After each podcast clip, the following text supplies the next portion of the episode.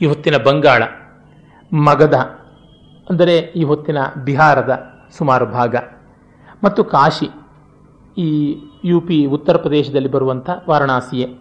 ಮತ್ತು ಕೋಸಲ, ಈ ಕೋಸಲ ಅನ್ನೋದು ಬಿಹಾರದ ಒಂದು ಭಾಗವೇ ಆಗುತ್ತೆ. ವೃಜ್ಜಿ ಅಥವಾ ವಜ್ಜಿ ಅಂತ ಕರೀತಾರೆ. ಅದು ಬಿಹಾರದ ಸ್ವಲ್ಪ ಮೇಲುಭಾಗದ ಜಾಗ. ವೈಶಾಲಿ ಅಥವಾ ವೇಸಾಳಿ ಅಂತ ಪ್ರಾಕೃತದಲ್ಲಿ ಹೇಳ್ತಾರೆ. ಆ ಒಂದು ರಾಜಧಾನಿಯಾಗಿಟ್ಟುಕೊಂಡು ಆಗ್ತಾ ಇದ್ದಂಥ ಜಾಗ ಅದು. ಮತ್ತು ಮಲ್ಲ. ಈ ಕುಶಿನಗರ ಅಥವಾ ಕುಶಿನಾರ ಅಂತ ಏನು ಹೇಳ್ತಾರೆ, ಆ ಒಂದು ಜಾಗದ ಆಸುಪಾಸಿನ ಪ್ರದೇಶವನ್ನು ಮಲ್ಲ ಗಣ ಅಂತ ಕರಿತಾ ಇದ್ರು. ಮತ್ತು ಛೇದಿ. ಛೇದಿ ಎಂದರೆ ಈ ಹೊತ್ತಿನ ಛತ್ತೀಸ್ಗಢದ ಹತ್ತಿರಕ್ಕೆ ಬರುವಂಥದ್ದು. ಮತ್ತು ವಂಶ ಅಥವಾ ವತ್ಸ ಅಂತ. ವತ್ಸ ದೇಶ ಕೌಶಾಂಬಿಯನ್ನು ರಾಜಧಾನಿಯಾಗಿ ಮಾಡಿಕೊಂಡದ್ದು. ಅದು ಗಂಗಾ ನದಿಯಿಂದ ಪಶ್ಚಿಮ ದಿಕ್ಕಿಗೆ ಇದ್ದಂಥದ್ದು. ಅಂದರೆ ಸಾಮಾನ್ಯವಾಗಿ ಪ್ರಯಾಗಕ್ಕೂ ಮೇಲೆ ಇದ್ದಂಥ ಜಾಗ. ಅದಾಗಿತ್ತು. ಆಮೇಲೆ ಕುರು. ಕುರುಗಳು ಎರಡು ಥರ ಉತ್ತರ ಕುರು, ದಕ್ಷಿಣ ಕುರು ಅಂತ. ಉತ್ತರ ಕುರು ಅಂದರೆ ತುಂಬ ಹಿಮಾಲಯಕ್ಕೆ ಬಹಳ ಹತ್ತಿರವೇ ಬರುವಂಥದ್ದು, ಸ್ವಲ್ಪ ದೂರದ್ದೇ ಆಗಿರುವಂಥದ್ದು. ಕಾಶ್ಮೀರದ ಹತ್ತಿರ ಹತ್ರ ಬರುವಂಥದ್ದು. ಇನ್ನು ದಕ್ಷಿಣ ಕುರು ಅನ್ನುವಂಥದ್ದು ಈ ಹೊತ್ತು ಹಸ್ತಿನಾಪುರ ಯಾವುದಿದೆ, ಅದರ ಆಸುಪಾಸಿನಲ್ಲಿ ಬರುವಂಥ ಜಾಗ. ಮತ್ತು ಅದರ ಕೆಳಗೇನೆ ಗಂಗಾ ನದಿಯ ಮೇಲ್ಭಾಗಕ್ಕೆ ಅಂದರೆ ಗಂಗಾ ನದಿಯ ಉತ್ತರಕ್ಕೆ ಬರುವಂಥದ್ದು ಕುರುಭೂಮಿ ಆದರೆ ದಕ್ಷಿಣಕ್ಕೆ ಬರುವಂಥದ್ದು ಪಾಂಚಾಲ ಭೂಮಿ ಅದಕ್ಕೆ ಸಂಬಂಧಪಟ್ಟಂಥ ಜನತೆ ಸೃಂಜಯರು ಅಂತ ಕೂಡ ಪಾಂಚಾಲರು, ಸೃಂಜಯರು ಅಂತಲೂ ಹೇಳ್ತಾ ಇದ್ರು. ಆಮೇಲೆ ಅದೇ ಪಾಂಚಾಲರು. ಮತ್ತು ಮತ್ಸ್ಯ. ಮತ್ಸ್ಯ ಅನ್ನೋದು ಈ ಹೊತ್ತಿನ ಗ್ವಾಲಿಯರ್, ಝಾನ್ಸಿ, ಆ ಒಂದು ಪ್ರಾಂತ ಯಾವುದು ಬರುತ್ತೆ? ಅತ್ತ ಕಡೆಗೆ ಬರುತ್ತೆ. ಶೂರಸೇನ. ಅಂದರೆ ಇವತ್ತಿನ ಆಗ್ರಾ ಮಥುರ ಅಗ್ರೋದಕ ಅಂತ ಹಿಂದೆ ಕರೀತಾ ಇದ್ರು ಆಗ್ರಾನ, ಆ ಒಂದು ಪ್ರಾಂತದ್ದಾಗುತ್ತೆ. ಅಶ್ಮಕ ಅಂತ, ಅದು ಮತ್ತೆ ಈ ಬಿಹಾರಕ್ಕೂ ಆಮೇಲಿಂದ ಈ ಹೊತ್ತು ಯಾವ ಒಂದು ಬಾಂಗ್ಲಾದೇಶ ಇದೆ, ಆ ಭಾಗಕ್ಕೆ ಸ್ವಲ್ಪ ಮಟ್ಟಿಗೆ ಕಾಮರೂಪಕ್ಕೆ ಸೇರಿರುವಂಥ ಜಾಗ ಅಶ್ಮಕ ಅಂತ ಆಗಿತ್ತು. ಅವಂತಿ ಅದು ಬಂದು ಉಜ್ಜಯಿನಿ ಆಸುಪಾಸಿನ ಜಾಗವಾಗಿತ್ತು. ಉಜ್ಜಯಿನಿಗೂ ಅವಂತಿ ಅಂತಲೇ ಕರಿತಾ ಇದ್ರು. ಆ ದೇಶಕ್ಕೂ ಅದೇ ಥರ ಕರಿತಾ ಇದ್ರು. ಗಂಧಾರ, ಗಾಂಧಾರ ದೇಶ ಈ ಹೊತ್ತಿನ ಅಫ್ಘಾನಿಸ್ತಾನದ ಸುತ್ತಮುತ್ತಲು. ಕಂಬೋಜ, ಅಂದರೆ ಕಾಂಬೋಜ. ಅದು ಈ ಹೊತ್ತಿನ ಪಾಕಿಸ್ತಾನ, ಅಫ್ಘಾನಿಸ್ತಾನಗಳ ನಡುವಣ ಜಾಗವಾಗಿತ್ತು. ಕಂಬುಜ ಬೇರೆ, ಅದು ಕ್ಯಾಂಬೋಡಿಯಾ. ಅದು ಸುದೂರವಾದಂಥದ್ದು ಅದು ಬಿಟ್ಟರೆ ಇವೆಲ್ಲ ಹದಿನಾರು ಜಾನಪದಗಳು ಅಂತ. ಜಾನಪದ ಅಂತಂದರೆ ಜನಗಳ ನೆಲೆ ಇರುವಂಥದ್ದು, ಒಂದು ಆಳ್ವಿಕೆಯೆಲ್ಲ ಇರುವುದು ಅಂತ. ಇಲ್ಲಿ ಕೆಲವು ರಾಜತಂತ್ರ ವ್ಯವಸ್ಥೆ, ಇನ್ನು ಕೆಲವು ಗಣತಂತ್ರ ವ್ಯವಸ್ಥೆಯಲ್ಲಿ ಇದ್ದವಾಗಿದ್ವು ಈಗ ಅಂಗ, ಮಗಧ, ಕಾಶಿ, ಕೋಸಲ, ವತ್ಸ, ಕುರು, ಪಂಚಾಲ, ಮತ್ಸ್ಯ, ಇವುಗಳೆಲ್ಲ ಅಶ್ಮಕ, ಅವಂತಿ, ಇವುಗಳೆಲ್ಲವೂ ಕೂಡ ಗಣತಂತ್ರ ವ್ಯವಸ್ಥೆಗೆ ವಿರುದ್ಧವಾದ ರಾಜತಂತ್ರ ವ್ಯವಸ್ಥೆ ಇದಾಗಿದ್ದು. ವೃಜಿ ಅಥವಾ ವಜ್ಜಿ, ಮಲ್ಲಗಣ, ಮತ್ತು ತಿರ್ಗ ಶೂರಸೇನ, ಯಾದವರು ಒಂದು ಸ್ವಲ್ಪ ಮಟ್ಟಿಗೆ ಗಣತಂತ್ರದ ವ್ಯವಸ್ಥೆಯಾಗಿದ್ದವರು, ಗಾಂಧಾರರು ಕಾಂಬೋಜರು ಈ ಆರು ಕೂಡ ಗಣತಂತ್ರ ವ್ಯವಸ್ಥೆಗೆ ಒಳಗಾಗಿತ್ತು. ಈ ಗಣತಂತ್ರ ವ್ಯವಸ್ಥೆಗೆ ಒಳಗಾಗಿದ್ದ ಇನ್ನೂ ಕೆಲವು ಸಣ್ಣ ಪುಟ್ಟ ಪ್ರಾಂತಗಳಿದ್ದವು ಅವುಗಳಲ್ಲಿ ಒಂದೇನೆ ಶಾಕ್ಯ ಕುಲ ಆ ಶಾಕ್ಯ ಕುಲಕ್ಕೆ ಸೇರದವನು ಭಗವಾನ್ ಬುದ್ಧ. ಇನ್ನೊಂದು ಕೋಲಿಯ ಅಂತ ಮತ್ತೊಂದಿತ್ತು. ಇವೆಲ್ಲ ಬಹಳ ಹತ್ತಿರವೇ ಬರುವಂಥದ್ದು. ಈ ಗಂಡಕಿ ನದಿ ಅಂತ ಯಾವುದಿದೆ? ಅದರ ಹಿಂದೆ ಮುಂದೆ ಬರುವಂಥದ್ದು. ಈ ಶೋಣ ಗಂಗಾ ನದಿ, ಇವುಗಳ ಆಸುಪಾಸಿನಲ್ಲಿ ಬರುವಂಥ ಸಾಕಷ್ಟು ಸಣ್ಣ ಸಣ್ಣ ಪ್ರಾಂತಗಳು ಅಲ್ಲಿ ಕಾಣಿಸುತ್ತವೆ. ಅವುಗಳಿದ್ದವು. ಮತ್ತೆ ಇನ್ನು ಸ್ವಲ್ಪ ಪಶ್ಚಿಮದ ಕಡೆ ಬರ್ತಿದ್ದಂತೆ ಗಾಂಧಾರದ ಗಣ ಒಂದಿತ್ತು. ಅಲ್ಲಿಯೇ ಪಕ್ಕದಲ್ಲಿಯೇ ಮದ್ರ. ಮದ್ರ ದೇಶದ ಮದ್ರಗಣ ಇತ್ತು. ಮದ್ರ ಅಂದರೆ ಪಕ್ಕ ಅಫ್ಘಾನಿಸ್ತಾನವೇ ಆಯಿತು. ಆಮೇಲಿಂದ ಆಗ್ರಾದ ಆಸುಪಾಸಿಗೆ ಬಂದರೆ ಅಲ್ಲಿ ಯೌಧೇಯ ಗಣ ಅಂತ ಇತ್ತು. ಅವರಿದ್ದರು ಮತ್ತು ಮಾಲವಗಣ ಅಂತ. ಈ ವಿದರ್ಭ ಪ್ರಾಂತದಲ್ಲಿ ಅವಂತಿ ಯಾವುದಿದೆ ಉಜ್ಜಯಿನಿ. ಅದಕ್ಕೆ ಅಂಟಿಕೊಂಡಂತೆಯೇ ಇರುವಂಥ ಪ್ರಾಂತ ಮಾಲ್ವ ಅಂತ ಈಗಲೂ ಪ್ರಸಿದ್ಧವಾಗಿದೆ. ಮಹಾರಾಷ್ಟ್ರ ಮತ್ತು ಮಧ್ಯಪ್ರದೇಶಗಳಿಗೆ ಅಂಟಿಕೊಂಡ ಭಾಗ. ಆ ಮಾಲ್ವ ಮಾಲವಗಣ ಅಂತ ಇದ್ದುವು ಹೀಗೆ ಎಂಟತ್ತು ಗಣಗಳಿದ್ದುವು, ಎಂಟತ್ತು ರಾಜಪ್ರಭುತ್ವಗಳಿದ್ದುವು. ಬಹಳ ಶಕ್ತಿಶಾಲಿಗಳಾಗಿದ್ದವರು ಅಂದರೆ ಮಗಧ ಕೋಸಲ ಇವರೆರಡು. ಆಮೇಲೆ ಮಗಧವೇ ತನ್ನ ಇಂಪೀರಿಯಲ್ ಆದಂಥ ಛಾಪನ್ನು ಒತ್ತಿಬಿಡ್ತು. ಅದು ಇತಿಹಾಸ, ನಮಗೆ ಗೊತ್ತಿರುವಂಥದ್ದು. ಅಜಾತ ಶತ್ರು ಆ ಕೆಲಸವನ್ನು ಮಾಡಿದ.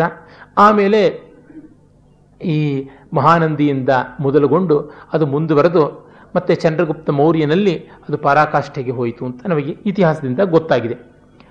ಹೀಗಿದ್ದಾಗ ಪ್ರತಿಯೊಂದು ರಾಜ ವ್ಯವಸ್ಥೆಗೂ ಮಂತ್ರಿ ಪರಿಷತ್ತು ಅಂತೆಲ್ಲ ಇದ್ದವು.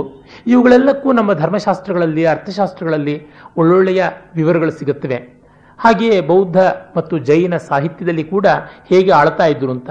ಜೈನರು ಬೇರೆ ಥರ, ಬೌದ್ಧರು ಬೇರೆ ಥರ, ಸನಾತನ ಧರ್ಮಿಗಳು ಬೇರೆ ಥರ ಅಂತ ಏನೂ ಆಳ್ತಾ ಇರಲಿಲ್ಲ. ಎಲ್ಲರೂ ಒಂದೇ ರೀತಿಯಾಗಿ ವ್ಯವಸ್ಥೆಯನ್ನು ಮಾಡಿಕೊಂಡು ಬರ್ತಾ ಇದ್ರು ಅಂತ ಗೊತ್ತಾಗುತ್ತೆ. ಯಾವುದೋ ಒಂದು ಪ್ರತ್ಯೇಕ ಅನ್ನುವಂಥದ್ದು ಇದ್ದೇ ಇರದಿದ್ದಲ್ಲ. ಆಮೇಲೆ ಇವರಿಗೆ ವ್ಯವಸ್ಥೆ ಜೀವನಕ್ಕೆ ಸಾಕಷ್ಟಿತ್ತು. ಕೃಷಿಯನ್ನು ಮಾಡ್ತಾ ಇದ್ರು. ಕೃಷಿ ಮುಖ್ಯವಾದದ್ದಾಗಿತ್ತು. ಗೋರಕ್ಷಾ, ವಾಣಿಜ್ಯ ಸಾಕಷ್ಟು ಇದ್ದುವು ವಾಣಿಜ್ಯದ ವ್ಯವಹಾರಗಳು ತುಂಬ ಇದ್ದದ್ದಕ್ಕೆ ನಮಗೆ ಬೇಕಾದಷ್ಟು ದಾಖಲೆಗಳು ಜಾತಕಗಳಿಂದಲೇ ಸಿಗುತ್ತವೆ. ದೇಶ ವಿದೇಶಗಳಿಗೆ ಸಮುದ್ರ ಮಾರ್ಗದಲ್ಲಿ, ಭೂಮಾರ್ಗದಲ್ಲಿ ಪ್ರಯಾಣ ಮಾಡ್ತಾ ಇದ್ರು ಅನ್ನುವುದೆಲ್ಲ ಗೊತ್ತಾಗುತ್ತೆ. ಆ ಥರದ ಅನೇಕ ಜಾತಕಗಳು ಇವೆ ಒಂದು ಜಾತಕದಲ್ಲಿ ಬೋಧಿಸತ್ವ ಒಬ್ಬ ಒಳ್ಳೆಯ ಜಾಣನಾದಂಥ ವೈಶ್ಯನಾಗಿ ಹುಟ್ಟಿದ. ಅವನು ತನ್ನ ಸಾಮಾನು ಸರಂಜಾಮಗಳನ್ನು ಚೆನ್ನಾದ ರೀತಿಯಲ್ಲಿ ನಡೆಸಿಕೊಂಡು ಹೋಗಿ ದೂರ ದೇಶದಲ್ಲಿ ತುಂಬ ಒಳ್ಳೆಯ ಲಾಭಕ್ಕೆ ಮಾರಿ, ಅದರ ನ್ಯಾಯವಾದಂಥ ಧರ್ಮವಾದ ಲಾಭಕ್ಕೆ ಮಾರಿ, ಆ ಸಂಪಾದನೆಯನ್ನು ಲೋಕಹಿತಕ್ಕೂ ತನಗೂ ಬಳಸ್ತಾ ಇದ್ದ. ಮತ್ತೊಬ್ಬ ದುರ್ಬುದ್ಧಿಯಾದ ವರ್ತಕನಿಗೆ ತನಗೂ ಹಾಗೆ ಮಾಡಬೇಕು ಅಂತ ಅಪೇಕ್ಷೆ ಬಂತು. ಹಾಗೆ ಹೋಗುವಾಗ ಇಬ್ಬರಿಗೂ ಆದಂಥ ಒಂದು ಒಪ್ಪಂದ ಏನು? ಒಪ್ಪಂದ ಏನಂದ್ರೆ ಬೋಧಿಸತ್ವ ಹೇಳ್ತಾನೆ, ನೀನೇ ಮೊದಲು ಹೋಗೋದಿದ್ರೆ ಹೋಗು, ನಾನೇ ಮೊದಲು ಬೇಕಾದ್ರೆ ಹೋಗ್ತೀನಿ. ಒಟ್ಟಿಗೆ ಇಬ್ಬರು ಹೋಗೋದು ಬೇಡ, ಒಂದೇ ದಾರಿಯಲ್ಲಿ ಇಬ್ಬರಿಗೂ ನಷ್ಟವಾಗುತ್ತೆ ಅಂತ. ಆಗ ಈ ದುರ್ಬುದ್ಧಿಯ ವರ್ತಕ, ನಾನೇ ಮೊದಲು ಹೋಗ್ತೀನಿ, ಮೊದಲು ಹೋದರೆ ನಮಗೆ ಇಷ್ಟ ಬಂದ ರೇಟಿಗೆ ನಾವು ವ್ಯಾಪಾರ ಫಿಕ್ಸ್ ಮಾಡ್ಬೋದು. ಮತ್ತೆ ನೀರು ಫ್ರೆಶ್ ಆಗಿರುತ್ತೆ, ನೆಲ ಫ್ರೆಶ್ ಆಗಿರುತ್ತೆ, ಗಾಳಿ ಫ್ರೆಶ್ ಆಗಿರುತ್ತೆ, ಹಸಿರು ಚೆನ್ನಾಗಿರುತ್ತೆ ಅಂತ. ಎರಡನೇದಾಗಿ ಬೋಧಿಸತ್ವನು ಯೋಚನೆ ಮಾಡ್ದ, ಮೊದಲು ಇವನು ಹೋಗ್ಬಿಟ್ಟು ಏನೋ ಒಂದು ವ್ಯವಸ್ಥೆ ಮಾಡಿ ಬಂದ್ರೆ ವ್ಯಾಪಾರದಲ್ಲಿ ಯಾವುದೋ ಒಂದು ರೇಟ್ ಅಂತ ನಾವು ಅದರ ಹಿಂದೂ ಮುಂದೆ ನೋಡ್ಕೊಳ್ಬಹುದು ಅಬ್ರಪ್ಟ್ ಆಗಿ ಫಿಕ್ಸ್ ಮಾಡೋದು ತಪ್ಪುತ್ತೆ. ಮತ್ತು ಇವರು ತಮಗೆ ಅಂತ ಹೇಳ್ಬಿಟ್ಟು ಒಂದಷ್ಟು ಒಲೆಗಳು ಕೆತ್ಕೊಂಡಿರ್ತಾರೆ, ಬಾವಿಯಲ್ಲಿ ಜಾಗದಲ್ಲಿ ಬಾವಿ ಅಗೆದುಕೊಂಡಿರ್ತಾರೆ, ಮತ್ತೆ ಮುಳ್ಳು ಕಲ್ಲು ಇದ್ದ ಜಾಗದಲ್ಲಿ ಅವುಗಳನ್ನೆಲ್ಲ ನಿವಾರಣೆ ಮಾಡಿರ್ತಾರೆ. ಆ ಅನುಕೂಲ ನಮಗೂ ಆಗುತ್ತೆ ಅಂತ ಬೋಧಿಸತ್ವ ಅಂದುಕೊಳ್ತಾನೆ. ಮತ್ತೆ ಹುಲ್ಲು ಚಿಗುರು ಇತ್ಯಾದಿ ಈ ಪ್ರಾಣಿಗಳು ಬಾಯಿ ಹಾಕಿ ತಿಂದರೆ ಅದು ಒಂದು ಹತ್ತಾಗಿ ಒಡೆಯುತ್ತೆ. ಇನ್ನು ಫಲ ಮತ್ತು ಪುಷ್ಪ ಸಸ್ಯ ಸಮೃದ್ಧಿ ಇರುತ್ತೆ ಅಂತ ಯೋಚನೆ ಮಾಡಿದ. ದುರ್ಬುದ್ಧಿಯ ವರ್ತಕ ಹೋದ ಐನೂರು ಬಂಡಿಗಳಲ್ಲಿ ಹೋದ. ಈ ಐನೂರು ಅನ್ನೋದು ಬೌದ್ಧರ ಇಡೀ ಸಾಹಿತ್ಯದಲ್ಲಿ ಒಂದು ಮಿಸ್ಟಿಕ್ ನಂಬರ್ ಅನ್ನೋ ಥರ ಮತ್ತೆ ಮತ್ತೆ ಬರುತ್ತೆ. ಅದು ಉತ್ಪ್ರೇಕ್ಷಿತವಾದಂಥ ಸಂಖ್ಯೆ ಇರಬೇಕು ಅಂತ ಅನ್ಸುತ್ತೆ. ಎಲ್ಲ ಕಡೆಗೂ ಐನೂರು ಐನೂರು ಐನೂರು ಬರ್ತಲೇ ಇರುತ್ತೆ. ಈ ಪಂಚಶತಿ, ನಮ್ಮಲ್ಲಿ ತ್ರಿಶತಿ ಅದು ಹೇಗೋ ಬಂದುಬಿಡ್ತು. ಸಪ್ತಶತಿಯೂ ಒಂದು ಸ್ವಲ್ಪ ಮಟ್ಟಿಗಿದೆ. ಈ ಪಂಚಶತಿ ಅಷ್ಟಿಲ್ಲ. ಲಲಿತಾ ಪಂಚಶತಿ ಅಂತ ಒಂದು ಉಂಟು. ಅರೆ, ಯಾವ ದೇವಿನೂ ಅದರಿಂದ ಜಾಸ್ತಿ ಪೂಜೆ ಮಾಡಿಸ್ಕೊಳ್ಳೋ ಮಟ್ಟಿಗೆ ನಾನು ಕಾಣೆ. ತ್ರಿಶತಿ ಅಷ್ಟೋತ್ತರ ಶತನಾಮ ಮತ್ತು ಸಹಸ್ರನಾಮ ತುಂಬ ಪ್ರಸಿದ್ಧವಾಗಿದೆ. ದುರ್ಗಾ ಸಪ್ತಶತಿ ಮೊದಲಾದಂಥವು ಇದ್ದೇ ಇವೆ. ಇರಲಿ. ಇದು ಬೌದ್ಧರ ಸಾಹಿತ್ಯದಲ್ಲಿ ಕಂಡುಬರುವ ಒಂದು ವಿಶೇಷ ಅಂತಷ್ಟೇ ಜ್ಞಾಪಕ ಬಂತು ಹೇಳಿದೆ. ಹೋಗ್ತಾನೆ. ದಾರಿಯಲ್ಲಿ ಯಕ್ಷರ ಕಾಣಿಸ್ಕೊಳ್ತಾರೆ. ಆ ಯಕ್ಷರು ಇವ್ರನ್ನೆಲ್ಲ ಮೋಸ ಮಾಡೋದಕ್ಕೆ ಅಂತಲೇ ಇರ್ತಾರೆ. ಆ ಯಕ್ಷರು ನೂರಾರು ಬಂಡಿಗಳಲ್ಲಿ ಅವರು ನೀರಿನ ಒಂದು ಸೆಲೆಯಿಂದ ಬರ್ತಾ ಇರೋರು ಹಾಗೆ ಬಂಡಿಯ ಚಕ್ರ ಎಲ್ಲ ಕೆಸರಿಂದ ಕೂಡಿರುತ್ತೆ. ಕೈಯಲ್ಲೆಲ್ಲ ಕಮಲದ ಹೂಗಳಿರುತ್ತವೆ. ಮುಖದ ಮೇಲೆಲ್ಲನೂ ಒದ್ದೆಯಾದ ಲಾಂಛನ ಗುರುತು ಕಾಣಿಸ್ತಾ ಇರುತ್ತೆ. ಅವರು ಎಲ್ಲೆಲ್ಲಿ ನೋಡಿದ್ರು ಮಳೆ, ಎಲ್ಲೆಲ್ಲಿ ನೋಡಿದ್ರು ನೀರು ಅಂತಾರೆ. ವಸ್ತುತ ಇವರು ಮರುಭೂಮಿಯಲ್ಲಿ ಹೋಗ್ತಾ ಇರ್ತಾರೆ. ನೀವೆಲ್ಲ ಇಷ್ಟು ನೀರು ಯಾತಕ್ಕೆ ಹೊತ್ಕೊಂಡು ಹೋಗ್ತೀರಾ? ಚೆಲ್ಲುಬಿಡಿ ಅಂತಾರೆ. ಆಗ ದುರ್ಬುದ್ಧಿಯಾದ ವರ್ತಕ, ಹೌದು, ಚೆಲ್ಲಿಬಿಟ್ರೆ ನಮಗೆ ಹಗುರವಾಗುತ್ತೆ. ಇನ್ಯಾವುದಾದ್ರೂ ಸಾಮಗ್ರಿ ತುಂಬಿಕೊಳ್ಳೋಕೆ ಅನುಕೂಲವಾಗುತ್ತೆ ಅಂತ ಚೆಲ್ತಾರೆ. ಎಲ್ಲರನ್ನ ಕೈಯಿಂದಲೂ ನೀರು ಚೆಲ್ಲಿಸ್ತಾನೆ. ಕಡೆಗೆ ನೀರಿಲ್ಲದೆ ಮರುಭೂಮಿಯಲ್ಲಿ ಒದ್ದಾಡಿ ಅವರೆಲ್ಲ ಸಾಯೋ ಸ್ಥಿತಿಗೆ ಬಂದಾಗ ಆ ಯಕ್ಷಗಣಗಳು ಇವ್ರನ್ನ ಕಿತ್ತು ತಿಂದುಬಿಡುತ್ತವೆ ಹೀಗೆ. ಮತ್ತೆ ಬೋಧಿಸತ್ವ ಹೋಗ್ತಾನೆ. ಹೋಗುವಾಗಲೂ ಇದೇ ಥರ ಆಗುತ್ತೆ. ಆಗ ನಾವು ವರ್ತಕರು, ನಾವು ಈ ಥರದ ಮಾತುಗಳನ್ನು ನಂಬಬಾರದು. ನೀರನ್ನು ಕಂಡೊರೆತು ನಾವು ಚೆಲ್ಲೋದಿಲ್ಲ. ಹಾಗಾಗಿ ನೀವು ನಮ್ಮನ್ನು ಅಡ್ಡಿ ಮಾಡಬೇಡಿ ಅಂತ. ಆಗ ಯಕ್ಷರು ಏನೂ ಮಾಡೋಕ್ಕಾಗೋಲ್ಲ. ಅವುಗಳಿಗೂ ಒಂದು ನಿಯತ್ತಿತ್ತು. ತಾವಾಗಿ ಒಪ್ಪದೇ ಇರೋರನ್ನ ತಗಾದೆ ಮಾಡಿ ನಿಲ್ಲಿಸಬಾರ್ದು ಅಂತ. ಆಮೇಲೆ ಅವರುಗಳು ಮುಂದೆ ಹೋದಾಗ ಕಂಡದ್ದೇನು ಈ ಹಿಂದಿನ ತಂಡ ಬಂದು ಅದು ಕಂಕಾವಶೇಷವಾಗಿರುವಂಥದ್ದು, ಕಂಕಾಳ ಅಸ್ಥಿಪಂಜರಗಳು ಅಲ್ಲಿ ಬಿದ್ದಿರುವಂಥದ್ದು. ಹಾಗೆ ಈ ಥರದ ವಿಷಯಗಳು ಎಷ್ಟೋ ಬರುತ್ತೆ ಬೌದ್ಧ ಜಾತಕಗಳಲ್ಲಿ. ಪ್ರಯಾಣಿಕರು, ವರ್ತಕರು, ಸಮುದ್ರಾಂತರ ವಾಣಿಜ್ಯ ಮಾಡುವಂಥದ್ದು, ಅಲ್ಲೆಲ್ಲ ಕಂಡುಬರುವಂತಹ ವಿಶೇಷಗಳು, ಪ್ರಾಣಿ ವಿಶೇಷಗಳು, ಇವುಗಳೆಲ್ಲ ಕಾಣಿಸುತ್ತೆ. ಹೀಗಾಗಿ ಅದು ಇತ್ತು ಅಂತ ಗೊತ್ತಾಗುತ್ತೆ ಈ ಥರದ್ದೆಲ್ಲ ಮತ್ತೆ ಆಹಾರ ಇತ್ಯಾದಿ ವಿಷಯಗಳಲ್ಲಿ ಈಗಿರುವಷ್ಟು ಸಸ್ಯ ವೈವಿಧ್ಯ ಇಲ್ಲದೇ ಇದ್ದರೂ ಆಗ ಒಂದು ರೀತಿಯಾದಂಥ ವೈವಿಧ್ಯ ಇದ್ದೇ ಇತ್ತು. ಎಷ್ಟೋ ಸಸ್ಯಗಳು ನಮ್ಮ ಭಾರತ ದೇಶಕ್ಕೆ ಹೊರಗಿಂದ ಬಂದವು. ಆದರೆ ಇದ್ದ ಸಸ್ಯಗಳಲ್ಲಿಯೇ ಸಾಕಷ್ಟು ಸಂತೋಷ ಪಟ್ಕೊಳ್ತಾ ಇದ್ರು, ಇದ್ದ ತರಕಾರಿಗಳಲ್ಲಿ ಹೆಚ್ಚು ಸಂತೋಷ ಪಟ್ಕೊಳ್ತಾ ಇದ್ರು ಹಾಗಿತ್ತು. ಮಾಂಸಾಹಾರ ತಕ್ಕ ಮಟ್ಟಿಗೆ ವ್ಯಾಪಕವಾಗಿಯೇ ಇದ್ದಂಥದ್ದು ಹೌದು. ಮತ್ತು ಜನರಿಗೆ ವಿನೋದಕ್ಕೆ ಬೇರೆ ಬೇರೆ ವಿಧವಾದಂಥ ಕಲೆಗಳು ಎಲ್ಲ ಇದ್ದವೇ ಆಗಿದ್ದವು ಸಂಗೀತ ಇರಬಹುದು ನೃತ್ಯ ಇರಬಹುದು ಚಿತ್ರ, ಶಿಲ್ಪ, ಇವುಗಳೆಲ್ಲ ಇದ್ದೇ ಇತ್ತು. ಎಷ್ಟೋ ಜನ ವಿದ್ವಾಂಸರು ಬೌದ್ಧರಿಂದಲೇ ನಮ್ಮ ಚಿತ್ರಕಲೆ ಬೆಳೆದದ್ದು, ಬೌದ್ಧರಿಂದಲೇ ಶಿಲ್ಪ ಬೆಳೆದದ್ದು ಅಂತ ಎಲ್ಲವೂ ಬೌದ್ಧರು ಅಂತ ಹೇಳ್ತಾರೆ. ಅದು ಖಂಡಿತ ಒಪ್ಪುವಂಥದ್ದಲ್ಲ. ಯಾಕೆಂದರೆ ಯಾವತ್ತೂ ಒಂದು ಮತ ಒಂದು ಹೊಸತನ್ನು ಸೃಷ್ಟಿ ಮಾಡೋಲ್ಲ. ಇದ್ದಿರುವ ಕಲೆಯನ್ನು ತನ್ನ ಪ್ರಚಾರದ ಅನುಕೂಲತೆಗೆ ಬಳಸ್ಕೊಳ್ಳುತ್ತೆ. ಮತಕ್ಕೆ ತನ್ನಂತೆಯೇ ಒಂದು ಕಲೆಯನ್ನು ನಿರ್ಮಾಣ ಮಾಡುವಂತಹ ಒಂದು ಶಕ್ತಿ ಇರೋದಿಲ್ಲ. ಅದು ಜನ ಸಮುದಾಯದಿಂದ ಬರುವಂಥದ್ದಾಗಿರುತ್ತೆ. ಹಾಗಿರುವಾಗ ನಾವು ಬೌದ್ಧರಿಗೆ ಎಲ್ಲ ಕ್ರೆಡಿಟ್ಸು ಕೊಡಬೇಕಾಗಿಲ್ಲ. ಕೊಡಬಾರದು ಅಂತಲ್ಲ. ಅದಕ್ಕೆ ಮುಂಚೆ ಇದ್ದವರೇನು ಆಕಾಶ ನೋಡ್ಕೊಂಡಿದ್ರ ಅವ್ರಿಗೇನು ಚಿತ್ರ, ಗೀತ, ನೃತ್ಯ ಯಾವುದೂ ಇರಲಿಲ್ವಾ? ಎಲ್ಲ ಇತ್ತು ಅಂತ ಗೊತ್ತಾಗುತ್ತೆ. ಅಷ್ಟ್ಯಾಕೆ ಬುದ್ಧನೇ ಯಾವ್ಯಾವ ರೀತಿಯಾದ ಕಲೆಗಳನ್ನು ಅಭ್ಯಾಸ ಮಾಡ್ದ ಯಾವ್ಯಾವ ರೀತಿಯಾದ ಚಿತ್ರಗಳನ್ನು ಅಭ್ಯಾಸ ಮಾಡ್ದ ಅನ್ನುವ ವಿವರಗಳನ್ನು ಲಲಿತ ಲಲಿತ ವಿಸ್ತರ, ಮಹಾವಸ್ತು ಮೊದಲಾದವು ಯಥೇಷ್ಟವಾಗಿ ಕೊಡುವಾಗ ಅವನು ಎಲ್ಲ ಕಲೆಗಳನ್ನು ಅಭ್ಯಾಸ ಮಾಡಿದ್ದೇ ಹೌದು ಅಂತಂದರೆ ಆ ಕಾಲದಲ್ಲಿ ಕಲೆ ಇಲ್ದಿದ್ದರೆ ಹೇಗೆ? ಅದೆಲ್ಲ ಉತ್ಪ್ರೇಕ್ಷಿತವಾದದ್ದು ಅಂತ ಹೇಳಿದ್ರು, ಅವನನ್ನು ರಂಜಿಸೋದಕ್ಕೆ ಕಲಾವಂತರು ಇದ್ದರು ಅನ್ನೋದು ಗೊತ್ತಾಗುತ್ತೆ. ಹಾಗೆ ಕಂಡಾಗ ನಾವು ಯಾತಕ್ಕೆ ಅದನ್ನು ಒಪ್ಪಬಾರದು? ಅದು ಮೊದಲಿಂದಲೂ ಇದ್ದದ್ದೇ ಹೌದು ಅಂತ ಗೊತ್ತಾಗುತ್ತೆ. ಮತ್ತೆ ರಾಜರುಗಳು ಬುದ್ಧನ ತತ್ವೋಪದೇಶಗಳಿಂದ ಆಕರ್ಷಿತರಾಗಿ ಬುದ್ಧನ ಮತ್ತು ಆತನ ಚರ್ಯೆಯನ್ನ ತಮ್ಮ ಕಲಾ ವಸ್ತುವಾಗಿ ಮಾಡಿಕೊಂಡರು ಅಂತಂದ್ರೆ ಅದು ಒಪ್ಪೋಣ. ಭಾರತೀಯ ಕಲೆ ಪ್ರಧಾನವಾಗಿ ಬೌದ್ಧ ವಸ್ತುವನ್ನು ಇಟ್ಟುಕೊಂಡು ಬೆಳೆಯಿತು ಒಂದು ಹಂತದಲ್ಲಿ. ಹೌದು, ಆಗುವಂಥದ್ದು. ಈಗ ಏನಾಗುತ್ತೆ?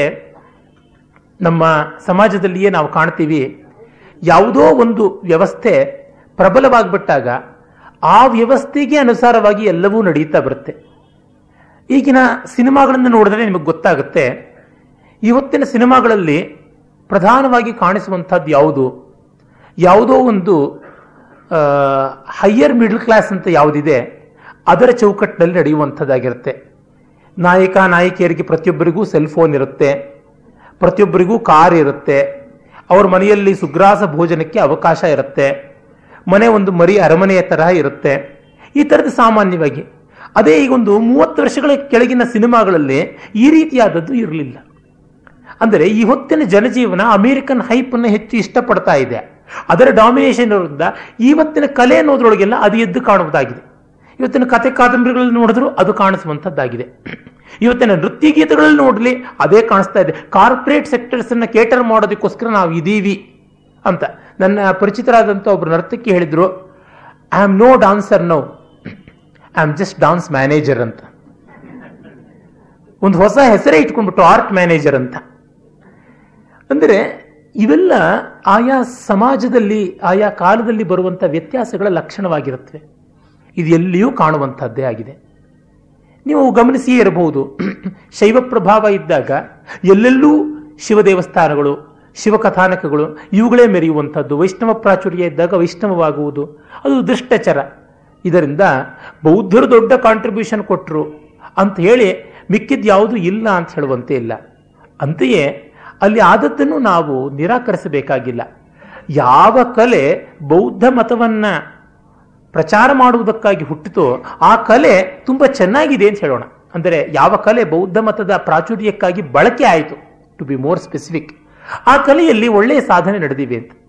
ಈಗ ಅಜಂತ, ಕಾರ್ಲಾ ಮೊದಲಾದಂಥ ಪ್ರದೇಶಗಳಲ್ಲಿ ಅಥವಾ ಬಾರ್ಹೂತ್, ಸಾಂಚಿ, ಮಥುರಾ ಮೊದಲಾದಂಥ ಪ್ರದೇಶಗಳಲ್ಲಿ ಬೌದ್ಧ ಸ್ತೂಪಗಳ, ಬೌದ್ಧ ಗುಹೆಗಳಲ್ಲಿ ಕಾಣುವಂತಹ ಕಲೆ ಏನಿದೆ, ಅದು ಉತ್ಕೃಷ್ಟ ಮಟ್ಟದ್ದು ಅಂತ ಹೇಳೋಣ.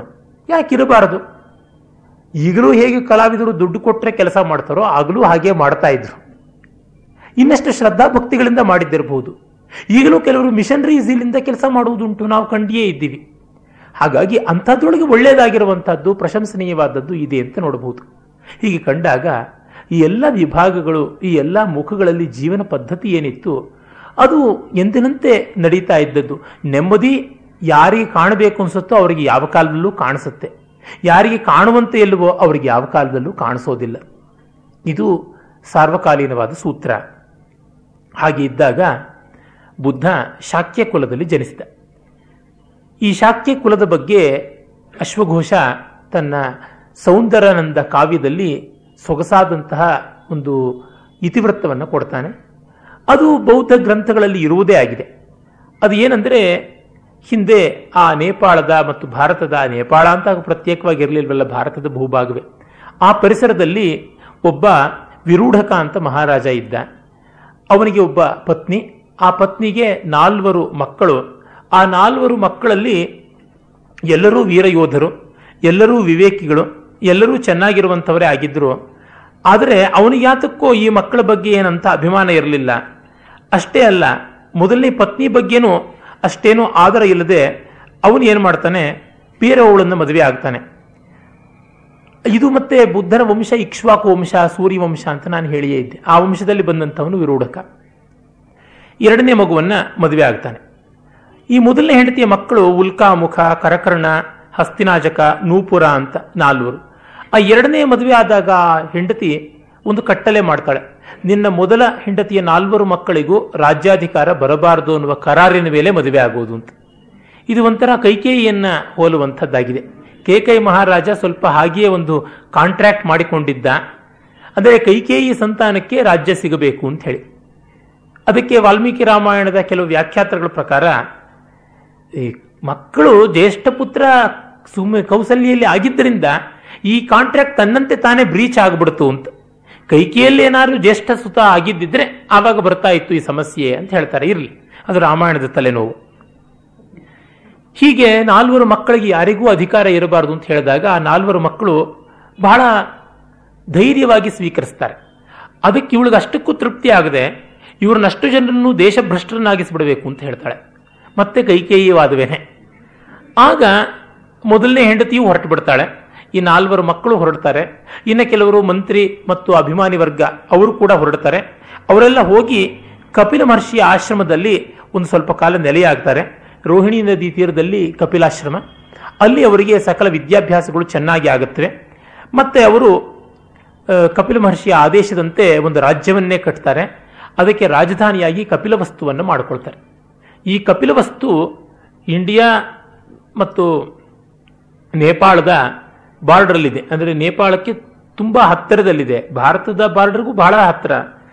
ಸುಮಾರು ಒಂದು ಇಪ್ಪತ್ತೈದು ಕಿಲೋಮೀಟರ್ಸ್ ಅಷ್ಟೇನೋ ದೂರವಾಗುತ್ತೆ ಅಂತಂತಾರೆ ಭಾರತದ ಬಾರ್ಡರಿಂದ ಅಲ್ಲಿಗೆ. ಅದು ಹಳೆಯ ಕಪಿಲವಸ್ತು ಅಂತ ಹೇಳ್ಬಿಟ್ಟು ಅಂತಾರೆ. ಇನ್ನೊಂದು ಕಪಿಲವಸ್ತು ಇದೆ. ಅದು ಹೊಸ ಕಪಿಲ ವಸ್ತು, ಅದು ಭಾರತದ ಬಾರ್ಡರ್ನ ಒಳಗೆ ಬರುತ್ತೆ. ಲುಂಬಿನಿ ವನದಿಂದ ಎಂಟು ಕಿಲೋಮೀಟರ್ ದೂರದಲ್ಲಿಯೇ ಇದೆ ಅಂತ.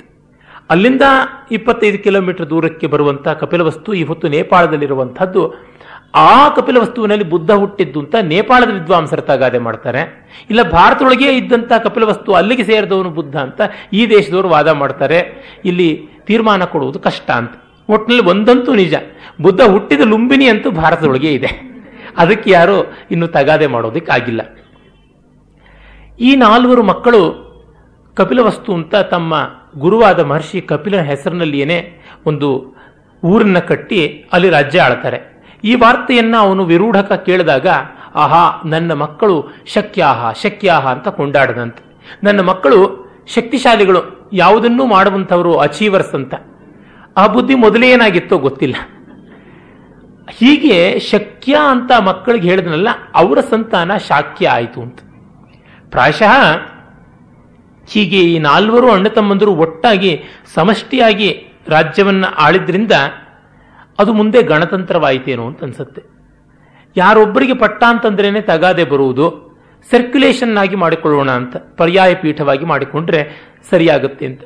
ಬುದ್ಧನ ಕಾಲದಲ್ಲಿ ಹಾಗೆ ಇದ್ದದ್ದು ಅಂತ ಗೊತ್ತಾಗುತ್ತೆ. ಆ ಕಪಿಲ ವಸ್ತು ವಸ್ತು ಅಂದರೆ ನೆಲೆ, ಕಪಿಲ ಮಹರ್ಷಿಯ ನೆಲೆ ಅನ್ನುವಂಥ ಅರ್ಥ. ಅದು ಹಿಮಾಲಯದ ತಪ್ಪಲಿನಲ್ಲಿದ್ದಂಥ ಊರು ಮತ್ತು ಸಾಲವೃಕ್ಷಗಳು ಬೇಕಾದಷ್ಟು ಇದ್ದಂಥ ಊರಾಗಿತ್ತು. ಆಮೇಲೆ ಅಚಿರಾವತಿ ಅಂತ ಒಂದು ನದಿ ಪಶ್ಚಿಮ ದಿಕ್ಕಿನಲ್ಲಿ ಹರಿತಾ ಇತ್ತು. ಅದಕ್ಕೆ ಇವತ್ತು ರಪ್ತಿ ಅಂತ ಕರೀತಾರೆ ಅಂತ ಇದೆಲ್ಲ ವಿವರಗಳು ಬರ್ತವೆ. ಆ ಒಂದು ಊರು ಈಚೆಗೆ ಸಂಶೋಧಕರು ಎಷ್ಟೆಷ್ಟು ಮಟ್ಟಿಗೆ ಸಂಶೋಧನೆ ಮಾಡಿದ್ದಾರೆ ಅಂತಂದರೆ ಅಲ್ಲಿ ಸುಮಾರು ಎಷ್ಟು ಪಾಪ್ಯುಲೇಷನ್ ಇತ್ತು, ಏನೆಲ್ಲ ಆಗಿತ್ತು ಅನ್ನುವುದನ್ನು ಎಲ್ಲವನ್ನೂ ಕೂಡ ಲೆಕ್ಕ ಹಾಕಿಬಿಟ್ಟಿದ್ದನ್ನು ಹೇಳಿದ್ದಾರೆ. ಆ ಒಂದು ಊರಿನಲ್ಲಿ ಸುಮಾರು, ಈ ಶಾಕ್ಯ ಗಣತಂತ್ರದಲ್ಲಿ ಹತ್ತತ್ರ ಒಂದು ಲಕ್ಷ ಎಂಬತ್ತು ಸಾವಿರ ಜನ ಇದ್ದರು ಎಂಟು ಸಾವಿರ ಜನ ಕಪಿಲವಸ್ತುವಿನಲ್ಲೇ ಇದ್ದರು ಮತ್ತು ಅದಕ್ಕೆ ಸೇರಿದಂತೆ ಇನ್ನೂ ಒಂದು ಹತ್ತು ಹನ್ನೊಂದು ಊರುಗಳಿದ್ವು. ಅಲ್ಲಿ ನಾಲ್ಕು ನಾಲ್ಕು ಸಾವಿರ ಜನ ಇದ್ದರು ಮತ್ತೆ ಸುತ್ತಲಿನ ಹಳ್ಳಿಗಾಡುಗಳಲ್ಲಿ ಒಂದು ಲಕ್ಷ ನಲವತ್ತು ಸಾವಿರ ಜನದಷ್ಟಿದ್ರು. ಮತ್ತೆ ಯೋಧರು, ರಾಜಕೀಯ ವರ್ಗದವರು ಅಂತ ಅವರೊಂದು ಹತ್ತು ಸಾವಿರ ಜನ ಇದ್ದರು ಅಂತ ಇಷ್ಟಿಷ್ಟರ ಲೆಕ್ಕಗಳನ್ನು ಕೂಡ ಇತ್ತೀಚಿನ ವಿದ್ವಾಂಸರು ಕೊಟ್ಟು ಆ ಮಟ್ಟಕ್ಕೆ ಸಂಶೋಧನೆಯನ್ನು ನಡೆಸಿದ್ದಾರೆ. ಇದೆಲ್ಲ ಅಂದ, ಅಂದಾಜಿನ ಒಂದು ಲೆಕ್ಕವೇ ಅಂತ ಇಟ್ಕೊಳ್ಳಿ ಈ ಕಪಿಲ ವಸ್ತುವಿನ ಆ ಪ್ರಾಂತವೇ ಭವ್ಯವಾಗಿತ್ತು. ಎದ್ದು ನೋಡುವಂತೆ ಹಿಮಾಲಯ ಪಕ್ಕದಲ್ಲಿ ನಿರ್ಜರಣಿ ಹರಿಯುವಂಥದ್ದು. ಸುತ್ತಲೂ ವಿಯಚ್ಚುಂಬಿಯಾದ ಮರಗಳು, ಹಸುರು. ಈಗಲೇ ಭಾರತ ಹೀಗಿದೆ. ಆಗ ಇನ್ನೂ ದಟ್ಟವಾದ ಕಾಡುಗಳು ಎಲ್ಲ ಇದ್ದದ್ದೇ ಹೌದು. ಮತ್ತು ಅದು ಹೇಳಿ ಕೇಳಿ ಫಲವತ್ತಾದಂಥ ಭೂಮಿ. ಹಾಗೆ ಇದ್ದಂಥ ವಾತಾವರಣದಲ್ಲಿ ಶಾಕ್ಯರು ಇದ್ದದ್ದು. ಇವರು ಶಾಕ್ಯರಲ್ಲಿ ಅನೇಕ ಗೋತ್ರಗಳವರಿದ್ದರು. ಅವರೆಲ್ಲರೂ ಸೇರಿ ಒಟ್ಟಾಗಿ ಪರಿಪಾಲನೆ ಮಾಡ್ತಾ ಇದ್ರು ತಮ್ಮಲ್ಲಿಯೇ ಒಬ್ಬರಿಗೆ ನಾಯಕತ್ವ ಕೊಡ್ತಾ ಇದ್ರು. ಆ ನಾಯಕತ್ವಕ್ಕೆ ಅನುಸಾರವಾಗಿ ಅವರು ಬಾಳ್ತಾ ಇದ್ರು. ಮತ್ತು ಅದು ರೊಟೇಷನ್ ಅಂತಂದ್ರೆ ಪ್ರಾಯಶಃ ಒಂದಿಷ್ಟು ವರ್ಷಗಳು ಅಂತ. ಬುದ್ಧನ ಕಾಲದಲ್ಲಿ ಅವರ ತಂದೆ ಇದ್ದ. ಆಮೇಲೂ ಸಾಕಷ್ಟು ವರ್ಷ ಇದ್ದ ಅಂತ ಗೊತ್ತಾಗುತ್ತೆ. ಅವರ ತಂದೆ ತುಂಬಾ ಸಮರ್ಥಶಾಲಿಯಾಗಿದ್ದರಿಂದ ಅದೆಲ್ಲವನ್ನು ಕೂಡ ನಡೆಸ್ಕೊಂಡು ಹೋಗ್ತಾ ಇದ್ದರಿಂದ ಅವನಿಗೆ ಹೆಚ್ಚು ಕಾಲ ನಾಯಕತ್ವ ಇತ್ತೇನೋ ಅಂತ ಅನಿಸುತ್ತೆ. ಮತ್ತು ಸಾಂಕುಶ ಪ್ರಭುತ್ವ, ನಿರಂಕುಶ ಪ್ರಭುತ್ವವಲ್ಲ. ಹಾಗಾಗಿ ವ್ಯವಸ್ಥೆ ನಡೀತಾ ಇತ್ತು. ಗಣತಂತ್ರ ಆದ ಮೇಲಿಂದ ಅಲ್ಲಿ ಒಂದು ಸಂಸ್ಥಾಗಾರ ಅಂತ, ಪಾಲಿ ಭಾಷೆಯಲ್ಲಿ ಸಂಸ್ಥಾಗಾರ ಅಂತ ಕರೀತಾರೆ. ಸಂಸ್ಥೆಯಿಂದಲೇ ಸಂತೆ ಅನ್ನೋ ಶಬ್ದ ಬಂದದ್ದು. ಸಂತೆ ಅನ್ನೋದಕ್ಕೆ ಎಂಥ ಕೀಳ್ತನ ಇದೆ, ಅದೊಂದು ಸಂತೆ ಅಂತ. ಅದೊಂದು ಸಂಸ್ಥೆ ಅಂತಂದ್ರೆ ಎಷ್ಟು ಗೌರವವಾಚಕತೆ ಇದೆ ಅಂದರೆ ತದ್ಭವ, ತತ್ಸಮಗಳಿಗೆ ಇರುವ ವ್ಯತ್ಯಾಸ ಯಾವ್ಯಾವ ಥರ ಬದಲಾಗುತ್ತೆ ಅಂತ ಗೊತ್ತಾಗುತ್ತೆ. ಮತ್ತು ಅಲ್ಲಿ ಶಲಾಕ ಗ್ರಹಣ ಮೊದಲಾದಂಥ ವೋಟಿಂಗ್ ಸಿಸ್ಟಮ್ಸ್ ಅವೆಲ್ಲ ಇದ್ದದ್ದೇ ಆಗಿತ್ತು. ಆದರೆ ಹೆಚ್ಚಿನ ಗೌರವ ಅಂತೂ ಇರ್ತಾ ಇತ್ತು. ಆಳ್ವಿಕೆಯನ್ನ ಮಾಡುವಂಥವರ ಒಂದು ಕುಟುಂಬಕ್ಕೆ ಅದಕ್ಕೆ ಸೇರಿದಂಥವರಿಗೆ ಇತಿಹಾಸ ಎಲ್ಲವನ್ನ ದಾಖಲೆ ಮಾಡಿದೆ. ಶುದ್ಧೋದನ, ಧೂತೋದನ, ಮತ್ತೆ ಸಖ್ಯೋದನ, ಶುಕ್ರೋದನ, ಅಮಿತೋದನ. ಈ ಐವರು ಅಣ್ಣ ತಮ್ಮಂದಿರಿದ್ರು. ಅವರಲ್ಲಿ ಜ್ಯೇಷ್ಠನಾದವನೇ ಶುದ್ಧೋದನ. ಓದನ ಅಂದರೆ ಅನ್ನ. ಒಳ್ಳೆಯ ಅನ್ನ. ಆ ಒಂದು ಅನ್ನ ಅವನಿಗಿತ್ತು, ಅನ್ನ ಸಮೃದ್ಧಿ ಇತ್ತು ಅಂತ ಹಾಗೆ ಇದ್ದಿರಬಹುದು. ಇವರುಗಳ ಒಂದು ಕುಟುಂಬ ತುಂಬಾ ಅನ್ಯೋನ್ಯವಾಗಿತ್ತು, ದೊಡ್ಡ ಜಾಯಿಂಟ್ ಫ್ಯಾಮಿಲಿ ಆಗಿತ್ತು. ಅಲ್ಲಿ ಹುಟ್ಟಿದವನು ಬುದ್ಧ ಅಂತ ನಮಗೆ ಅಷ್ಟು ವಿಷಯ ಗೊತ್ತಾಗುತ್ತೆ. ಬುದ್ಧನ ತಾಯಿ ಮಾಯಾದೇವಿ, ತಮಗೆಲ್ಲ ಗೊತ್ತಿರುವಂಥದ್ದೇ ಆ ಕಥೆ. ಆ ತಾಯಿಗೆ ಒಬ್ಬ ತಂಗಿ ಇದ್ದಳು. ಕೆಲವು ಮೂಲಗಳ ಪ್ರಕಾರ ತಾಯಿ ತಂಗಿ ಹೊರತು ಅಕ್ಕ ಆಗಿರಲಿಲ್ಲ. ಅಕ್ಕ ಪ್ರಜಾಪತಿ ಅಂತ. ಹಾಗಲ್ಲ, ಅಕ್ಕನೇ ಮಾಯಾದೇವಿ, ತಂಗಿ ಪ್ರಜಾಪತಿ ಅಂತ ಹೇಳುವಂತಹದ್ದು ಕೂಡ ಉಂಟು. ಮತ್ತೆ ಅವರಿಬ್ಬರು ಸುಪ್ರಬುದ್ಧ ಅನ್ನುವಂಥ ಒಬ್ಬ, ಅದೇ ಶಾಕ್ಯ ಗಣತಂತ್ರಕ್ಕೆ ಸೇರಿದ ಮತ್ತೊಬ್ಬ ವರಿಷ್ಠನ, ಕುಲ ವರಿಷ್ಠನ ಮಕ್ಕಳಾಗಿದ್ದರು. ಅವರನ್ನ ಏಕಕಾಲದಲ್ಲಿ ಶುದ್ಧೋಧನ ಮದುವೆಯಾಗಿದ್ದ ಆಮೇಲೆ ಇವನು ಹುಟ್ಟಿದ್ದು ಬುದ್ಧ ಅಂತ. ಇವನಿಗೆ ಸಿದ್ಧಾರ್ಥ ಅನ್ನುವ ಹೆಸರು, ಅದು ನಿಮಗೆ ಗೊತ್ತೇ ಇರುವಂಥದ್ದು ಸಿದ್ಧಾರ್ಥ ಅಂದರೆ ಯಾವನ ಸಂಪತ್ತು ಸದಾ ಸಿದ್ಧವಾಗಿರುವಂಥದ್ದು ಅಂತ. ಶಾಸ್ತ್ರಜ್ಞರು ಈ ಎಲ್ಲ ಹೆಸರುಗಳಲ್ಲಿ ಕೂಡ ಸ್ವಾರಸ್ಯಗಳನ್ನು, ಆಧ್ಯಾತ್ಮಿಕವಾದಂಥ ಎಳೆಗಳನ್ನು ಕಂಡಿದ್ದಾರೆ. ಈ ಅನ್ನ ಮತ್ತು ಅರ್ಥ ಇವೆರಡೂ ಕೂಡ ಒಂದು ವರ್ಗ. ಮತ್ತು ಮಾಯ. ಅಂದರೆ ಈ ಅನ್ನ ಮುಖ್ಯವಾಗಿ ಬೇಕಾಗಿರುವುದು ಹೊಟ್ಟೆಪಾಡು. ಆಮೇಲಿಂದ ಸಂಪಾದನೆ. ಜೊತೆಗೆ ಈ ಮಾಯೆ. ಮಾಯೆಯ ಸಂತಾನವಾಗಿ ಅರ್ಥ ಬರುತ್ತೆ. ಮತ್ತೆ ಈ ಮಾಯೆಗಾದರೂ ದಾಂಪತ್ಯ ಯಾವುದು ಅಂದರೆ ಎಲ್ಲಕ್ಕೂ ಆಹಾರ ಆಗುವಂಥದ್ದು. ಅಂದರೆ ಈ ಜಗತ್ತು. ಈ ಜಗತ್ತು ಮಾಯೆ, ಜಗತ್ತಿನ ಮೂಲ ಉಪಾದಾನ ಕಾರಣವೇ ಮಾಯೆ ಅಂತಲೂ ಹೇಳಬಹುದು ನಿಮಿತ್ತ ಕಾರಣ ಬೇಕಾದರೂ ಹೇಳಬಹುದು ಪರಮಾತ್ಮನೇ ಬ್ರಹ್ಮವೇ ಹೌದು, ಬ್ರಹ್ಮದ ಶಕ್ತಿಯೇ ಮಾಯೆ ಅಂತ ಏನೋ ಸಮೀಕರಣ ಮಾಡಬಹುದು ಇರಲಿ ಬಿಡಿ. ಒಟ್ಟಿನಲ್ಲಿ ಇವೆಲ್ಲ ಸಾಂಕೇತಿಕವಾಗಿ ಸಿದ್ಧಾರ್ಥನಾಗಿ ಹುಟ್ಟಿದವನು, ಅಂದರೆ ಅರ್ಥ ಸ್ವಯಂ ಸಿದ್ಧವಾಗಿರುವಂಥವನು ಹುಟ್ಟಿದವನು, ಇದು ಬೇಡ ಅಂತ ಬಿಟ್ಟು ನಿವೃತ್ತಿಯನ್ನು ಪಡ್ಕೊಂಡ ಮೇಲೆ ಬೋಧಿಯನ್ನು ಪಡ್ಕೊಂಡು ಬುದ್ಧ ಅಂತ ಆದ. ಅದರಿಂದ ಅರ್ಥಕಾಮಗಳನ್ನು ಪಕ್ಕಕ್ಕಿಟ್ಟು ಧರ್ಮಕ್ಕೆ ಶರಣಾಗಿ ಜೀವನ್ಮುಕ್ತಿಯನ್ನು ಕಾಣುವಂಥದ್ದು ಬುದ್ಧನ ತತ್ವರಹಸ್ಯ. ಅದು ಅವನ ಬಂಧುಗಳ ಮತ್ತು ಅವನ ಹೆಸರಿನಲ್ಲಿಯೇ ಇರುವಂಥದ್ದು ಅಂತಲೂ ಹೇಳ್ತಾರೆ. ಇಲ್ಲಿ ಅವನು ಬೆಳೆದ. ಅವನು ಮೊದಲಿಂದಲೂ ಸ್ವಲ್ಪ ಅಂತರ್ಮುಖಿ ಸ್ವಭಾವದವನು ಅಂತ ಅನ್ಸುತ್ತೆ. ಇಂಟ್ರವರ್ಟ್ ಆಗಿದ್ದ ಅಂತ. ಅವನಿಗೆ ಆ ರೀತಿಯಾಗಿ ವ್ಯಕ್ತವಾಗಿ ಯಾರನ್ನೂ ಕೂಡ ಮಾತಾಡಿಸಬೇಕು ಅಂತಲಾಗಲಿ, ಯಾವುದರ ಹಿಂದೆಯೂ ಹೋಗಬೇಕು ಅಂತ ಇಲ್ಲ. ಅವನಿಗೆ ಆ ಥರದ ಆಸ್ಥೆ ಇಲ್ಲದೇ ಇದ್ದಿದ್ದಿಂದಲೇ ಏನೋ, ಪ್ರಾಯಶಃ ಅನೇಕ ಜನ ಅವನು ದುರ್ಬಲ ಅಂತ ಕೂಡ ಭಾವಿಸಿದ್ರು. ಎಲ್ಲಿವರೆಗೂ ಅಂತಂದರೆ, ಅವನು ತನ್ನ ಮದುವೆ ಕಾಲಕ್ಕೆ ಅವನಷ್ಟೇ ವಯಸ್ಸಾಗಿತ್ತು ಅವನ ಹೆಂಡತಿಗೆ. ಆಗ ಅವನು ಯಶೋಧರ ಅಂತ ಒಂದು ಕಡೆ ಬರುತ್ತೆ. ಇನ್ನೊಂದು ಕಡೆ ಅವಳನ್ನ ಕಾತ್ಯಾಯಿನಿ ಅಂತ ಕೂಡ ಹೇಳ್ತಾರೆ. ಹಲವು ಮೂಲಗಳಲ್ಲಿ ಹಲವು ಥರ ಉಂಟು. ಅವಳ ತಂದೆ ಮಹಾನಾಮ ಅಂತ ಅವನು ಇದನ್ನು ಹೇಗೆ ಕೊಟ್ಟು ಮದುವೆ ಮಾಡೋಣ, ನೋಡಿದ್ರೆ ದುರ್ಬಲನಾಗಿ ಪರಧ್ಯಾನದಲ್ಲಿರುವ ಥರ ಕಾಣಿಸುತ್ತೆ. ಇವನು ತನ್ನ ಪರಾಕ್ರಮವನ್ನು ಪ್ರದರ್ಶನ ಮಾಡಬೇಕು ಅಂತಂದಾಗ ಲೀಲಾಜಾಲವಾಗಿ ತನ್ನ ಪರಾಕ್ರಮ ಪ್ರದರ್ಶನ ಮಾಡಿ ಗೆದ್ದ ಅಂತ ಹೇಳಿಬಿಟ್ಟು. ಅಂದರೆ ತನ್ನ ಪರಾಕ್ರಮವನ್ನು ಅವರಿಗೂ ಅವನು ವ್ಯಕ್ತೀಕರಿಸಿರಲಿಲ್ಲ. ಈಗ ಗೊತ್ತಾಯಿತು ಅಂತ ಹೇಳಿ. ಶಾಕ್ಯರು ಈ ಗಣತಂತ್ರದ ವ್ಯವಸ್ಥೆಯಲ್ಲಿ ಸಾಮಾನ್ಯ ಇರುವಂತೆ ಯೋಧರೇ ಆಗಿದ್ದರು ಗಣತಂತ್ರ ವ್ಯವಸ್ಥೆಯಲ್ಲಿ ಯೋಧಗಣ ಅನ್ನುವುದು ಪ್ರತ್ಯೇಕವಾಗಿರುವುದಿಲ್ಲ. ಆಳ್ವಿಕೆಯಲ್ಲಿ ಜನಗಳೆಲ್ಲ ಇರ್ತಾರೆ, ಜನಗಳೆಲ್ಲ ಯುದ್ಧ ಮಾಡ್ತಾರೆ ಅಂತ. ಹಾಗಾಗಿ they are more warring groups ಅದರಿಂದಲೇ ಅವರ ಬಾಂಧವ್ಯವನ್ನು ಪಡ್ಕೊಂಡ್ರೆ ಸುಲಭವಾಗಿ ಸೈನ್ಯ ಸಿಗುತ್ತೆ ಅಂತ ಮಹಾರಾಜರುಗಳಿಗೆ ಎಷ್ಟೋ ಜನಕ್ಕೆ ಅಪೇಕ್ಷೆ ಇತ್ತು. ಈ ಶಾಕ್ಯ ಕುಲವೆಲ್ಲ ಶ್ರಾವಸ್ತಿಯ ಪ್ರಸೇನಜಿತ್ತನಿಗೆ ಅಧೀನವಾಗಿತ್ತು ಅಂತ ಗೊತ್ತಾಗುತ್ತೆ. ಅದೇ ತರಹ ವೃಜಿ ಅಥವಾ ವಜ್ಜಿಗಣವನ್ನ ಅಜಾತ್ ಶತ್ರು ಹೊಸಿಕೆ ಹಾಕಿಬಿಟ್ಟು ಅವರನ್ನು ಮುಂದಕ್ಕೆ ತನ್ನ ಅಧೀನರನ್ನಾಗಿ ಮಾಡಿಕೊಂಡ ಅನ್ನುವುದನ್ನು ನಾವು ಇತಿಹಾಸದಿಂದ ಕಾಣ್ತೀವಿ. ಹೀಗೆ ಬುದ್ಧ ಮೊದಲಿಂದಲೂ ತನ್ನ ಸ್ವಭಾವದಲ್ಲಿ ಸಂಕೋಚವನ್ನು ಪಟ್ಟುಕೊಂಡು ಯಾವುದೋ ಒಂದು ರೀತಿಯಲ್ಲಿ ಇದ್ದ ಅಂತ ನಮಗೆ ತಿಳಿಯುತ್ತೆ. ಅವನಿಗೆ ಬೇಕಾದಷ್ಟು ಜನ ಸೇವಕರಿದ್ದರು. ಬೇಕಾದಷ್ಟು ಭೋಗ ಭಾಗ್ಯಗಳಿದ್ದುವು. ಎಲ್ಲ ಇತ್ತು ಅನ್ನುವಂಥ ವರ್ಣನೆ ಕಾವ್ಯಗಳಲ್ಲಿ ಪುಂಖಾನುಪುಂಖವಾಗಿ ಬರುತ್ತೆ. ಅಶ್ವಘೋಷ ಅಂತೂ ಅದನ್ನು ತುಂಬ ಚೆನ್ನಾಗಿ ಬುದ್ಧಚರಿತದಲ್ಲಿ ಹೇಳ್ತಾನೆ. ಬುದ್ಧಚರಿತ ಮಹಾಕಾವ್ಯ ಸಂಸ್ಕೃತದಲ್ಲಿ ವ್ಯಾಸ ವಾಲ್ಮೀಕಿಗಳಾದ ಮೇಲೆ ಸಿಗುವಂತಹ ಅತ್ಯಂತ ಪ್ರಾಚೀನವಾದ ಒಳ್ಳೆಯ ಕಾವ್ಯ. ಅಲ್ಲಿ ಒಂದು ಕಥೆ ಬರುತ್ತೆ. ಬುದ್ಧ ಹುಟ್ಟುತ್ತಾ ಇದ್ದಂತೆಯೇ ಆದ ಘಟನೆ. ಅದಕ್ಕೂ ಮುಂಚೆ ಬುದ್ಧನ ಜನ್ಮವನ್ನೇ ತೆಗೆದುಕೊಂಡು ಹೇಳೋಣ. ಮಾಯಾದೇವಿಯ ಜೊತೆ ಮದುವೆ ಆಯಿತು. ಮಾಯಾದೇವಿ ತವರು ಮನೆಗೆ ಹೊರಟಳು. ತವರು ಮನೆಗೆ ಹೊರಟಾಗ ದಾರಿಯಲ್ಲಿ ಲುಂಬಿನಿ ವನದ ಸೌಂದರ್ಯವನ್ನು ನೋಡ್ತಾ ಅಲ್ಲಿಯೇ ಇರಬೇಕು ಅನ್ನುವ ಬಯಕೆ ಆಯಿತು. ಸ್ವಲ್ಪ ಹೊತ್ತಲ್ಲಿ ವಿಶ್ರಮಿಸಿಕೊಳ್ಳೋಣ ಅಂತ ಪೂರ್ಣ ಗರ್ಭಿಣಿ ಇದ್ದಾಗ ಅಶೋಕ ವೃಕ್ಷ ಅಂತ ಕೆಲವು ಕಡೆ ಉಲ್ಲೇಖ ಬರುತ್ತೆ, ಸಾಲ ವೃಕ್ಷ ಅಂತ ಇನ್ನು ಕೆಲವು ಕಡೆ ಬರುತ್ತೆ. ಆ ಸಾಲ ವೃಕ್ಷದ ಕೊಂಬೆಯನ್ನ ತಾನು ಆಧಾರವಾಗಿ ನಿಂತುಕೊಳ್ಳಕ್ಕೆ ಇಟ್ಟುಕೊಂಡಾಗ ಆ ಸ್ಥಿತಿಯಲ್ಲೇನೆ ಬುದ್ಧ ಜನಿಸಿದ. ಹುಟ್ಟಿದವನೇ ಏಳು ಹೆಜ್ಜೆ ನಡೆದ ಅಂತ ಬೌದ್ಧ ಗ್ರಂಥಗಳಲ್ಲಿ ಬರುತ್ತೆ. ಮಹಾವ್ಯಕ್ತಿಗಳ ಜೊತೆಗೆ ಈ ಪವಾಡಗಳೆಲ್ಲ ಬರುತ್ತೆ. ಆ ಏಳು ಹೆಜ್ಜೆ ನಿನ್ನೆ ನಾನು ಮೊದಲೇ ಹೇಳಿದ್ನಲ್ಲ, ಅಗ್ನಿ ಅಂತ. ಆ ಅಗ್ನಿಗೂ ಅದೇ ರೀತಿಯಾದ ಕಥೆ ಉಂಟು. ವಿಶ್ವಾನರ ಮಹರ್ಷಿಯ ಮಗನಾದ ಅಗ್ನಿ ಹುಟ್ಟುತ್ತಲೇ ಏಳು ಹೆಜ್ಜೆಯನ್ನು ನಡೆದ ಅಂತ ಬರುತ್ತೆ. ಆಮೇಲೆ ಈ ಏಳು ನಮಗೆ ಮೊದಲೇ ಗೊತ್ತಿರುವಂತೆ ಅಗ್ನಿಯ ಸಪ್ತ ಜ್ವಾಲೆಗಳಿಗೆ, ಮತ್ತೆ ಸೂರ್ಯನ ಸಪ್ತ ರಶ್ಮಿಗಳಿಗೆ ಎಲ್ಲ ಸಂಕೇತವಾಗಿರುವಂಥದ್ದು ಅಂತ. ಆ ಏಳು ಹೆಜ್ಜೆ ನಡೆಯೋದು ಸಖ್ಯದ ಸಂಕೇತ, ಮೈತ್ರಿಯ ಸಂಕೇತವೂ ಹೌದು ಅಂತೆಲ್ಲ. ಹಾಗೆ ನಡೆದ ಅವನು ಅಂತ.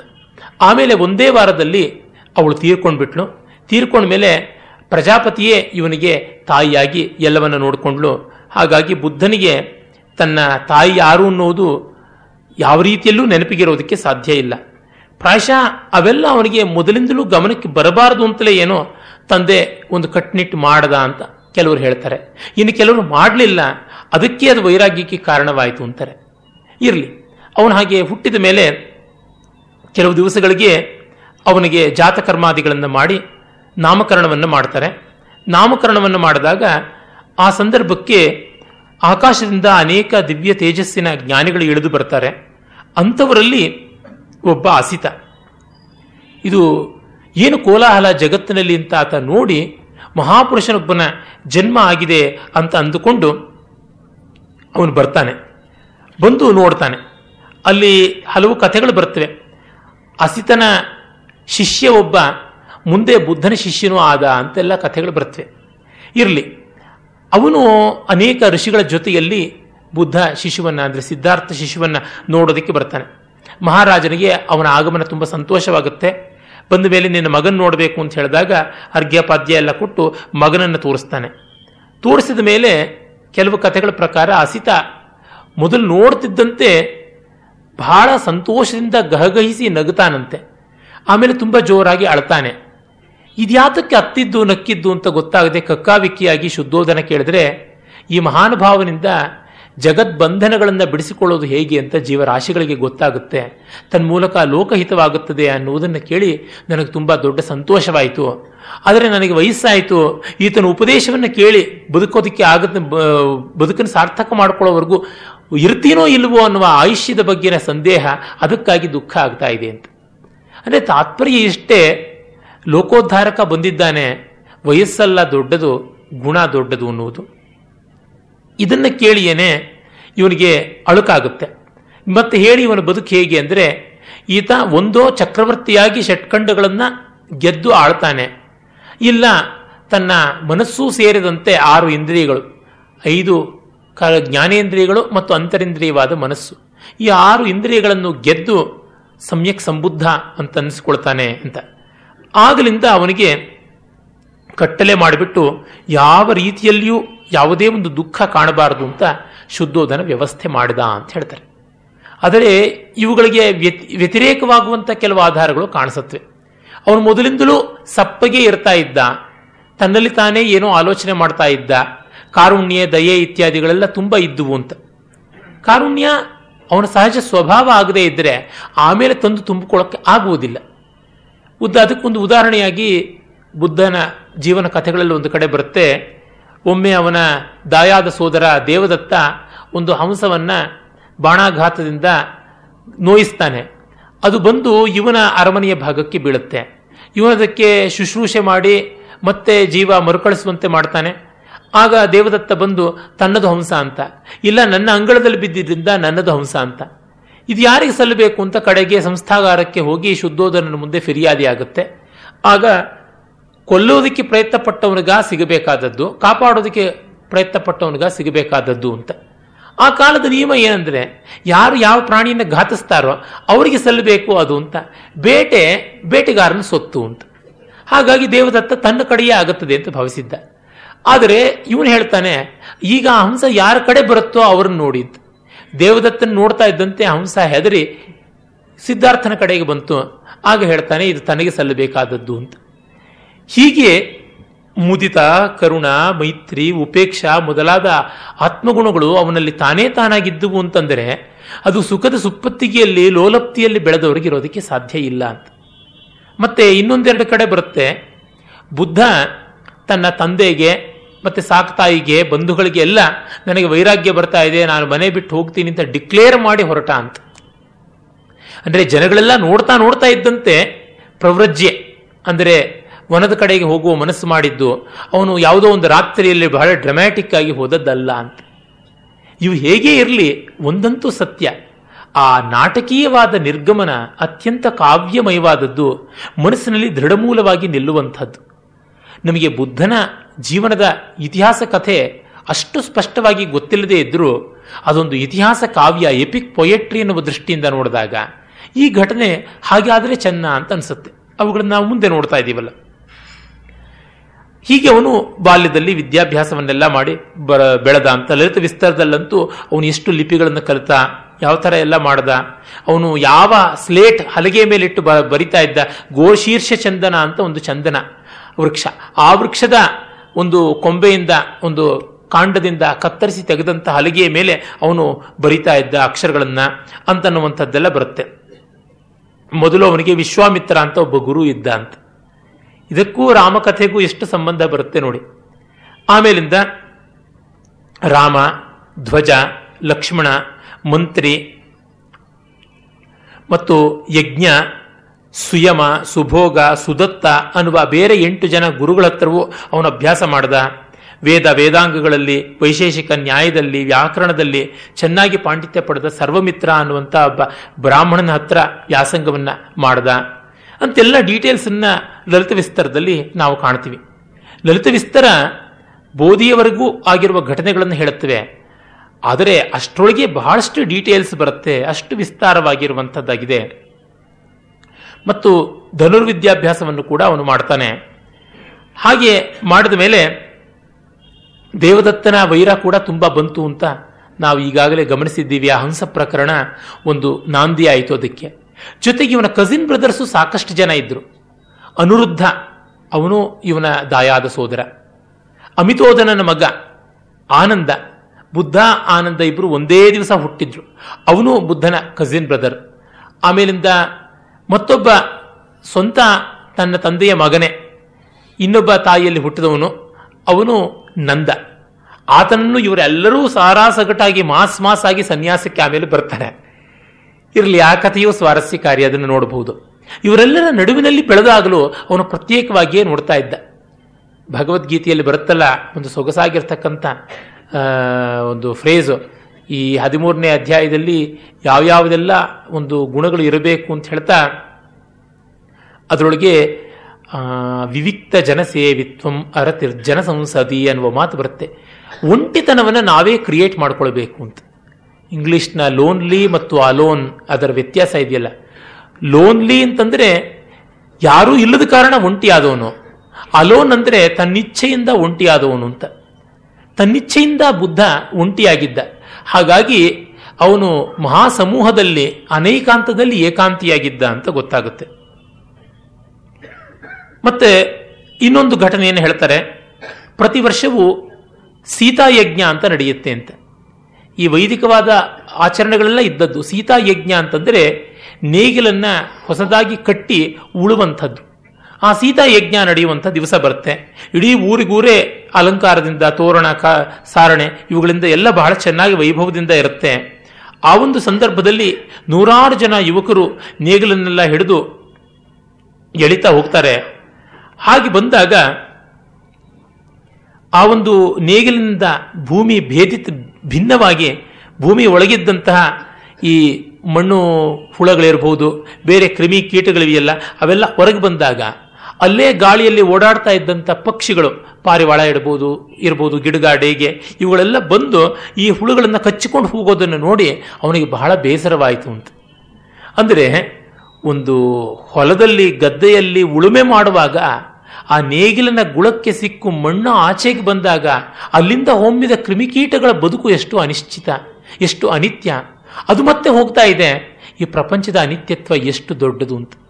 ಬುದ್ಧನ ಉಪದೇಶಗಳಲ್ಲಿ ಮತ್ತೆ ಮತ್ತೆ ಕಾಣುವುದು ಈ ಅನಿತ್ಯತಾ ಭಾವ. ಈ ಅನಿತ್ಯತಾ ಭಾವದಿಂದ ತಾನೇ ತಾನಾಗಿ ವೈರಾಗ್ಯ ಬರುತ್ತೆ ಅಂತ. ಯೋಗ ಸೂತ್ರಗಳಲ್ಲಿಯೂ ಆ ಥರದ್ದೊಂದು ಬರುತ್ತೆ. ವಿತರ್ಕ ಭಾವನೆಯನ್ನ ನಮ್ಮ ಮನಸ್ಸಿನೊಳಗೆ ಉಂಟು ಮಾಡಿಕೊಂಡಾಗ ತತ್ಕ್ಷಣವೇನೆ ತದ್ವಿಪರೀತವಾದದ್ದನ್ನು ಚಿಂತನೆ ಮಾಡಬೇಕಾಗುತ್ತೆ ಅಂತ. ಅಂದರೆ ಮನಸ್ಸಿನಲ್ಲಿ ಯಾವುದೋ ಒಂದು ಸಣ್ಣ ಆಲೋಚನೆ ಬಂತು ಅಂದರೆ ತತ್ಕ್ಷಣವೇ ಅದಕ್ಕೆ ವಿರುದ್ಧವಾದಂಥ ಮಹನೀಯವಾದ ಆಲೋಚನೆ ಮಾಡಿದಾಗ ಇದು ತನ್ನಂತೆ ತಾನೇ ಕಡಿಮೆ ಆಗ್ತಾ ಬರುತ್ತೆ ಅಂತ. ಈ ಜಗತ್ತು ಅನಿತ್ಯ ಅನ್ನುವಂಥದ್ದು ಮನಸ್ಸಿಗೆ ತುಂಬುತ್ತಾ ಇದ್ದಂತೆ ನಿತ್ಯವಾದದ್ದು ಯಾವುದೋ ಅದನ್ನು ಹುಡುಕಬೇಕು ಅನ್ನುವಂಥದ್ದು ಗಾಢ ಗಾಢವಾಗ್ತಾ ಹೋಗುತ್ತೆ. ಭರ್ತೃರ್ಯ ಒಂದು ಸುಭಾಷಿತ ವೈರಾಗ್ಯ ಶತಕದ್ದು ರಮ್ಯಾಶ್ಚಂದ್ರಮರೀಚಯ ತೃಣವತಿ ರಮ್ಯಾ ವನಾಂತಸ್ಥಲಿ. ರಮ್ಯ ಸಾಧು ಸಮಾಗಮ ಶಮಸುಖಂ ಕಾವ್ಯೇಶು ರಮ್ಯಾ ಕಥಾ. ಕೂಪೋಪಾಹಿತ ಬಾಷ್ಪಬಿಂದು ತರಲಂ ರಮ್ಯಂ ಪ್ರಿಯಾಯಾ ಮುಖಂ. ಸರ್ವಂ ರಮ್ಯಂ ಅನಿತ್ಯತಾಮುಪಗತೆ ಚಿತ್ತೆ ನ ಕಿಂಚಿತ್ ಪುನಃ ಅನ್ನುವುದು ತುಂಬ ಸ್ಮರಣೀಯವಾದ ಸೂಕ್ತಿ. ಚಂದ್ರನ ತಂಪು ಅಂದರೆ ಚಂದ್ರಿಕೆ ಬೆಳ್ದಿಂಗಳು ಬಹಳ ರಮ್ಯ. ಹಾಗೆ ಸೊಗಸಾದ ಹುಲ್ಲುಗಾವಲು ಮತ್ತೂ ರಮ್ಯ. ಮತ್ತೆ ಸಜ್ಜನರ ಸಮಾಗಮ ರಮ್ಯ. ಕಥೆ, ಹಾಡುಗಳು ಮತ್ತೂ ರಮ್ಯ. ಅದೇ ತರಹ ನೆಮ್ಮದಿಯಾಗಿ ಒಂದು ಕಡೆ ಕೂತ್ಕೊಂಡು ಏಕಾಂತವನ್ನು ಅನುಭವಿಸುವುದು ರಮ್ಯ. ಪ್ರಣಯ ಕಲಹದಲ್ಲಿ ಮುನಿದ ನಲ್ಲಯ ಕಣ್ಣೀರು ಕಣ್ಣೊಳಗೆ ಓಲಾಡುವುದನ್ನು ನೋಡುವುದು ಮತ್ತೂ ರಮ್ಯ. ಆದರೆ ಇವೆಲ್ಲ ಅನಿತ್ಯ ಅಂತ ಗೊತ್ತಾದ ಮನಸ್ಸಿಗೆ ಯಾವುದೂ ರಮ್ಯವಾಗಿ ತೋರ್ತಾ ಇಲ್ಲ ಅಂತ. ನಾಳೆ ಅನ್ನೋದು ಇಲ್ಲ ಅಂತಂದಾಗ ಈ ಹೊತ್ತನ್ನು ನಾವು ಸರ್ವಸ್ವ ಅಂತ ಅನುಭವಿಸೋದಕ್ಕೆ ಸಾಧ್ಯ ಇಲ್ಲ ಅಂತ. ಹಾಗೆ ಅನುಭವಿಸೋದಕ್ಕೆ ಸಾಧ್ಯವಾದರೆ ಅವನು ಯೋಗಿ ಆಗಿರ್ತಾನೆ. ಅನುಭವಿಸೋದಕ್ಕೆ ಸಾಧ್ಯವಾಗದೇ ಇದ್ದರೆ ಅವನು ಯೋಗದ ಕಡೆಗೆ ಹೋಗ್ತಾ ಇರ್ತಾನೆ. ಹಾಗಲ್ಲದೆ ಅದರ ಪರಿವೇ ಇಲ್ಲದೆ ಅನುಭವಿಸ್ತಾನಲ್ಲ, ಅವನು ಮಾತ್ರ ಕಾಲನ ದಂಷ್ಟ್ರ ಘಾತಕ್ಕೆ ಸಿಕ್ಕು ನಾಶವಾಗ್ತಾನೆ. ಅದು ಬುದ್ಧನಿಗೆ ಉಂಟಾದದ್ದು ಆ ಅನಿತ್ಯದ ಬಗ್ಗೆ.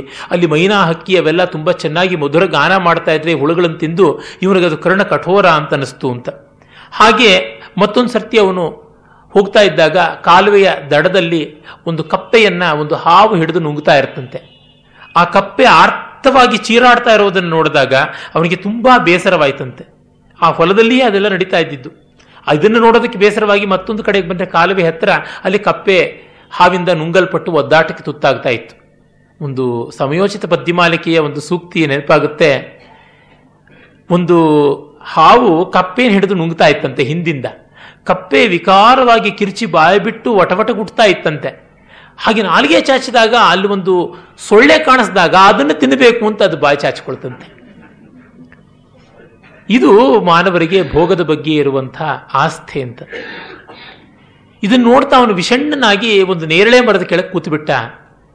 ಕೂತವನು ಬೆಳಗ್ಗೆ ಕೂತವನು ಸಂಜೆವರೆಗೂ ಹಾಗೇ ಕೂತಿದ್ದ.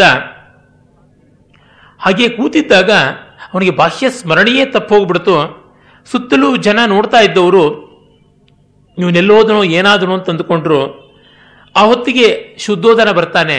ಅವನಿಗೊಂದು ಆಶ್ಚರ್ಯ ಕಾಣಿದ್ದು ಏನಂತ ಕಾಣ್ ಕಂಡಿದ್ದೇನೆಂದರೆ ನೆರಳು ನೇರಳೆ ಮರದ್ದು, ಸೂರ್ಯ ಮೇಲೆ ಮೇಲೆ ಬರ್ತಾ ಇದ್ದಂತೆ, ಹೊತ್ತು ಮೂಡಿ ಮೇಲಕ್ಕೆ ಬರ್ತಾ ಇದ್ದಂತೆ. ಬದಲಾಗಬೇಕಲ್ಲ ನೆರಳಿನ ಗತಿ. ಆ ನೇರಳೆ ಮರದ ಮಾತ್ರ ಬದಲಾಗದೆ ಹಾಗೇ ಈ ಸಿದ್ಧಾರ್ಥನ ಮೇಲೆ ನೆರಳು ಬಿಡ್ತಾ ಇತ್ತು.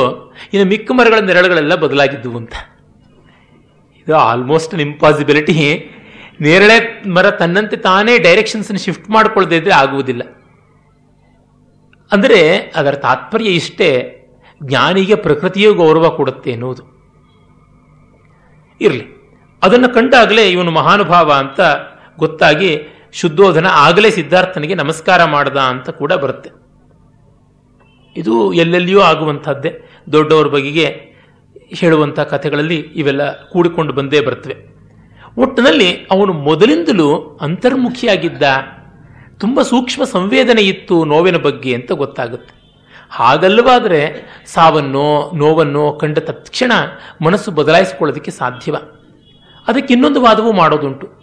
ಇವ್ಯಾವುದು ಕಾಣದಂತೆ ಅವನನ್ನು ಬೆಳೆಸಿದ್ರಿಂದಲೇ ಅವನ ಮನಸ್ಸು ಸುಕುಮಾರವಾಯಿತು, ಕೋಮಲವಾಯಿತು ಆ ಒಂದು ಘಾತ ತಾಳ್ಕೊಳಕ್ಕಾಗದೇ ಇದ್ದರಿಂದ ಅವನು ತೀವ್ರವಾಗಿ ಅದನ್ನು ಧ್ಯಾನಿಸಿ ಪರಿತ್ಯಾಗ ಮಾಡದ ಅಂತ. ಮತ್ತೆ ಅವನಿಗೆ ಏನೇನು ಅನುಕೂಲ ಇತ್ತು ಅಂತೆಲ್ಲ ಹೇಳುವಾಗ ಅವನಿಗೆ ಮೂರು ಋತುಗಳಿಗೆ ತಕ್ಕಂತೆ ಮೂರು ಬಗೆಯ ಅರಮನೆಯನ್ನು ಮಾಡಿಕೊಟ್ಟಿದ್ರು ಅಂತ ಲಲಿತ ವಿಸ್ತಾರ ಹೇಳುತ್ತೆ. ವಸಂತ ಮತ್ತು ಗ್ರೀಷ್ಮಗಳಿಗೆ ಒಂದು, ಬೇಸಿಗೆ ಕಾಲಕ್ಕೆ ಒಂದು, ಮಳೆಗಾಲಕ್ಕೆ ಒಂದು, ಚಳಿಗಾಲಕ್ಕೆ ಒಂದು ಅಂತ. ಅವುಗಳ ಉಲ್ಲೇಖಗಳು ಆಮೇಲಿನ ಕಾವ್ಯ ನಾಟಕಾದಿ ಸಾಹಿತ್ಯಗಳಲ್ಲಿ ವಾತ್ಸಾಯನಾದಿ ಗ್ರಂಥಗಳಲ್ಲಿ ಕೂಡ ಬರ್ತವೆ. Summer palace winter palace rainy season palace ಅಂತ ಹೇಳುವಂಥದ್ದು ಬರುತ್ತೆ. ಈಗಲೂ ನಾವು ಅಲ್ಲಲ್ಲಿ ಕೇಳ್ತೀವಿ, ಆ ಸಮರ್ ಪ್ಯಾಲೇಸ್ ಅಲ್ಲಿ ಕಾಣಿಸುತ್ತೆ ಈಗಲೂ ಅಂತೆಲ್ಲ ಹೇಳುವಂಥದ್ದು ಈ ಪುರಾತತ್ವ ದಾಖಲೆಗಳಲ್ಲಿ ಕಾಣಿಸುತ್ತೆ. ಈ ಬೇಸಿಗೆ ಕಾಲದ ಅರಮನೆಗಳು ವಿಶಾಲವಾದ ವಾತಾಯನಗಳಿದ್ದು, ಸುತ್ತಲೂ ದೀರ್ಘಿಕ, ಅಂದರೆ ಉದ್ದವಾದಂಥ ಸರೋವರಗಳಿದ್ದು, ಆಮೇಲೆ ಅಲ್ಲಿ ಕಮಲ, ಕುಮುದ, ಕಲ್ಲಹಾರಗಳೆಲ್ಲ ವಿಶೇಷವಾಗಿ ಬೆಳೆದು ಮರಗಿಡಗಳು ಸ್ವಲ್ಪ ದೂರವಾಗಿದ್ದು ಅವುಗಳು ಗಾಳಿ ಬೀಸುವಂತೆ ಇದ್ದು ಗಾಳಿಯನ್ನು ಇನ್ಸುಲೇಟ್ ಮಾಡದೇ ಇರೋ ಥರ ಇದ್ದು, ಲಾವಂಚದ ಬೇರನ್ನ ಮತ್ತು ಲಾವಂಚದ ತೆನೆಯನ್ನು ಹಾಕಿ ಕಟ್ಟಿರುವಂತಹ ತೆರೆಗಳಿದ್ದು ಅದರ ಮೇಲೆ ನೀರನ್ನು ಚುಮುಕಿಸಿದಾಗ ಅಲ್ಲಿಂದ ಬೀಸುವ ಗಾಳಿ ನ್ಯಾಚುರಲಿ ಕೂಲ್ ಅಂಡ್ ಫ್ರಾಗ್ರೆಂಟ್ ಆಗಿ ಬರುವಂಥದ್ದು. ಹೀಗಿರುವುದು ಬೇಸಿಗೆ ಕಾಲಕ್ಕೆ ಅಂತ. ಮಳೆಗಾಲಕ್ಕೆ ಈ ಛಜ್ಜಾಗಳು ಯಾವುದಿವೆ? ಅವು ಬಹಳ ವಿಶೇಷವಾಗಿ ಚಾಚಿಕೊಂಡು ಆ ಮಳೆಯ ಇರ್ಚಲು ಒಳಗೆ ಬರದಂತೆ ಮಾಡಿಕೊಂಡು ಮತ್ತು ಅಲ್ಲಲ್ಲಿ ಮಳೆಯಿಂದ ರಕ್ಷಣೆಯನ್ನು ಪಡ್ಕೊಂಡು ಬೇರೆ ಇದೆಲ್ಲ ಸೊಗಸನ್ನು ಕಾಣುವುದಕ್ಕೆ ಬೇಕಾಗಿರುವಂಥ ಆವರಣ ಇರುವಂಥ ರೀತಿಯಲ್ಲಿ ಆ ಮಳೆಯ ವೈಭವ ಕಾಣುವಂಥ ಒಂದು ಬಾಲ್ಕನಿಗಳು ಸಿಟೌಟ್ಗಳೆಲ್ಲ ಇರುವಂಥ ಇದ್ದು, ತುಂಬ ಎತ್ತರವಲ್ಲದಂಥ ರೂಫ್ ಆಗಿರುವಂಥದ್ದು ಆ ಥರ ಚಳಿಗಾಲದಲ್ಲಿ ವಾತಾಯನಗಳು ಇನ್ನೂ ಚಿಕ್ಕವಾಗಿ, ಎತ್ತರ ಇನ್ನೂ ಕಡಿಮೆ ಇದ್ದು, ಬೆಚ್ಚಗೆ ಇರುವುದಕ್ಕೆ ಬೇಕಾಗತಕ್ಕಂಥ ಒಲೆ ಹಾರ್ತ್ ಅವುಗಳಿಗೆಲ್ಲ ಅವಕಾಶ ಇರುವಂಥದ್ದು ಆ ಥರದ್ದು ಅನ್ನುವ ಡೀಟೇಲ್ಸ್ ಎಲ್ಲ ಸಿಗುತ್ತೆ. ಅವುಗಳಿಗೆ ರಾಮ, ಸುರಾಮ, ಸುಭಟ ಅಂತ ಹೆಸರು ಇದ್ದುವು ಅಂತ ಕೊಡ್ತಾರೆ. ಅದನ್ನ ಬೇಸಿಗೆ ಕಾಲದ ಅರಮನೆಗಳನ್ನು ಚಂದ್ರಕಾಂತ ಶಿಲೆಯಲ್ಲಿ ಮಾಡಿದ್ರು, ತಂಪಾಗಿರುವುದಕ್ಕೆ. ಮಳೆಗಾಲದ ಇವುಗಳನ್ನು ಗಾರೆ ಇಟ್ಟಿಗೆಯಿಂದ ಮಾಡಿದ್ರು. ಚಳಿಗ ಚಳಿಗಾಲಕ್ಕೆ ಮರದ ಹಲಿಗೆಗಳಿಂದ ಮಾಡಿದ್ರು ಅಂತೆಲ್ಲ. ಇದು ನಿಜವಾಗಿ ಸತ್ಯ ಅನ್ಸುತ್ತೆ. ಈ ಚಂದ್ರಕಾಂತ ಶಿಲೆಯಿಂದ ಅಮೃತ ಶಿಲೆಯಿಂದ ಮಾಡಿದಾಗ ತಂಪು ಇರುತ್ತೆ. ಮತ್ತು ಗಾರೆ ಇಟ್ಟಿಗೆಯಿಂದ ಮಾಡಿದಾಗ ಅವು ಅಷ್ಟು ತಂಪಿರೋದಿಲ್ಲ. ನೀರು ಸುಲಭವಾಗಿ ಹರಿದು ಹೋಗುತ್ತೆ. ಮರದಲ್ಲಿ ಮಾಡಿದ್ದು ಒಳ್ಳೆ ಇನ್ಸುಲೇಷನ್ ಮಾಡಿ ಚಳಿ ಆಗದಂತೆ ಕಾಪಾಡುತ್ತೆ. ಹಾಗಾಗಿ ಇದು ಒಳ್ಳೆಯ ವಿವೇಕ ಇರುವಂಥದ್ದೇ ಆಗಿತ್ತು. ಅಲ್ಲಿ ಹಾಕಿರುವಂಥ ರತ್ನಗಂಬಳಿಗಳ ಕ್ವಾಲಿಟಿ ಎಂಥದ್ದು, ಎಷ್ಟು ಅಂತಸ್ತುಗಳಿದ್ದುವು, ಹೀಗೆ ಎಲ್ಲವನ್ನೂ ಕೂಡ ವಿವರವಾಗಿ ಕೊಡ್ತಾರೆ. ತುಂಬ ಸೊಗಸು, ತುಂಬ ಸೌಖ್ಯಕ್ಕೆ ಏನು ಬೇಕೋ ಅದೆಲ್ಲ ಕೂಡ ಇತ್ತು ಅಂತ ಗೊತ್ತಾಗುತ್ತೆ. ಮತ್ತೆ ಅವನಿಗೆ ಸೆಂಟ್ಗಳನ್ನು ಯಾರು ತಯಾರು ಮಾಡ್ತಾ ಇದ್ರು, ವಸ್ತ್ರಗಳನ್ನು ಯಾರು ತಯಾರು ಮಾಡ್ತಾ ಇದ್ರು, ಅಲಂಕಾರ ಆಭೂಷಣಗಳನ್ನು ಯಾರು ತಯಾರು ಮಾಡ್ತಾ ಇದ್ರು, ಅವುಗಳನ್ನು ಹೇಗೆ ಬಳಸ್ತಾ ಇದ್ದ ಅಂತ ಬಹಳ ವಿಸ್ತಾರವಾದ ಡೀಟೇಲ್ಸ್ ಎಲ್ಲವೂ ಕೂಡ ಬರುತ್ತೆ. ಮತ್ತೆ ಅವನಿಗೆ ಹದಿನಾರನೇ ವಯಸ್ಸಿನಲ್ಲಿ ಇವನು ಒಂಥರ ವಿರಕ್ತಿಯಿಂದ ಇರುವಂತೆ ಕಾಣಿಸುತ್ತೆ ಅಂತ ಗೊತ್ತಾಗಿ ಮದುವೆ ಮಾಡಿಬಿಟ್ರು. ಮದುವೆ ಮಾಡಿದ್ರೆ ಎಲ್ಲ ಸರಿ ಹೋಗುತ್ತೆ ಅಂತ ಅನಾದಿ ಕಾಲದ ಸಿದ್ಧಾಂತ ಅಂತ ಇದರಿಂದ ಗೊತ್ತಾಗುತ್ತೆ. ಹಾಗೆ ಮದುವೆ ಮಾಡಿದ ಮೇಲೆ ಅವನಿಗೆ ಅಂಥ ಏನು ಜೀವನದಲ್ಲಿ ಉತ್ಸಾಹ ಬಂದಂತೆ ಕಾಣೆ. ಹಾಗಾಗಿ ಅವನು ಮತ್ತೆ ಇನ್ನಷ್ಟು ಅಂತರ್ಮುಖನಾಗಿ ಇದ್ದ ಅಂತ ಗೊತ್ತಾಗುತ್ತೆ. ನೋಡಿ, ಅವನು ಗೃಹತ್ಯಾಗ ಮಾಡಿದ್ದು ಇಪ್ಪತ್ತೈದನೇ ವರ್ಷ. ಇಪ್ಪತ್ನಾಲ್ಕು ಇಪ್ಪತ್ತನೇ ಇಪ್ಪತ್ತೈದನೇ ಹಾಂ.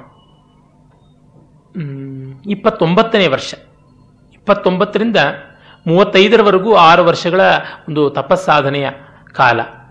ಅಂದರೆ ಇಪ್ಪತ್ತೊಂಬತ್ತು ಅಂದರೆ ಹದಿನಾರರಿಂದ ಇಪ್ಪತ್ತೊಂಬತ್ತು ಅಂದರೆ ಹತ್ತತ್ರ ಅವನು ಹದಿನೈದು ವರ್ಷಗಳ ಕಾಲ ಪೂರ್ಣವಾಗಿ ಹದಿನೈದ? ಹದಿನೇಳು ವರ್ಷ.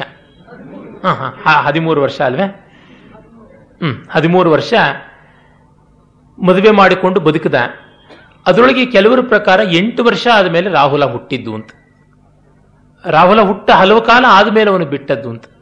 ಇನ್ನು ಕೆಲವರು ಅಲ್ಲ, ಅವನು ಮಹಾ ನಿಷ್ಕ್ರಮಣ ಮಾಡುವ ದಿವಸವೇ ರಾಹುಲ ಹುಟ್ಟಿದ್ದು ಅಂತಲೂ ಹೇಳ್ತಾರೆ. ರಾಹುಲ ಅನ್ನುವ ಹೆಸರನ್ನ ಬುದ್ಧ ಕೊಟ್ಟದ್ದೇನೆ, ಇವನೊಬ್ಬ ರಾಹುವಾಗಿ ನನಗೆ ದಾಪರವಾದ ಅಂತ, ರಾಹುವಾಗಿ ಇವನು ನನ್ನನ್ನು ಸೆಳೆಯುವಂತೆ ಆದ ಅಂತ. ಈ ಕುವೆಂಪು ಅವರ ಮಹಾರಾತ್ರಿ ಎನ್ನುವಂಥ ಒಂದು ನಾಟಕ ತುಂಬ ಚೆನ್ನಾಗಿದೆ. ಪ್ರಾಯಶಃ ನಾಳೆ ದಿವಸ ಆ ಒಂದು ನಾಟಕವನ್ನು ಇಟ್ಟುಕೊಂಡು ನಾನು ಆತನ ಮಹಾ ನಿಷ್ಕ್ರಮಣವನ್ನು ಹೇಳ್ತೀನಿ. ಆನುಷಂಗಿಕವಾಗಿ ಒಂದು ಮಾತು, ಕನ್ನಡದಲ್ಲಿ ಬುದ್ಧನ ಬಗ್ಗೆ ಬಂದಿರುವ ಅತ್ಯುತ್ಕೃಷ್ಟ ಕಾವ್ಯ ನಾಟಕ ಅಂತ ಯಾವುದಿವೆ? ನನ್ನ ಗಮನಕ್ಕೆ ಬಂದದ್ದು.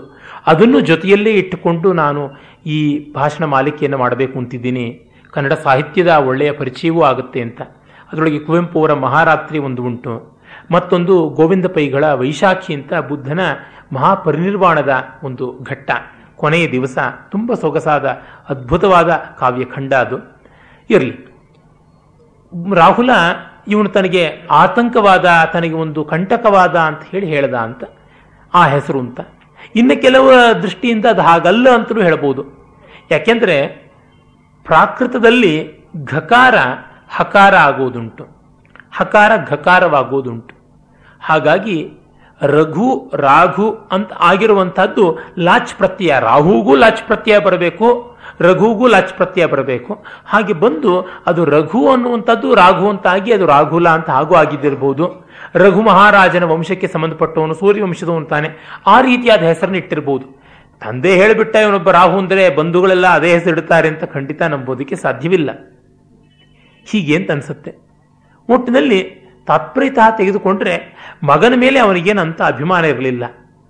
ವಿಪರ್ಯಾಸ ಕಡೆಗೆ ಮಗನಿಗೂ ಅವನೇ ಸನ್ಯಾಸ ಕೊಡಬೇಕಾಯಿತು. ಅದೊಂದು ಸ್ವಾರಸ್ಯಕಾರಿಯಾದ ಕಥೆ. ಬುದ್ಧ ತನಗೆ ಬೋಧಿಯಾದ ಮೇಲೆ ಎಷ್ಟೋ ವರ್ಷಗಳ ಬಳಿಕ ಮತ್ತೆ ಬರ್ತಾನೆ ಕಪಿಲ ವಸ್ತುವಿಗೆ ಬಂದಾಗ ಯಶೋಧರೆ ತನ್ನ ಮಗನ್ನ ಕರೆದು ಹೇಳ್ತಾಳೆ, ನೀನು ಹೋಗಿ ನಿಮ್ಮಪ್ಪನ ಕೇಳು, ನನ್ನ ಆಸ್ತಿಯನ್ನು ನನಗೆ ಕೊಡು ಅಂತ. ಯಾಕೆಂದ್ರೆ ನಿನಗೆ ಪ್ರೀತಿ ತೋರಿಸದೆ ತಂದೆಯಾದವನು ಮಗುವನ್ನು ಹೇಗೆ ಬೆಳೆಸಬೇಕು ಹಾಗೆ ಬೆಳೆಸದೆ ಹೋಗಿಬಿಟ್ಟ. ಅದಕ್ಕೋಸ್ಕರ ನನ್ನ ಪ್ರೀತಿಯನ್ನು ಕೊಡು ವಾಪಸ್ಸು ಅನ್ನುವ ಅರ್ಥದಲ್ಲಿ. ಅಂದ್ರೆ ನೀನು ಮತ್ತೆ ಸನ್ಯಾಸ ಬಿಟ್ಟು ಸಂಸಾರಿಯಾಗಿ ಬಾ. ಆಗ ನನಗೆ ನಿನ್ನ ಪ್ರೀತಿ ಸಿಗುತ್ತೆ ಅನ್ನುವ ತಾತ್ಪರ್ಯ. ಪಾಪ ಅವಳು ಬಹಳ ದೂರಾಲೋಚನೆಯಿಂದ ಒಂದು ಅದ್ಭುತವಾದಂಥ ಒಂದು ಸ್ಟ್ಯಾಂಡರ್ಡ್ ವಾಕ್ಯವನ್ನು ರಚನೆ ಮಾಡ್ಕೊಂಡು ಹೋದಳು. ಬುದ್ಧ ಅದನ್ನ ಟಾಂಗ್ ಬಿರಾಂಗ್ ಮಾಡಿಬಿಟ್ಟ. ಹೋಗಿ ಕೇಳಿದ ತಕ್ಷಣ ನನ್ನ ಆಸ್ತಿಯನ್ನು ಕೊಡು ಅಂದ್ರೆ ಕಾಷಾಯವನ್ನೇ ಹೊದಿಸ್ಬಿಟ್ಟ. ನನಗೆ ಇನ್ಯಾವ ಆಸ್ತಿ ಇದೆ? ಇರೋದೇ ಇದೊಂದು ಆಸ್ತಿ ಅಂತ. ಕಾಷಾಯವನ್ನು ಒದಿಸ್ಬಿಟ್ಟ ತಲೆಯನ್ನು ಬಡಿಸಿಬಿಟ್ಟ ಕೈಗೆ ಭಿಕ್ಷಾ ಪಾತ್ರೆ ಕೊಟ್ಟ, ತಾಯಿ ಹತ್ತಿರಕ್ಕೆ ಬಂದ ಭಿಕ್ಷೆಗೋಸ್ಕರವಾಗಿ ಊಟಕ್ಕೆ ಬರಲಿಲ್ಲ. ಇದು ಏನು ಮಾಡಕ್ ಹೋದರೆ, ಯಾವುದೋ ಒಂದು ಸಂಪಾದನೆ ಮಾಡಬೇಕು ಅಂತ ಬಂಡವಾಳ ಹಾಕಿದ್ರೆ, ಅಸಲೇ ಮೋಸ ಆಗಿಬಿಟ್ರೆ ಗತಿ ಏನು? ಇದ್ದೊಬ್ಬ ಮಗಾನು ಹೋಗ್ಬಿಟ್ನಲ್ಲ, ಇಲ್ಲದ ಗಂಡನ್ ಪಡ್ಕೊಳ್ಳೋಣ ಅಂತ ಹೋದರೆ ಅಂತ ಅವಳು ಬಹಳ ದುಃಖ ಪಡ್ತಾಳೆ. ಕಡೆಯಲ್ಲಿ ಪರಿವಸಾನ ಆಗಿದ್ದು, ಅವಳು ಸನ್ಯಾಸಿನಿ ಆಗೋದ್ರೊಳಗೆ. ಈ ಸಂದರ್ಭಗಳು ಆ ಕಾಲದ ಸಮಾಜದ ಮೇಲೆ ಎಂಥ ಭಾವನೆಯನ್ನ ಉಂಟು ಮಾಡಿದಿರಬಹುದು. ತುಂಬಾ ಜನ ಬುದ್ಧನನ್ನ ಬೈಯೋದಿಕ್ಕೆ ಇದನ್ನ ಒಂದು ಆಧಾರವಾಗಿ ಇಟ್ಕೊಳ್ತಾರೆ. ಎಲ್ಲರ ತಲೆ ಬೋಳಿಸಿ ಚೀವರ ಹೊದಿಸಿ, ಹಳದಿ ಬಟ್ಟೆ, ಕೇ, ಕೇಸರಿ ಬಟ್ಟೆನ ಉಡಿಸಿ ಕರ್ಕೊಂಡು ಬಂದ್ಬಿಟ್ಟ ಕೈಗೊಂದು ಭಿಕ್ಷಾಪತ್ರೆ ಕೊಟ್ಟು, ಪ್ರೈಮ್ ಯೂತ್ ಅಂತ ಯಾರಿದ್ದಾರೆ, ಅವರೆಲ್ಲ ಸನ್ಯಾಸಿಗಳಾಗ್ಬಿಟ್ರು ಅಂತ. ಅದಕ್ಕೆ ತಕ್ಕಂತೆ ಬೌದ್ಧ ಗ್ರಂಥಗಳಲ್ಲಿ ನಾನು ಐನೂರು, ಐವತ್ತು ಇವುಗಳೆಲ್ಲ ಬಹಳ ಅವರಿಗೆ ಫ್ಯಾಸಿನೇಟಿಂಗ್ ನಂಬರ್ಸ್ ಅಂತ ಹೇಳಿದ್ನಲ್ಲ. ಐವತ್ತು ಸಾವಿರ ಜನ ಭಿಕ್ಷುಗಳಿದ್ರು ಬುದ್ಧನ ಹಿಂದೆ ಅಂತ. ಹತ್ತತ್ರ ಒಂದು ಚಿಕ್ಕ ಊರಿನ ಸಂಖ್ಯೆ. ಇಷ್ಟು ಜನ ಇದ್ರೆ ಅವರು ದಂಡಪಿಂಡಗಳೇ ಆಗ್ತಾರೆ ಸನ್ಯಾಸಿಗಳು. ಅವ್ರನ್ನ ವ್ಯವಸ್ಥೆ ಮಾಡಿಕೊಡೋದು ಹೇಗೆ? ಮತ್ತೆ ನಿಜವಾಗಿ ಅವರಿಗೆ ಜ್ಞಾನ ವೈರಾಗ್ಯ ಸಂಪನ್ನತೆ ಇರುತ್ತಾ? ಒಂದು ಜನರೇಷನ್ನೇ ಹೀಗೆ ಸನ್ಯಾಸದ ಜನರೇಷನ್ ಆಗಿಬಿಟ್ರೆ ಮುಂದೆ ನಮಗೆ ಕಾಣುವಂಥದ್ದು ಏನು ಅಂತೆಲ್ಲ ಆಕ್ಷೇಪ ಮಾಡ್ತಾರೆ. ಇದು ಅನ್ಫೌಂಡ್ ಅಂತ ನನಗನ್ಸುತ್ತೆ. ಯಾಕೆಂದ್ರೆ ಬುದ್ಧನ ಹಿಂದೆ ಎಷ್ಟು ಜನ ಹೋದರೋ, ಜೈನರ ಗ್ರಂಥಗಳ ಆಧಾರದ ಪ್ರಕಾರ ಮಹಾವೀರನ ಹಿಂದೆಯೂ ಅಷ್ಟೇ ಜನ ಹೋದ್ರು ಅಂತ. ಯಾಕೆ? ಅಲ್ಲಿ ಮಾತ್ರ ಆಕ್ಷೇಪ ಮಾಡೋದಿಲ್ಲ. ಅಷ್ಟೇ ಯಾಕೆ? ಕುರುಕ್ಷೇತ್ರ ಯುದ್ಧವಾಯಿತು. ಲಕ್ಷಾಂತರ ಜನ ಸತ್ರು. ಹಾಗಾಗಿ ಕೃಷ್ಣ ಅವತಾರ ಪುರುಷ ಆಗಿದ್ದರಿಂದ ಅವನು ನಿಲ್ಲಿಸಲೇಬೇಕಾಗಿತ್ತು ಯುದ್ಧವನ್ನ. ಅವನು ನಿಲ್ಲಿಸದೇ ಇದ್ದಿದ್ದರಿಂದ ಎಷ್ಟು ಜನ ಸತ್ರಲ್ಲ. ಅಲ್ಲಿ ಸತ್ತಿದ್ದು ಪ್ರೈಮ್ ಯೂತ್. ಇದು ಸಾಯಲಿಲ್ಲ ಅಟ್ಲೀಸ್ಟ್ ತಲೆ ಬೋಳಿಸ್ಕೊಂಡಾರು ಬದುಕಿದ್ದಾರೆ, ಇಲ್ಲಿ ತಲೆಯೇ ಎಗರೋಗ್ಬಿಡ್ತಲ್ಲ ಅಂತ ಹಾಗೂ ವಾದ ಮಾಡಬಹುದು. ಹಾಗಾಗಿ ಇದು ಸಲ್ಲುವಂಥದ್ದು ಅಲ್ಲ, ಈ ರೀತಿಯಾದ ಆಕ್ಷೇಪಗಳು. ಮತ್ತೆ ಯಾವ ಕಾಲದಲ್ಲಿಯೂ ಒಬ್ಬ ಮಹಾನುಭಾವನ ಆಕರ್ಷಣೆಗೆ ತುತ್ತಾಗಿ ಸೆಳೆಯಲ್ಪಟ್ಟು ಹೋದವರು ನಿಜವಾಗಿ ವೈರಾಗ್ಯವಿದ್ದರೆ ಉಳಿಯುತ್ತಾರೆ, ಇಲ್ಲವಾದರೆ ವಾಪಸ್ ಬರ್ತಾರೆ. ಅವರು ಸಂಸಾರಿಗಳಿಗಿಂತ ಜಾಸ್ತಿ ಸಂಸಾರಿಗಳಾಗ್ತಾರೆ. ಇವತ್ತಿನ ಹೈಟೆಕ್ ಸನ್ಯಾಸಿಗಳೇ ಅದಕ್ಕೆ ದೊಡ್ಡ ಸಾಕ್ಷ್ಯ. ಈ ಮಾಡರ್ನ್ ಮ್ಯಾನೇಜ್ಮೆಂಟ್ ಗುರುಗಳು ಎಲ್ಲರೂ ಇದ್ದಾರಲ್ಲ ಅವರುಗಳನ್ನು ನೋಡಿದಾಗ ಗೊತ್ತಾಗುತ್ತೆ, ಸಂಸಾರಿಗಳಿಗಿಂತ ಹೆಚ್ಚಿನ ಸ್ಟ್ರಾಟಜಿಗಳು ಸಂಸಾರಿಗಳಿಗಿಂತ ಹೆಚ್ಚಿನ ವ್ಯವಸ್ಥೆಗಳು, ಅದಕ್ಕಿಂತ ಹೆಚ್ಚಿನ ಪ್ರಚಾರ ಸಾಧನಗಳನ್ನು ಎಲ್ಲ ಅಳವಡಿಸಿಕೊಂಡಿರ್ತಾರೆ ಅಂತಂದರೆ, ಅವರು ವೈರಾಗ್ಯಶಾಲಿಗಳಾದರೂ ಸಮಾಜದಲ್ಲಿ ಪ್ರೈಮ್ ಯೂತ್ ಹೊರಟೋಗ್ಬಿಡ್ತು ಅಂತ ಏನು ಸಂಕಟ ಪಡಬೇಕಾಗಿಲ್ಲ. ಮತ್ತೆ, ಯಾವುದೊಂದು ನಾವು ಪೂರ್ಣವಾಗಿ ನಿಯಮನ ಮಾಡ್ತೀವಿ ಅಂತ ಅಲ್ಲವಲ್ಲ ನಾವು ಹೇಳ್ತಾ ಇರ್ತೀವಿ, ಕಾಲ ಕೆಟ್ಟೋಯ್ತು ನೋಡಿ ಎಲ್ಲರೂ ಬದಲಾಗಿಬಿಟ್ರು ಅಂತ. ಹಾಗೇನ ಅಲ್ಲ. ಹಿಂದೆ ಎಷ್ಟು ಜನ ಸಂಗೀತ ಕೇಳ್ತಾ ಇದ್ರು, ಈಗ ಯಾರು ಸಂಗೀತವೇ ಕೇಳೋಲ್ಲ ಅಂತಂತೀವಿ. ಈಗಲೂ ಸಂಗೀತ ಕಚೇರಿಗೆ ಚಿಕ್ಕ ವಯಸ್ಸಿನವ್ರು ಬರ್ತಾರೆ. ಬೇಕಾದಷ್ಟು ಸಂಗೀತದ ಕ್ಯಾಸೆಟ್ಗಳು ಅಂಗಡಿಗಳಲ್ಲಿ ಖರ್ಚಾಗತ್ವೆ. ಹಾಗಾಗದೇ ಇದ್ರೆ ಕ್ಯಾಸೆಟ್ಗಳನ್ನು ಪ್ರೊಡ್ಯೂಸ್ ಮಾಡ್ತಲೇ ಇರಲಿಲ್ಲ. ಮತ್ತು ಸಾವಿರ, ಎರಡು ಸಾವಿರ ರೂಪಾಯಿಗಳ ಟಿಕೆಟ್ಗಳು ಸಂಗೀತಗಾರರ ಕಚೇರಿಗಳಿಗಿದ್ರು ಜನ ಕೊಂಡು ಕೇಳ್ತಾ ಇದ್ದಾರೆ. ಅಂತಂದ್ರೆ ನಡೀತಾ ಇದೆ ಅಂತ ಗೊತ್ತಾಗುತ್ತೆ. ಸಂಗೀತಗಾರರು ಎಷ್ಟೋ ಜನಕ್ಕೆ ಸ್ಟಾರ್ ವ್ಯಾಲ್ಯೂ ಇದೆ, ಸೆಲೆಬ್ರಿಟಿ ವ್ಯಾಲ್ಯೂ ಇದೆ ಅಂತ ಆದಾಗ, ಇದು ಶಾಸ್ತ್ರೀಯ ಅನ್ನುವ ಸಂಗೀತದ ವಲಯಕ್ಕೆ ಬಂದರೆ ಈ ಇದ್ದದ್ದೇ ಹೌದು ಅನ್ನುವುದು ನಮಗೆ ಗೊತ್ತಾಗುತ್ತದೆ. ಒಟ್ಟಿನಲ್ಲಿ ಉತ್ಪ್ರೇಕ್ಷಿತವಾದ ಸಂಖ್ಯೆಗಳನ್ನು ಕೊಟ್ಟಿರಬಹುದು. ಐದು ಜನ ಸನ್ಯಾಸಿಗಳಾದರು, ಮೊದಲು ಬುದ್ಧನ ಶಿಷ್ಯರಾಗಿ. ಈ ಐದರ ಮಲ್ಟಿಪಲ್ಸ್ ಅನ್ನ ಮನಸೋ ಇಚ್ಛೆ ಬೇಕಾದಂತೆ ಅವರು ಹಾಕ್ಕೊಳ್ತಾ ಬಂದರು ಅಂತ ಅನ್ಸುತ್ತೆ. ಮುಂದೆ ಯಾವುದೋ ಒಬ್ಬ ರಾಜ ಬೌದ್ಧಕ್ಕೆ ಸಿಕ್ಕಾಪಟ್ಟೆ ಪೋಷಣೆ ಕೊಟ್ಟ ಅಂತಂದ್ರೆ ಬೌದ್ಧ ಗ್ರಂಥಗಳು ಅವನು ಬೌದ್ಧ ವರ್ಗಕ್ಕೆ ಸೇರಿಬಿಟ್ಟ ಅಂತ ಬರ್ಕೋತಾರೆ. ಜೈನ ಗ್ರಂಥಗಳು ಅವನು ಜೈನ ವರ್ಗಕ್ಕೆ ಸೇರದ ಅಂತ. ನೋಡಿ, ಇಲ್ಲಿಯೇ ಬಿಂಬಸಾರ ಇದ್ದ ಅಜಾತ್ ಶತ್ರು ಇದ್ದ, ಜೈನ ಗ್ರಂಥಗಳೆಲ್ಲ ಅವರು ಜೈನರೇ ಆಗಿದ್ರು ಅಂತ ಬರೀತಾರೆ. ಬೌದ್ಧ ಗ್ರಂಥಗಳೆಲ್ಲ ಅವರು ಬೌದ್ಧರೇ ಆಗಿದ್ರು ಅಂತ ಬರೀತಾರೆ. ವೈದಿಕ ಗ್ರಂಥಗಳು ಅವರು ವೈದಿಕರೇ ಆಗಿದ್ರು ಅಂತ. ಛಾಂದೋಗ್ಯೋಪನಿಷತ್ತಿನಲ್ಲಿ ಎಲ್ಲ ಬರುತ್ತೆ. ಅಜಾತ್ ಶತ್ರುವಿನ ಹತ್ರ ದೃಪ್ತ ಬಾಲಾಕಿ ಅವನು ಹೋಗಿದ್ದ ಅಂತ. ಹೀಗಾದಾಗ ನಮಗೆ ಗೊತ್ತಾಗುತ್ತೆ. ಅವರವರ ವರ್ಗದವರು ಅವರವ್ರಿಗೆ ಸೇರಿದ್ದ ಅಂತ. ವಾಸ್ತವ ನೋಡಿದ್ರೆ ಸ್ಥಾನದಲ್ಲಿರ್ತಕ್ಕಂಥ ಆಳ್ವಿಕೆ ಮಾಡುವ ಪ್ರಭುಗಳು ಎಲ್ಲ ಮತಗಳಿಗೂ ಪೋಷಣೆ ಕೊಡ್ತಾ ಇದ್ರು. ಅರ್ಥಶಾಸ್ತ್ರದಂತಹ ಅತ್ಯಂತ ಪ್ರಾಚೀನವಾಗಿ ನಮ್ಮಲ್ಲಿ ಉಪಲಬ್ಧ ಇರುವ ರಾಜನೀತಿ ಶಾಸ್ತ್ರ ಗ್ರಂಥದಿಂದ ಮೊದಲುಗೊಂಡು ಈ ಹೊತ್ತಿನವರೆಗೂ ನಮ್ಮಲ್ಲಿ ಇರುವ ದಾಖಲೆಗಳು ನೋಡಿದ್ರೆ ಗೊತ್ತಾಗುತ್ತೆ. ಸಾಮಾನ್ಯ ಹೆಚ್ಚಿನ ಎಲ್ಲ ಪ್ರಭುಗಳು ಎಲ್ಲ ಮತಗಳಿಗೂ ಕೂಡ ಉತ್ತೇಜನ ಕೊಟ್ಟಿದ್ದಾರೆ ಅಂತ. ನಮಗೆ ಶಾಸನಗಳಂತೂ ನಿರ್ವಿವಾದವಾದ ದಾಖಲೆಯಾಗಿ ಉಳಿದಿವೆ. ಈ ಶಾತವಾಹನರು ಬೌದ್ಧರಾಗಿದ್ದರು ಅಂತ ಕೆಲವರು ಹುಯಿಲೆಬ್ಬಿಸಿಬಿಟ್ರು ನಾಗಾರ್ಜುನ ಕೊಂಡದಲ್ಲೆಲ್ಲ ಬೌದ್ಧ ಸ್ತೂಪಗಳೆಲ್ಲ ಇದ್ದವು, ನಾಗಾರ್ಜುನ ಅಲ್ಲಿಯೇ ಇದ್ದದ್ದು, ಅದನ್ನೇ ಹೋಗಿ ಶಂಕರಾಚಾರ್ಯರು ಹಾಳು ಮಾಡಿದ್ದು ಅಂತ. ಆದರೆ ನಮಗೆ ಸ್ಪಷ್ಟವಾಗಿ ಗೊತ್ತಾಗುತ್ತೆ, ಎಲ್ಲ ಶಾತವಾಹನರು ಅನೇಕ ವೈದಿಕ ಯಾಗಗಳನ್ನು ಮಾಡಿದ್ರು, ಮಾಡಿಸಿದ್ರು ಅಂತ. ಅಲ್ಲಿಯ ಸೈಟ್ಸ್, ಆರ್ಕಿಯಾಲಜಿಕಲ್ ಸೈಟ್ಸ್ ಯಾವುದೇ ಉತ್ಖನನ ಕ್ಷೇತ್ರಗಳನ್ನು ನೋಡಿದ್ರೆ ನಮಗೆ ಗೊತ್ತಾಗುತ್ತೆ, ಆ ಯಜ್ಞ ವೇದಿಕೆಗಳು ಮತ್ತು ಆ ಶೇನಚಿತ್ತ ರಥಚಕ್ರಚಿತ್ ಮೊದಲಾದಂಥ ಆಕಾರದಲ್ಲಿ ಮಾಡಿರತಕ್ಕಂಥ ಮಹಾವೇದಿಗಳು. ಮತ್ತು ಅದಕ್ಕೆ ಬೇಕಾಗಿರ್ತಕ್ಕಂಥ ಸ್ನಾನಕ್ಕೆ ಕೊಳಗಳು, ಇವುಗಳೆಲ್ಲವೂ ಇದ್ದುವು ಅಂತ. ಮತ್ತು ಅವರೆಲ್ಲರೂ ಕೂಡ ವೈದಿಕ ಗೋತ್ರ ಪ್ರವರ್ತಕರ ಹೆಸರೇ ಇಟ್ಕೊಂಡಿರುವ ವಸಿಷ್ಠಿ ಪುತ್ರ ಶಾತಕರ್ಣಿ, ಗೌತಮಿ ಪುತ್ರ ಶಾತಕರ್ಣಿ ಅಂತ ತಾಯಿಯ ಕಡೆ ಗೋತ್ರವನ್ನೇ ಇಟ್ಕೊಂಡಿದ್ರು. ಅಂತೆಲ್ಲ ಗೊತ್ತಾಗುತ್ತೆ. ಇವೆಲ್ಲ ಒಟ್ಟಿಗೆ ಒಂದೇ ಕ್ಷೇತ್ರದಲ್ಲಿ ಆಗ್ತಾ ಇದ್ವು. ಬೇಕಾದಷ್ಟು ಶಾಸನಗಳಿಂದಲೂ ನಮಗೆ ಇವು ತಿಳಿಯುವಂಥದ್ದಾಗಿವೆ. ಹಾಗೆ ನೋಡಿದಾಗ ನಮಗೆ ಗೊತ್ತಾಗುವುದು ಎಲ್ಲ ಕಾಲದಲ್ಲಿಯೂ ಪ್ರಭುಗಳು ತಕ್ಕ ಮಟ್ಟಿಗೆ ಎಲ್ಲಕ್ಕೂ ಪೋಷಣೆ ಕೊಡ್ತಾ ಇದ್ರು ಅಂತ. ಅದರಿಂದ ಇದು ಎದ್ದು ತಲೆ ಎತ್ತಿ ನಿಂತು ಬಿಡ್ತು. ಮಿಕ್ಕಿದ್ದನ್ನೆಲ್ಲ ಬಡದು ಬಗ್ಗಿಸ್ಬಿಡ್ತು ಅನ್ನುವುದು ಅವರ ಅನುಯಾಯಿಗಳ ಉತ್ಪ್ರೇಕ್ಷಿತವಾದಂಥ ಅತ್ಯುತ್ಸಾಹದ ಅವಾಸ್ತವ ದಾಖಲೆಗಳಲ್ಲಿ ಮಾತ್ರ. ಹಾಗಲ್ಲದೆ ಇದ್ದರೆ ಬೇರೆ ಮತಗಳು ಹುಟ್ಟೋದಿಕ್ಕಾಗ್ಲಿ, ಬೇರೆ ಮತಗಳು ನಿಲ್ಲೋದಿಕ್ಕಾಗ್ಲಿ ಜಾಗವೇ ಆಗ್ತಾ ಇರಲಿಲ್ವಲ್ಲ. ಇವುಗಳನ್ನು ನಾವು ಆಧರಿಸಬೇಕಾದದ್ದಿಲ್ಲ. ಒಳ್ಳೆ ಕಥೆ ಅಂತ ತಲೆದೂಗಿ ಮುಂದೆ ಹೋಗಬಹುದಷ್ಟೆ. ಮುಂದೆ ಸಿದ್ಧಾರ್ಥ ಮನೆಯಲ್ಲಿ ಅನೇಕ ವಿಧವಾದ ವಿನೋದಗಳ ಮಧ್ಯೆಯೂ ಏಕಾಂತದಲ್ಲಿ ಕಾಲ ಕಳೀತಾ ಇದ್ದ. ಅವನಿಗೆ ಹಲವರು ಹೆಂಡತಿಯರಿದ್ದರು ಅಂತ ಗೊತ್ತಾಗುತ್ತೆ. ಯಶೋಧರ ಅಲ್ಲದೆ ಮನೋಧರ ಅಂತ, ಗೌತಮಿ ಅಂತ, ಮೃಗಜ ಅಂತ, ಉತ್ಪಲವರ್ಣ ಅಂತ, ಗೋಪ ಅಂತ ಹೀಗೆಲ್ಲ. ಒಟ್ಟಿನಲ್ಲಿ ಮೂರು ಹೆಂಡತಿಯರಿದ್ದರು ಅನ್ನೋದು ಸುಮಾರು ದಾಖಲೆಗಳಿಂದ ಗೊತ್ತಾಗುವಂಥದ್ದು. ಆ ಸಂಖ್ಯೆಗಳನ್ನು ನಾವಿಟ್ಟುಕೊಂಡು ಏನೂ ಮಾಡುವಂಥದ್ದು ಇಲ್ಲ. ಒಟ್ಟಿನಲ್ಲಿ ಯಶೋಧರೆ ಅವನ ಪಟ್ಟದ ರಾಣಿಯ ಸ್ಥಿತಿಯಲ್ಲಿ ಇದ್ದಳು ಅತ್ಯಂತ ಆತ್ಮೀಯಳಾಗಿದ್ದಳು ಅಂತ ಗೊತ್ತಾಗುತ್ತದೆ. ಅದೊಮ್ಮೆ ರಾಜಕುಮಾರ ಸಿದ್ಧಾರ್ಥನಿಗೆ ಎಲ್ಲಿಯಾದರೂ ವಿಹಾರ ಮಾಡಬೇಕು ಅನ್ನುವಂಥ ಮನಸ್ಸು ಬಂತು. ಹಾಗೆಯೇ ವಿಹಾರಕ್ಕೋಸ್ಕರ ಎಲ್ಲ ವ್ಯವಸ್ಥೆಯನ್ನು ಮಾಡಿಕೊಂಡ. ಆ ವ್ಯವಸ್ಥೆಯನ್ನು ಶುದ್ಧೋದನ ಇನ್ನೂ ಚೆನ್ನಾಗಿ ಮಾಡಿಸಿಕೊಟ್ಟ. ಊರಾಚೆ ಒಂದು ಉದ್ಯಾನ. ಆ ಉದ್ಯಾನಕ್ಕೆ ಹೋಗಿ ಅಲ್ಲಿರುವಂತಹ ರಮಣೀಯವಾದ ಸಂದರ್ಭ ವಿಶೇಷಗಳನ್ನು ನೋಡಬೇಕು ಅಂತ. ಇದು ಪ್ರಾಯಶಃ ವಸಂತ ಋತುವಿನಲ್ಲಿ ಆಗಿದ್ದಿರಬೇಕು ಅನ್ಸುತ್ತೆ. ಯಾಕೆಂದರೆ ಅವನು ಮನೆಯನ್ನು ಬಿಟ್ಟಿದ್ದು ವೈಶಾಖ ಪೂರ್ಣಿಮೆಯ ದಿವಸ. ವಸಂತದಲ್ಲಿ ಆದ ಘಟನೆಗಳನ್ನು ಇಡೀ ಗ್ರೀಷ್ಮ ಪೂರ್ತಿ ಯೋಚನೆ ಮಾಡ್ತಾ ಮತ್ತೆ ಮತ್ತೆ ಅದನ್ನು ಮರುಕಳಿಸಿಕೊಂಡು ಕಡೆಗೆ ಅವನು ಆಷಾಢ ಮಾಸದಲ್ಲಿ ಅಂದರೆ ಗ್ರೀಷ್ಮಾಂತ್ಯ ವರ್ಷಾದಿಯಲ್ಲಿ ಹೋಗಿರಬೇಕು ಅನ್ಸುತ್ತೆ.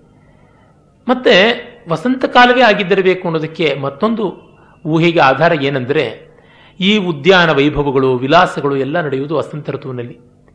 ಪ್ರಾಚೀನ ಭಾರತದ ವಸಂತ ಋತು ಅತ್ಯಂತ ವೈಭವಯುತವಾಗಿ ಆಚರಣೆಗೆ ತುತ್ತಾದಂತಹ ಒಂದು ಪರ್ವ. ಇಡೀ ಋತುವೆಲ್ಲ ವಸಂತದ ವೈಭವ ಇರ್ತಾ ಇತ್ತು. ಒಂದೊಂದು ದಿವಸ ಒಂದೊಂದು ವಿಧವಾದಂತಹ ಕ್ರೀಡೆಗಳು ಒಂದು ದಿವಸ ದೋಲೋತ್ಸವ, ಇನ್ನೊಂದು ದಿವಸ ದಮನಕೋತ್ಸವ, ಮತ್ತೊಂದು ದಿವಸ ಸಹಕಾರ ಭಂಜಿಕೋತ್ಸವ, ಮತ್ತೊಂದು ದಿವಸ ಅಶೋಕೋತ್ತಮಸಿಕೋತ್ಸವ, ಇನ್ನೊಂದು ದಿವಸ ಕುಂದ ಚತುರ್ಥಿ, ಮತ್ತೊಂದು ದಿವಸ ನವಾಂಬ್ರ ಕಾದನಿಕೋತ್ಸವ. ಒಂದೇ ಎರಡೇ ದಿನದಿನವೂ ಉತ್ಸವ. ಇದ್ದವರಿಗೆ ಬದುಕೆಲ್ಲ ಹಬ್ಬ ಅಂತ ಹೇಳ್ತೀವಲ್ಲ, ಹಾಗೆ ವಸಂತವನ್ನು ಮಾಡ್ತಾ ಇದ್ರು. ಮತ್ತು ಕಾಮದೇವನ ಪೂಜೆಯನ್ನ ಪೂರ್ಣಿಮೆಯ ದಿವಸ ಮಾಡ್ತಾ ಇದ್ರು. ಪ್ರಾಯಶಃ ಅದನ್ನ ಒಂದು ಉದ್ಯಾನದಲ್ಲಿ ಅಶೋಕ ವೃಕ್ಷದ ಕೆಳಗೆ ಕಾಮದೇವನ ಮೂರ್ತಿಯನ್ನು ನಿರ್ಮಾಣ ಮಾಡಿ ಪೂಜೆ ಮಾಡ್ತಾ ಇದ್ರು. ಅಂಥ ಒಂದು ಉತ್ಸವಕ್ಕೆ ಹೋಗಿದ್ದಿರಬೇಕು ಬುದ್ಧ ಅಂತ ಅನ್ಸುತ್ತೆ. ಬಯಕೆಯ ಮೂರ್ತಿಯನ್ನ, ಪ್ರಕೃತಿಯ ಸೌಂದರ್ಯ ತುಂಬಿ ತುಳುಕುವ ಕಾಲದಲ್ಲಿ ಆರಾಧನೆ ಮಾಡುವುದು, ಬಯಕೆ, ಕಾಮನ ಆರಾಧನೆ ಮಾಡುವುದು ತುಂಬಾ ಸಹಜವಾದದ್ದು. ಅದಕ್ಕಾಗಿ ಅವನು ಹೊರಟ. ಅಲ್ಲಿ ಒಂದು ಕರ್ಫ್ಯೂ ಆರ್ಡರ್ ಹಾಕದಂತೆ ಒನ್ ಫಾರ್ಟಿ ಫೋರ್ ಸೆಕ್ಷನ್ ಹಾಕದಂತೆ ಶುದ್ಧೋಧನ ಯಾವ ರೋಗಿಷ್ಠ, ಯಾವ ಮೂ ವೃದ್ಧ, ಮತ್ತು ಇನ್ನು ಯಾವುದೇ ಕಷ್ಟಕ್ಕೆ ತುತ್ತಾದವನು, ಮತ್ತು ಯಾವ ಶವ ಇತ್ಯಾದಿಗಳು ಕಾಣಬಾರದು ಅಂತ ಮಾಡಿದ್ದ ಅಂತ ಒಂದು ಕಟ್ಟಲೆ ಅಂತ ಕಥೆಯಿಂದ ಗೊತ್ತಾಗುತ್ತದೆ. ಕೆಲವು ಕಡೆ ಇದು ಎಲ್ಲವನ್ನ ಅವನು ನೋಡಿದ್ದು ಒಂದೇ ದಿವಸ ಅಂತ, ಇನ್ನು ಕೆಲವು ದಾಖಲೆಗಳಲ್ಲಿ ಎಲ್ಲವನ್ನು ಬೇರೆ ಬೇರೆ ದಿವಸ ನೋಡಿದ್ದ ಅಂತ. ಬೇರೆ ಬೇರೆ ದಿವಸ ನೋಡಿದ್ದ ಅಂತ ಹೇಳುವುದು ಹೆಚ್ಚು ಸಂಭಾವ್ಯವಾಗಿ ತೋರುತ್ತೆ. ಒಟ್ಟಿನಲ್ಲಿ ಅಷ್ಟು ವ್ಯವಸ್ಥೆಯನ್ನು ಮಾಡಿದ್ದ. ಶುದ್ಧೋಧನ ಆ ವ್ಯವಸ್ಥೆಯನ್ನು ಮಾಡಿದ್ರೂ ದೇವತೆಗಳ ಇಚ್ಛೆ ಬೇರೆ ಇತ್ತು. ಆದ್ದರಿಂದ ದೇವತೆಗಳೇ ಇವನಿಗೆ ಬೇರೆ ಬೇರೆ ದೃಶ್ಯಗಳು ಕಾಣಿಸುವಂತೆ ಮಾಡಿದ್ರು. ಅವರೇ ವೃದ್ಧನ ರೂಪದಲ್ಲಿ, ರೋಗಿಯ ರೂಪದಲ್ಲಿ, ಶವದ ರೂಪದಲ್ಲಿ ಎಲ್ಲ ಬಂದರು ಅಂತ. ನಿವರ್ತಯಾಮಾಸ ಚ ರಾಜಮಾರ್ಗೆ ಸಂಪಾತ ಮಾರ್ತಸ್ಯ ಪೃಥಗ್ಜನಸ್ಯ ಮಾಭೂತ್ಕುಮಾರ ಸುಕುಮಾರ ಚಿತ್ತ ಸಂವಿಘ್ನಚೇತ ಇತಿ ಮನ್ಯಮಾನ ಅಂತ ಅಶ್ವಘೋಷ ಹೇಳ್ತಾನೆ. ಆದರೆ ತುಷಿತ ಅನ್ನುವ ಸ್ವರ್ಗದಲ್ಲಿದ್ದ ದೇವತೆಗಳ ದೃಷ್ಟಿಯೇ ಬೇರೆ ಇತ್ತು ಅಂತ. ಇತ್ತ ರಾಜಕುಮಾರ ಬೀದಿಯಲ್ಲಿ ಹೊರಟು ಪ್ರಯಾಣಕ್ಕೆ ಬರ್ತಾ ಇದ್ದಾನೆ ಅಂದರೆ ಅವನು ಒಂದು ರೀತಿಯಾಗಿ ಅಸೂರ್ಯಂ ಪಶ್ಯನೇ ಆಗಿದ್ದ. ಜನರ ಕಣ್ಣಿಗೇ ಬೀಳದೇ ಇದ್ದ. ಹಿಂದಿನ ಕಾಲದ ರಾಣಿಯರನ್ನು ಹಾಗೆ ಕರೀತಾ ಇದ್ರು. ಸೂರ್ಯನ ಬೆಳಕಿಗೆ ಮೈ ಒಡ್ಡದೇ ಇದ್ದಂಥವರು ಅಂತ. ಅಂಥ ರೀತಿಯಲ್ಲಿ ಇವನು ಇದ್ದ. ಇವನನ್ನ ಹೊರಕ್ಕೆ ತಂದ ತಕ್ಷಣ ಊರಿನ ಜನವೆಲ್ಲ ನೋಡಬೇಕು ಅಂತ ಬಯಸಿದ್ರು. ವಾತಾಯನೆಭ್ಯಸ್ತು ವಿನಿಸೃತಾನಿ ಆಯಾಸಿತ ಕುಡ್ಮಲಾನಿ, ಕುಂಡಲಾನಿ, ಸ್ತ್ರೀಣಾಂ ವಿರೇಜುರ್ ಮುಖ ಪಂಕಜಾನಿ ಸಕ್ತಾನಿ ಹರ್ಮೇಶ್ವ ಪಂಕಜಾನಿ ಅಂತ ಇವನು ವರ್ಣನೆ ಮಾಡ್ತಾನೆ. ಎಲ್ಲರೂ ಕಿಟಕಿಗಳಿಂದ ತಲೆಯನ್ನು ಹೊರಗಿಟ್ಟು ಪರಸ್ಪರ ಮುಖಗಳ ಹತ್ತತ್ರ ಇರುವಂತೆ ನೋಡಿದ್ರು ರಾಜಕುಮಾರ ಬರ್ತಾ ಇದ್ದಾನ ಅಂತ ಹೆಂಗಸರು. ಅವರ ಮುಖಗಳೆಲ್ಲ ಆ ಕಿಟಕಿಯಲ್ಲಿ ಜೋಡಿಸಿಟ್ಟಂತಹ, ಅಂದರೆ ಒಬ್ಬರ ಕಿವಿ ಓಲೆ ಮತ್ತೊಬ್ಬರ ಕೆನ್ನೆಗೆ ತಾಗುವಂತೆ ಅಷ್ಟು ಒತ್ತಾಗಿ ಇದ್ದು ನೋಡ್ತಿದ್ರು, ವಾತಾಯನಗಳಿಗೆ ಕಮಲ ಪುಷ್ಪಗಳನ್ನು ಸಿಕ್ಕಿಸಿ ಅಲಂಕಾರ ಮಾಡಿದ್ದರ ಅನ್ನುವಂತೆ ಕಾಣುತ್ತಿತ್ತು ಅಂತ. ಇದೇ ಭಾವವನ್ನ ಮುಂದೆ ಕಾಳಿದಾಸ ತನ್ನ ಎರಡು ಕಾವ್ಯಗಳಲ್ಲಿ, ರಘುವಂಶ ಕುಮಾರ ಸಂಭವ ಎರಡರಲ್ಲಿ ಕೂಡ, ರಘುವಂಶದಲ್ಲಿ ಅಜ ಮತ್ತು ಇಂದುಮತಿ ಕಲ್ಯಾಣದ ಮೆರವಣಿಗೆಯಲ್ಲಿ ಕುಮಾರ ಸಂಭವದಲ್ಲಿ ಶಿವಪಾರ್ವತಿಯರ ಪ್ರಣಯದ ಪ್ರಸ್ಥಾನದಲ್ಲಿ ಈ ಥರದ್ದೇ ಚಿತ್ರಣ ಕೊಡ್ತಾನೆ. ಅವರು ಬಾಯಿಯ ಪರಿಮಳ ಏನಿತ್ತು ಆಸವ ಕುಡಿದಿದ್ದು ಮತ್ತು ತಾಂಬೂಲ ಇವುಗಳ ಪರಿಮಳ ಇತ್ತು. ಮತ್ತು ಕಣ್ಣುಗಳು ಅನ್ನುವಂಥ ಭ್ರಮರಗಳು ಓಡಾಡುವಂತೆ ಕಾಣಿಸ್ತಾ ಇತ್ತು. ಹೀಗಿರುವಂಥ ಮುಖಪದ್ಮಗಳಿಂದ ಅವರು ಗ್ರಥಿತರಾದಂತೆ ಗುಂಫಿತರಾದಂತೆ ತೋರ್ತಾ ಇದ್ರು ಅಂತ. ಕಾಳಿದಾಸ ಅಶ್ವಘೋಷನ ಇಮೇಜರಿಯನ್ನು ಮತ್ತಷ್ಟು ವಿಸ್ತಾರ ಮಾಡಿದ್ದಾನೆ. ಆದರೆ ಕೆಲವರು, ಇಲ್ಲ ಅಶ್ವಘೋಷನೇ ಕಾಳಿದಾಸಿಂದ ಕಾಪಿ ಹೊಡೆದಿದ್ದು. ಕಾಳಿದಾಸ ಕ್ರಿಸ್ತಪೂರ್ವದವನು ಅಶ್ವಘೋಷ ಕ್ರಿಸ್ತ ಶಕದವನು ಅಶ್ವಘೋಷ ವಾಸ್ ಎ ನೋವೈಸ್ ಪೊಯೆಟ್, ಅವನಂತ ಒಳ್ಳೆ ಕವಿಯಲ್ಲ. ಹಾಗಾಗಿ ಒಳ್ಳೆ ಕಾಳಿದಾಸನ ಇಮೇಜರಿನ ಅಲ್ಲಷ್ಟು ಎಲ್ಲಷ್ಟು ಕತ್ತರಿಸಿ ಬೋಳ್ ಮಾಡಿ ಬಳಸಿದ್ದಾನೆ ಅಂತಾರೆ. ಅದು ನನಗೆ ಒಪ್ಪುವಂತೆ ತೋರ್ತಿಲ್ಲ ಕಾಳಿದಾಸ ಗುಪ್ತ ಕಾಲದವನು ಅಂತಲೇ ಅನಿಸುತ್ತೆ. ಇರಲಿ. ಮತ್ತು ಬೇರೆ ಬೇರೆ ಸ್ತ್ರೀಯರು ಒಬ್ಬಳು ಕಾಡಿಗೆ ಹಚ್ಕೊಳ್ತಾ ಇದ್ದವಳು ಹಾಗೆ ಓಡ್ ಬಂದು ನೋಡಿದ್ಳು ಇನ್ನೊಬ್ಳು ಒಡ್ಯಾಣ ಕಟ್ಕೊಳ್ತಾ ಇದ್ದವಳು ಅದೇ ರೀತಿಯಾಗಿ ಓಡ್ ಬಂದು ನೋಡಿದಳು. ಅಂತ ಹೀಗೆ ತರತರಾವರಿಯಲ್ಲಿ ಕವಿ ವರ್ಣನೆ ಮಾಡೋದಕ್ಕೆ ನೋಡ್ತಾನೆ. ಹಾಗೆ ಬಂದಾಗ ಅವನಿಗೆ ಸಾರಥಿ ಒಬ್ಬ ಇದ್ದ. ಅವನನ್ನು ಕನ್ನಡದ ಕೆಲವು ಪುಸ್ತಕಗಳಲ್ಲಿ ಚೆನ್ನ ಅಂತ ಕರೀತಾರೆ. ಪ್ರಾಕೃತ ಗ್ರಂಥಗಳಲ್ಲಿ ಚೆನ್ನ ಅಂತ ಬರೀತಾನೆ ಚೆನ್ನ ಅಂತಂದರೆ ಸಂಸ್ಕೃತ ಶಬ್ದದ ಅರ್ಥ ಪ್ರಕಾರ ಮುಚ್ಚಲ್ಪಟ್ಟಂಥವನು ಅಂತ. ಇನ್ನೊಂದು ಬೇಕಾದ್ರೆ ಛತ್ರ ಅನ್ನೋದರ ತದ್ಭವವೂ ಆಗಿರಬಹುದು. ಹೇಗೂ ಇರಬಹುದು. ಒಟ್ಟಿನಲ್ಲಿ ಕನ್ನಡಕ್ಕೆ ಹತ್ತಿರವಾದಂಥ ಹೆಸರು.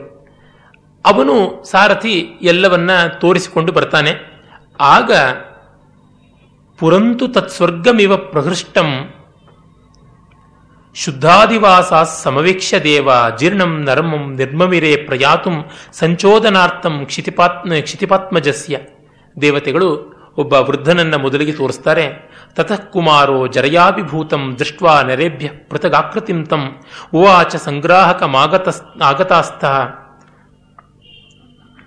ತತ್ರೈವ ನಿಷ್ಕಂಪ ನಿವೃತ್ ನಿವಿಷ್ಟ ದೃಷ್ಟಿ ಕ ಏಷಭೋ ಸೂತ ನರೇಭ್ಯುಪೇ ನರೋಭ್ಯುಪೇತ ಕೇಶೈಸ್ಥಿತೇ ಯಷ್ಟಿ ವಿಭಕ್ತ ಹಸ್ತ ಭ್ರೂಸಂವೃತಾಕ್ಷ ಶಿಥಿಲಾನತಾಂಗ ಕಿಂ ವಿಕ್ರಿಯೈಷ ಪ್ರಕೃತಿರ್ಯಧೃಚ್ಛ ಆ ಮುದುಕನನ್ನ ಕಂಡು ಇವನು ಒಂದು ವಿಚಿತ್ರ ಪ್ರಾಣಿಯನ್ನು ನೋಡಿದಂತೆ ಹೇಳ್ತಾನೆ. ಸೂತ, ಇವನು ಯಾರು?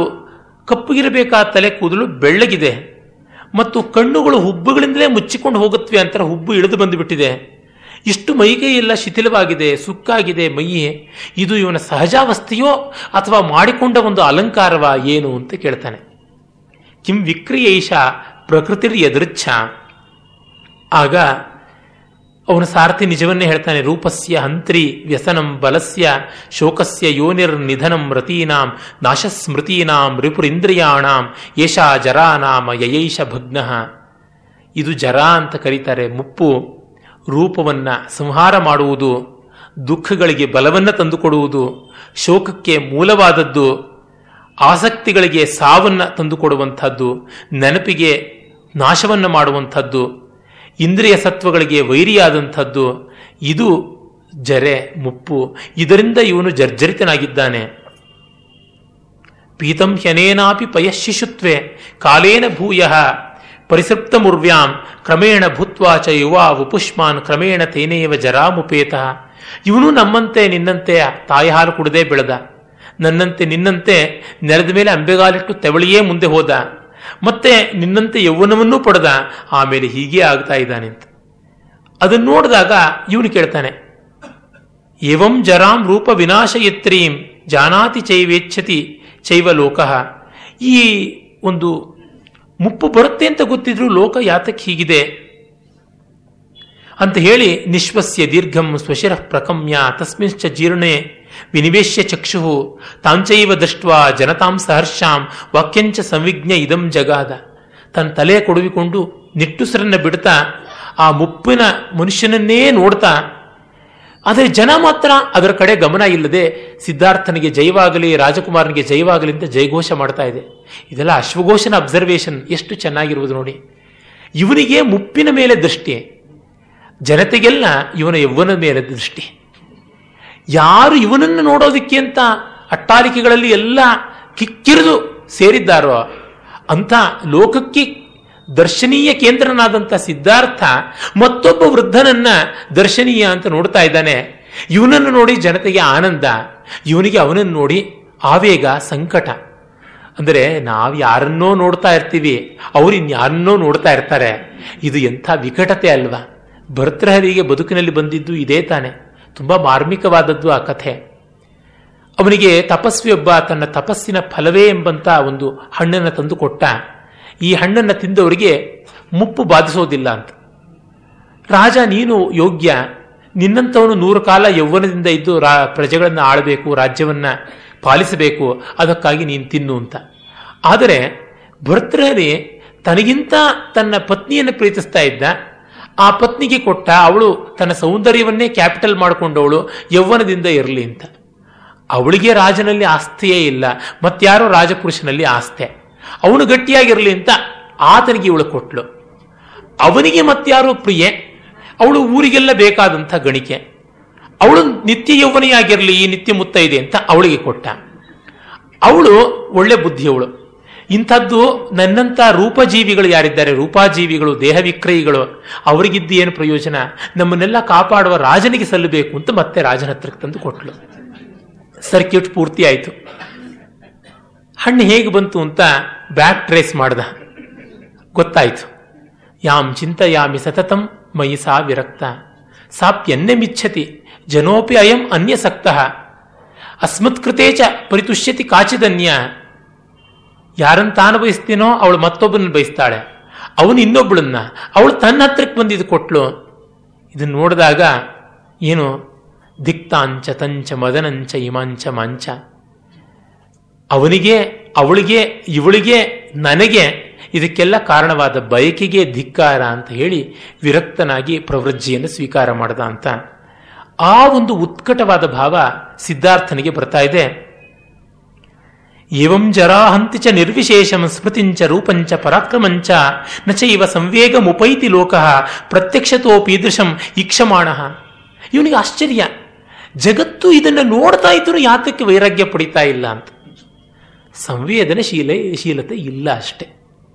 ಧರ್ಮರಾಜನಿಗೆ ಯಕ್ಷ ಕೇಳಿದ್ದು ಅದೇ ಪ್ರಶ್ನೆ ತಾನೆ. ಯಕ್ಷಾರಾಧನೆ ಅಂತ ಹೇಳಿದನಲ್ಲ, ಮಹಾಭಾರತದಲ್ಲಿಯೂ ಕಂಡು ಬರುವಂತಹದ್ದು ಅಂತ. ಯಕ್ಷ ಅಂದರೆ ಆಶ್ಚರ್ಯಕಾರಿಯಾದದ್ದು, ಅಜ್ಞೇಯವಾದದ್ದು ಅಂತ ಒಂದು ಅರ್ಥವೂ ಉಂಟು. ಪೂಜಾರ್ಹವಾದದ್ದು ನಮ್ಮ ಪ್ರಶ್ನೆಗಳು ಪ್ರಶ್ನೆಗಳಾಗಿ ಉಳಿಯುವಂಥ ಸ್ಥಳ. ಅದು ಯಕ್ಷ ಪ್ರಶ್ನೆ.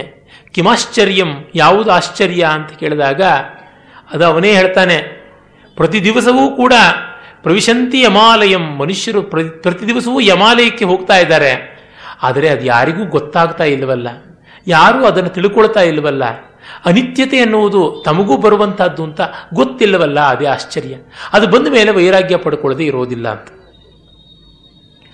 ಹಾಗಾಗಿ ಏವಂಗತೆ ಸೂತ ನಿವರ್ತಯಾಶ್ವಾನ್, ಶೀಘ್ರಂ ಗೃಹಾಣ್ಯೇವ ಭವಾನ್ ಪ್ರಯಾತು, ಉದ್ಯಾನ ಭೂಮೌ ಹಿ ಜರಾ ಭಯೇ ಚೇತಸಿ ವರ್ತಮಾನೆ. ಹೃದಯದಲ್ಲಿ ಮುಪ್ಪು ತಾಂಡವ ಆಡ್ತಾ ಇರಬೇಕಾದ್ರೆ ನಾನು ಉದ್ಯಾನದಲ್ಲಿ ಹೋಗಿ ವಿಲಾಸವನ್ನು ನೋಡೋದಕ್ಕೆ ಇಷ್ಟಪಡೋದಿಲ್ಲ. ಹಾಗಾಗಿ ರಥವನ್ನು ಹಿಮ್ಮರಳಿಸು, ನಾನು ಹೊರಡ್ತೀನಿ ಅಂತ ಹೇಳ್ತಾನೆ. ಮತ್ತೆ ಸರಿಯಾಗ್ತಾ ಇಲ್ಲ, ಯಾಕೋ ವ್ಯವಸ್ಥೆ ಅಂತ ಹೇಳಿ ಬದಲಾವಣೆಯನ್ನ ತಂದುಕೊಡಬೇಕು ಸಿದ್ಧಾರ್ಥನ ಮನಸ್ಸಿಗೆ ಅಂತ ಆತ ವ್ಯವಸ್ಥೆಯನ್ನು ಮಾಡ್ತಾನೆ ಶುದ್ಧೋಧನ. ಆ ವ್ಯವಸ್ಥೆಯ ಪ್ರಕಾರವಾಗಿ ಇನ್ನೊಂದು ದಿವಸ ಹೊರಡುವುದಾಗುತ್ತೆ.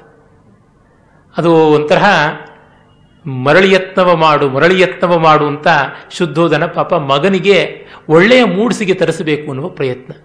ತಂದೆ ತಾಯಿಗಳು ಎಷ್ಟೋ ಬಾರಿ ಮಕ್ಕಳು ಅವ್ರು ಏನಾಗಿರ್ತಾರೆ ಅನ್ನೋದನ್ನು ತಾವು ನಿರ್ಣಯ ಮಾಡಕ್ಕೆ ಹೋಗ್ತಾರಲ್ಲ ಅದಕ್ಕೆ ಇದು ಒಂದು ಒಳ್ಳೆಯ ಕ್ಲಾಸಿಕ್ ಎಕ್ಸಾಂಪಲ್ ಆಗಿ ಕಾಣುತ್ತೆ. ನನ್ನ ಸ್ನೇಹಿತ ಒಬ್ಬ ಇದ್ದಾನೆ. ತುಂಬ ಪ್ರತಿಭಾಶಾಲಿಯಾದ ಕವಿ ಆತ ಅವನು ವೈದ್ಯನೂ ಹೌದು. ಅವನು ಸಂತೋಷ ಪಡ್ತಾ ಇರ್ತಾನೆ ಎಲ್ಲ ಕಾಲದಲ್ಲೂ ತನ್ನ ಕಾವ್ಯ ಕಾವ್ಯದ ಲೇಖನ, ಕಾವ್ಯ ವ್ಯಾಸಂಗದ ಆನಂದದಲ್ಲಿ. ಅವ್ರ ತಂದೆ ತಾಯಿ ನೀನು ಇಂಥದ್ದೇ ಕೆಲಸ ಮಾಡಬೇಕು. ನೀನು ಇಂಥದ್ದೇ ಸಂಪಾದನೆ ಮಾಡಬೇಕು ಅಂತ. ಅವನು ಬೆಳಗ್ಗೆ ಒಂಬತ್ತರಿಂದ ಐದು ಗಂಟೆವರೆಗೂ ಯಾವುದಾದ್ರೂ ಕೆಲಸ ನೋಡಿಕೊಂಡು, ಆಮೇಲೆ ನಾನು ನನ್ನ ಪಾಡ ನೆಮ್ಮದಿ ಇರ್ತೀನಿ ರೀ. ಅಯ್ಯೋ ಪ್ರೈಮ್ ಟೈಮ್ ಆರರಿಂದ ಒಂಬತ್ತು. ಆಗಲೇ ನೀನು ಕನ್ಸಲ್ಟೆನ್ಸಿ ಇಡಬೇಕು ಕ್ಲಿನಿಕ್ ಇಡಬೇಕು ಅಂತ. ಅದಕ್ಕೋಸ್ಕರವಾಗಿ ಮೊನ್ನೆ ಅವ್ರ ಮನೆಯಲ್ಲಿ ಒಂದು ಕುರುಕ್ಷೇತ್ರ ಆಯಿತು ಅಂತ ಅವನು ಬಂದು ಹೇಳ್ತಾ ಇದ್ದ. ಅವ್ರ ತಂದೆ ತಾಯಿ, ನೀ ಸೌಖ್ಯಮ ಇರ್ಕೊಂಡು ಎನ್ನೆ ಅವನಕ್ಕೆ ಮೂಳೆ ಇಲ್ಲಯ್ಯ? ಅಂತ ಹೇಳ್ಬಿಟ್ಟು ಬೈತಾರಂತೆ. ನೀನು ಸಂತೋಷವಾಗಿರ್ಬೇಕು ಅಂತ ನಿನಗೇನು ಬುದ್ಧಿ ಇಲ್ವಾ? ಅಂತ. ನಾನು ಈಗಲೇ ಸಂತೋಷವಾಗಿದ್ದೀನಲ್ಲ ಅಂತ ಹೇಳಿದ್ರೆ, ಇದು ಸಂತೋಷ ಅಲ್ಲ ಅಂತ ಹೇಳ್ತಾರೆ ಅವರು. ಅಂದರೆ ನನಗೇನು ಸಂತೋಷ ಅನಿಸುತ್ತೋ ಅದನ್ನು ನೀನು ಕಷ್ಟವಾದರೂ ಪಟ್ಟು ಅನುಭವಿಸಬೇಕು ಅನ್ನುವುದು ಅಲ್ಲಿಯ ತಾತ್ಪರ್ಯ. ಸಿದ್ಧಾರ್ಥನ ಪಾಲಿಗೂ ಇದೇ ಆಯಿತು. ಮತ್ತೆ ಹೊರಡಿಸ್ತಾನೆ.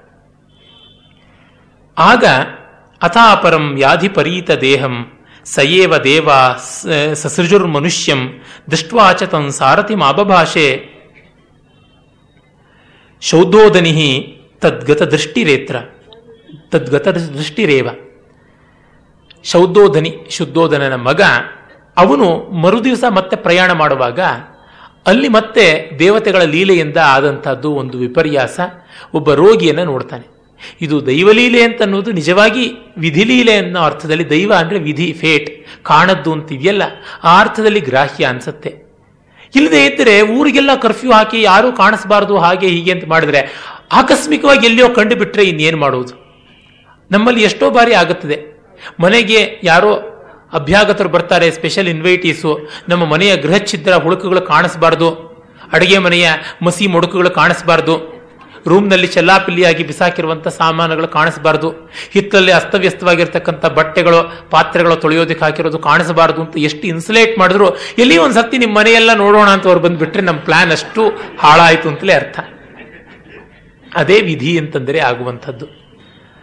ಇವನಿಗೂ ಅದೇ ಆಗಿದೆ. ಸ್ಥೂಲೋದರ ಶ್ವಾಸ ಚಲಚ್ಛರೀರ ಸ್ರಸ್ತಾಂಸ ಬಾಹು ಕೃಷಪಾಂಡುಗಾತ್ರ ಅಂಬೇತಿ ವಾಚಂ ಕರುಣಂ ಬ್ರುವಾಣ ಪರಂ ಸಮಾಶ್ರಿತ್ಯ ನರಃ ಹೊಟ್ಟೆ ಗುಡಾಣದ ಗಾತ್ರವಾಗಿದೆ. ಪ್ರಾಯಶಃ ಜಲೋದರ ರೋಗ ಬಂದಿದ್ದಿರಬೇಕು. ಉಸಿರಾಟ ತುಂಬಾ ತೀವ್ರವಾಗಿದೆ. ಏದುಸಿರು ಬಿಡ್ತಾ ಇದ್ದಾನೆ. ಅದಕ್ಕೆ ಮೈಯೇ ಕಂಪಿಸ್ತಾ ಇದೆ. ತೋಳುಗಳು ಕುಸ್ತು ಬೀಳ್ತಾ ಇವೆ. ಶರೀರ ಸೊರಗಿದೆ. ಮೈಯೆಲ್ಲ ಬಿಳಿಚಿಕೊಂಡು ರಕ್ತಹೀನತೆ ಬಂದಿದೆ. ಅಮ್ಮ, ಅಪ್ಪ ಅಂತ ಆರ್ತನಾದ ಮಾಡ್ತಾ ಇದ್ದಾನೆ. ಇವನು ಯಾರು ಅಂತ ಕೇಳ್ತಾನೆ.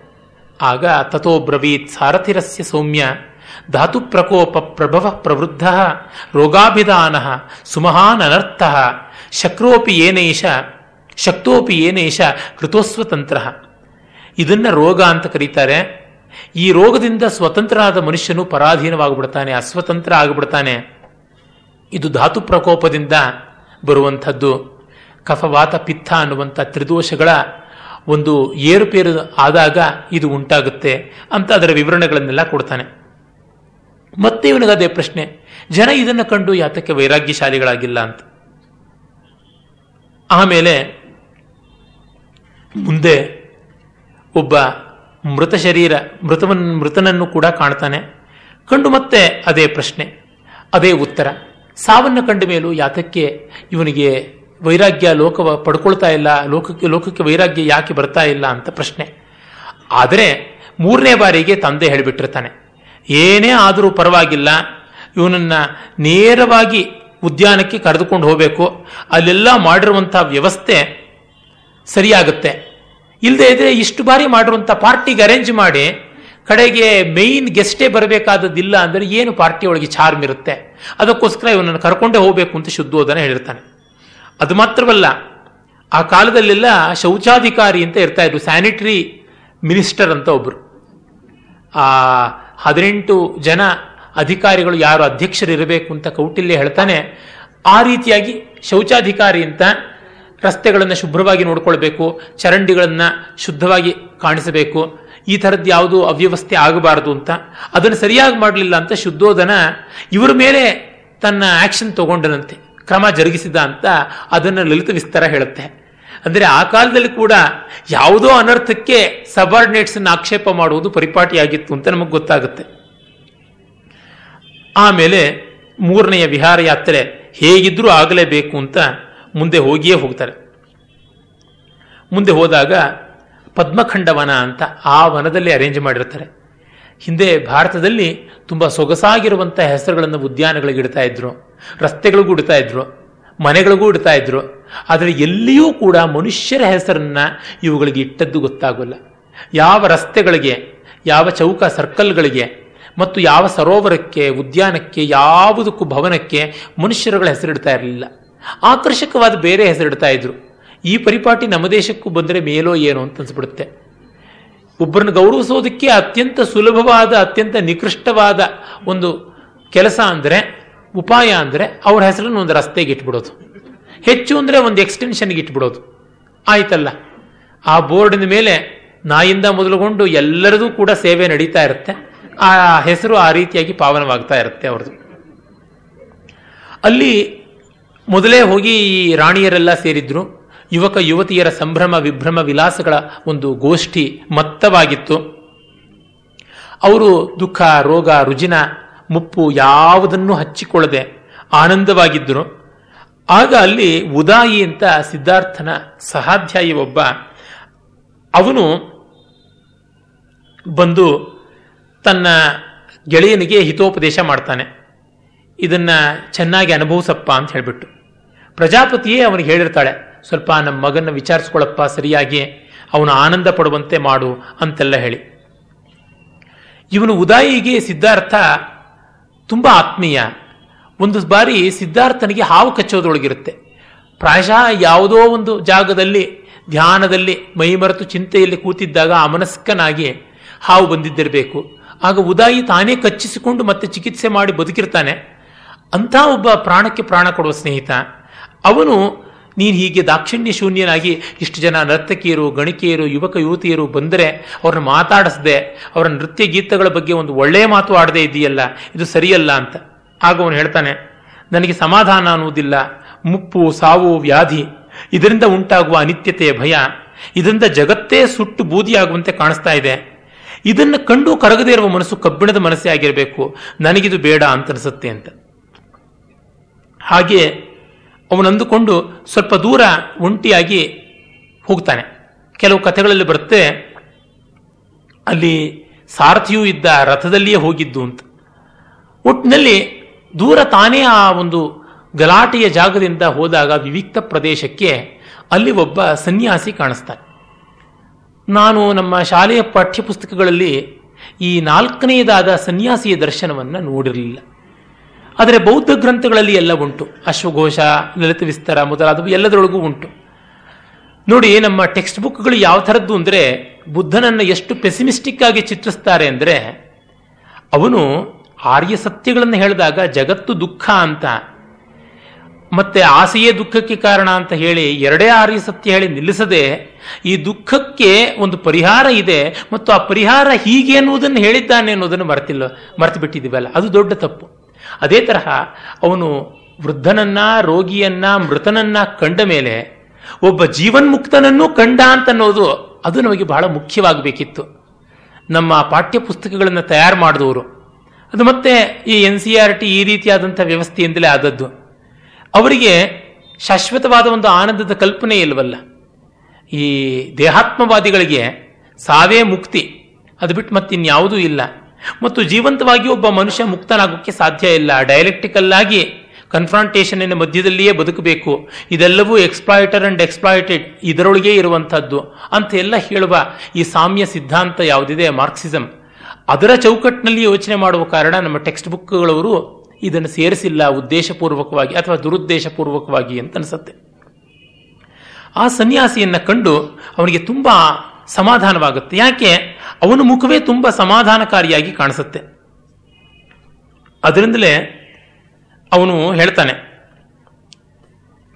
ಇದೇನಿದು ಇಷ್ಟು ವಿಶೇಷವಾದಂಥ ನೆಮ್ಮದಿ ನಿಮ್ಮಲ್ಲಿ ಕಾಣಿಸುತ್ತೆ? ಏ, ಯಾರು ನೀವು? ಏನು? ಅಂತ. ಅದಕ್ಕೆ ಅವನು ಹೇಳ್ತಾನೆ, ನಾನೊಬ್ಬ ಸನ್ಯಾಸಿ. ನನಗೆ ಸಂಸಾರದ ಬಂಧನ ಇಲ್ಲ.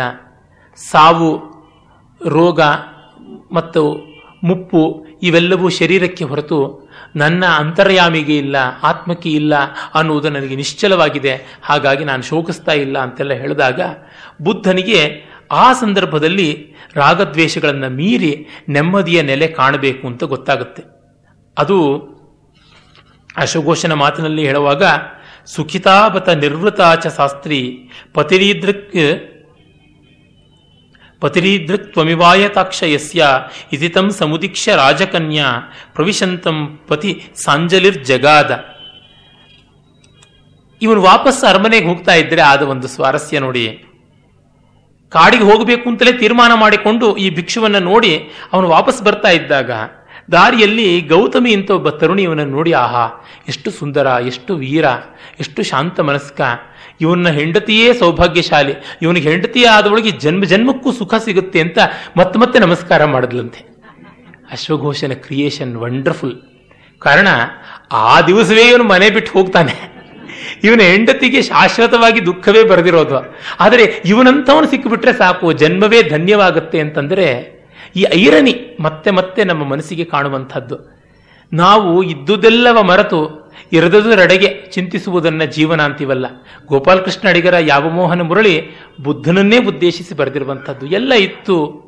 ಹೂವು, ಚಂದ್ರನ, ಹೂವು, ಚಂದನ, ಮಂಚ ಎಲ್ಲ ಇದ್ದದ್ದು.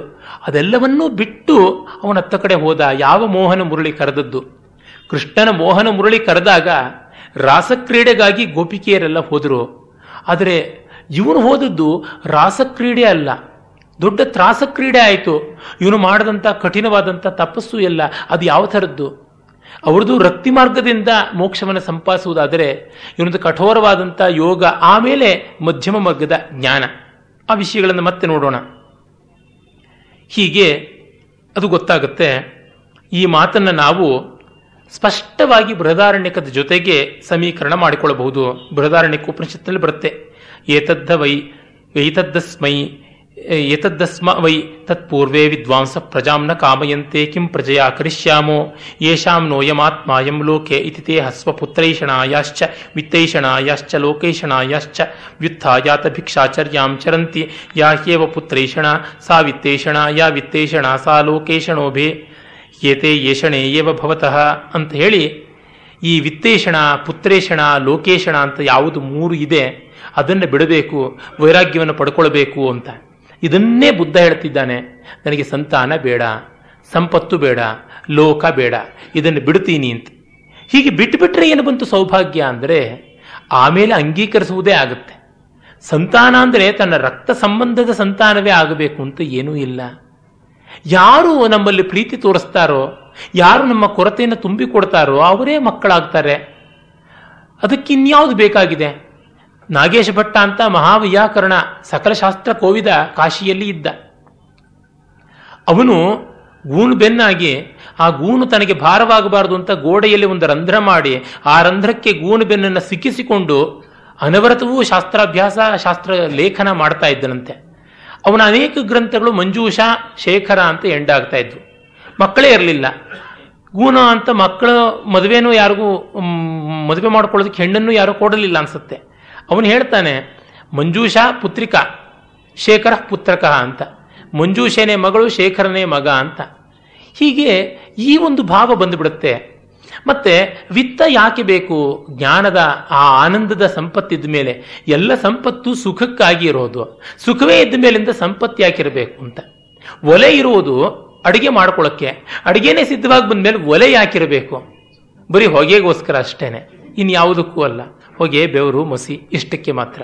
ಅದು ಬುದ್ಧನ ದೃಷ್ಟಿ. ಹಾಗೆ ಲೋಕ ಯಾವುದು?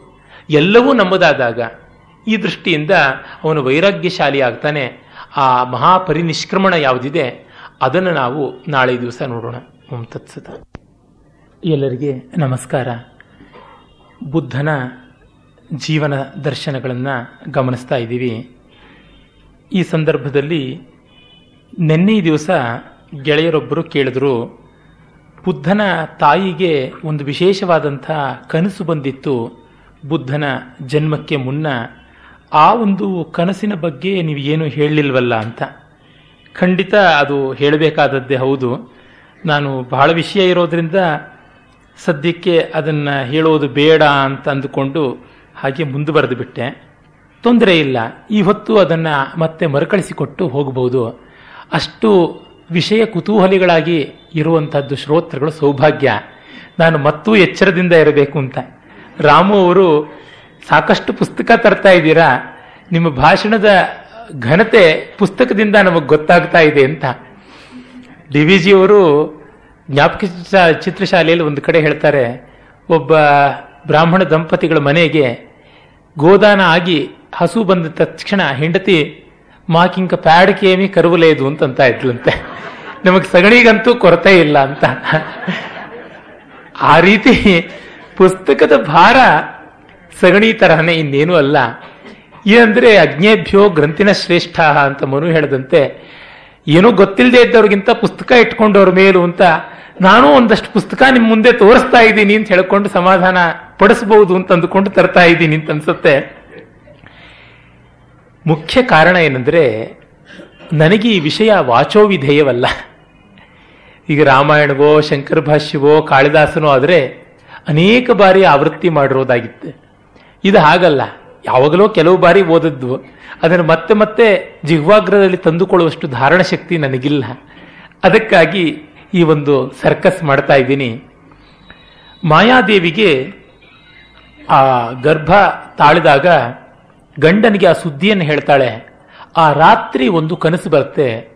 ಆ ಕನಸಿನಲ್ಲಿ ತುಷಿತ ಸ್ವರ್ಗ, ತುಷಿತ ಅನ್ನುವುದು ಬೌದ್ಧರ ಪ್ರಕಾರ ಅತ್ಯುಚ್ಚವಾದ ಒಂದು ಸ್ತರದ ಸ್ವರ್ಗ. ಆ ಸ್ವರ್ಗದಿಂದ ಲೋಕಪಾಲಕರಾದ ದೇವತೆಗಳೆಲ್ಲ ಇಳಿದು ಬಂದು ಇವಳನ್ನ ಹಿಮವತ್ ಪರ್ವತಕ್ಕೆ ಕರೆದುಕೊಂಡು ಹೋಗಿ ದಿವ್ಯ ಸರೋವರಗಳಲ್ಲಿ ಸ್ನಾನ ಮಾಡಿಸಿ, ಮತ್ತೆ ಚಿನ್ನದ ಅರಮನೆಯಲ್ಲಿ ಕೂಡಿಸಿ ದಿವ್ಯ ಪರ್ಯಂಕದಲ್ಲಿ ಮಲಗಿಸಿ ಆರಾಧನೆ ಮಾಡ್ತಾರೆ. ಆಗ ಬಲಗಡೆಯಿಂದ ಒಂದು ಆನೆ ಬಂದು ಉತ್ತರ ದಿಕ್ಕಿನಿಂದ ಒಂದು ಆನೆ ಬಂದು ಇವಳ ಬಲಗಡೆಯಿಂದ ಉದರ ಪ್ರವೇಶ ಮಾಡುತ್ತೆ. ಅದು ದಿವ್ಯವಾದಂಥ ಗಜ, ಐರಾವತದಂಥ ಗಜ, ಶುಭ್ರಶ್ವೇತ ವರ್ಣವಾಗಿರುತ್ತೆ. ಆರು ದಂತಗಳು ಅದಕ್ಕೆ ಇರುತ್ತವೆ ಅಂತೆಲ್ಲ ಬರುತ್ತೆ. ಈ ಶುಭ ಸ್ವಪ್ನದಿಂದ ಅವಳು ಮಹಾವ್ಯಕ್ತಿಯೊಬ್ಬನ ತಾಯಿ ಆಗ್ತಾಳೆ ಅಂತ ಗೊತ್ತಾಗುತ್ತೆ. ಅದು ಲಲಿತ ವಿತ್ಸರ ವಿಸ್ತಾರದಲ್ಲಿ ಬರುತ್ತೆ. ಧೃತ್ವಾ ಹಿಮಾದ್ರಿ ಧವಲಂ ಗುರು ಷಡ್ವಿಷಾಣಂ ದಾನಾದಿ ವಾಸಿತಕರಂ ಇದು ಬುದ್ಧಚರಿತದ್ದು. ದಾನಾದಿ ವಾಸಿತಕರಂ ಹಿ ಗಜಸ್ಯ ರೂಪಂ. ಶುದ್ಧೋದನಸ್ಯ ವಸುಧಾಧಿಪತೇರ್ ಮಹಿಷ್ಯ ಕುಕ್ಷಿಂ ವಿವೇಶ ಸ ಜಗದ್ವ್ಯಸನ ಕ್ಷಯಾಯ ಜಗದ್ವ್ಯಸನವನ್ನ ನಾಶನ ಮಾಡಬೇಕು. ಜಗತ್ತಿನ ಗೀಳು ಗೋಳನ್ನ ಎಲ್ಲವನ್ನ ಧ್ವಂಸ ಮಾಡಬೇಕು ಅಂತ ಮಹಾನುಭಾವ ಹುಟ್ಟುತ್ತಾನೆ ಅನ್ನೋದಕ್ಕೆ ಮದೋದಕ ಸುರಿಸ್ತಾ ಇರುವಂತಹ ಆರು ದಂತಗಳ ಆನೆಯ ರೂಪದಲ್ಲಿ ಆ ಬೋಧಿಸತ್ವ ಪ್ರವೇಶ ಮಾಡದ ಅಂತ. ಇದು ಒಂದು ಸಂಕೇತ. ಅಮರಾವತಿಯ ಸ್ತೂಪದ ಶಿಲ್ಪಗಳಲ್ಲಿ ಇನ್ನು ಬೇರೆ ಕಡೆ ಕೂಡ ಇದರ ಚಿತ್ರಣವನ್ನು ನಾವು ಕಾಣ್ತೀವಿ. ಆಮೇಲಿಂದ ಈ ಶುಭವಾದಂಥ ಕನಸನ್ನ ಜ್ಯೋತಿಷ್ಕರ ಮುಂದೆ ಎಲ್ಲ ಹೇಳಿ, ಆ ಬಳಿಕ ಅವರೆಲ್ಲ ಒಪ್ಪಿಗೆ ಸೂಚಿಸಿ, ಹೌದು, ಇದು ತುಂಬ ದೊಡ್ಡದು ಅಂತ ಹೇಳಿ ಮತ್ತೆ ಇವನ ಜನ್ಮ ಆಗಿದ್ದು ಅಂತ. ಅದೇ ತರಹ ಇನ್ನೊಂದು ಗೆಳೆಯರು ಆಸಕ್ತಿಕರವಾದಂಥ ಒಂದು ಪ್ರಶ್ನೆಯನ್ನು ಕೇಳಿದ್ರು. ಬುದ್ಧನಿಗೆ ಮುಪ್ಪಿನ ಮತ್ತು ಸಾವಿನ ಅನುಭವ ಇರೋಕ್ ಸಾಧ್ಯ ಇಲ್ಲ. ಹೊತ್ತಿಗೆ ಬೋಧಿಸತ್ವ ಸಿದ್ಧಾರ್ಥನಿಗೆ. ಆದರೆ ರೋಗದ ಅನುಭವವಾಗಲಿ, ರೋಗ ದರ್ಶನಾನುಭವವಾಗಲಿ ಇರಬೇಕಲ್ವಾ? ಇಪ್ಪತ್ತೊಂಬತ್ತು ವರ್ಷದೊಳಗೆ ಒಂದು ದಿವಸವೂ ಅವನಿಗೆ ನೆಗಡಿ ಕೆಮ್ಮು ಬರಲಿಲ್ವೇ? ಅಂತ ಕೇಳಿದ್ದಾರೆ.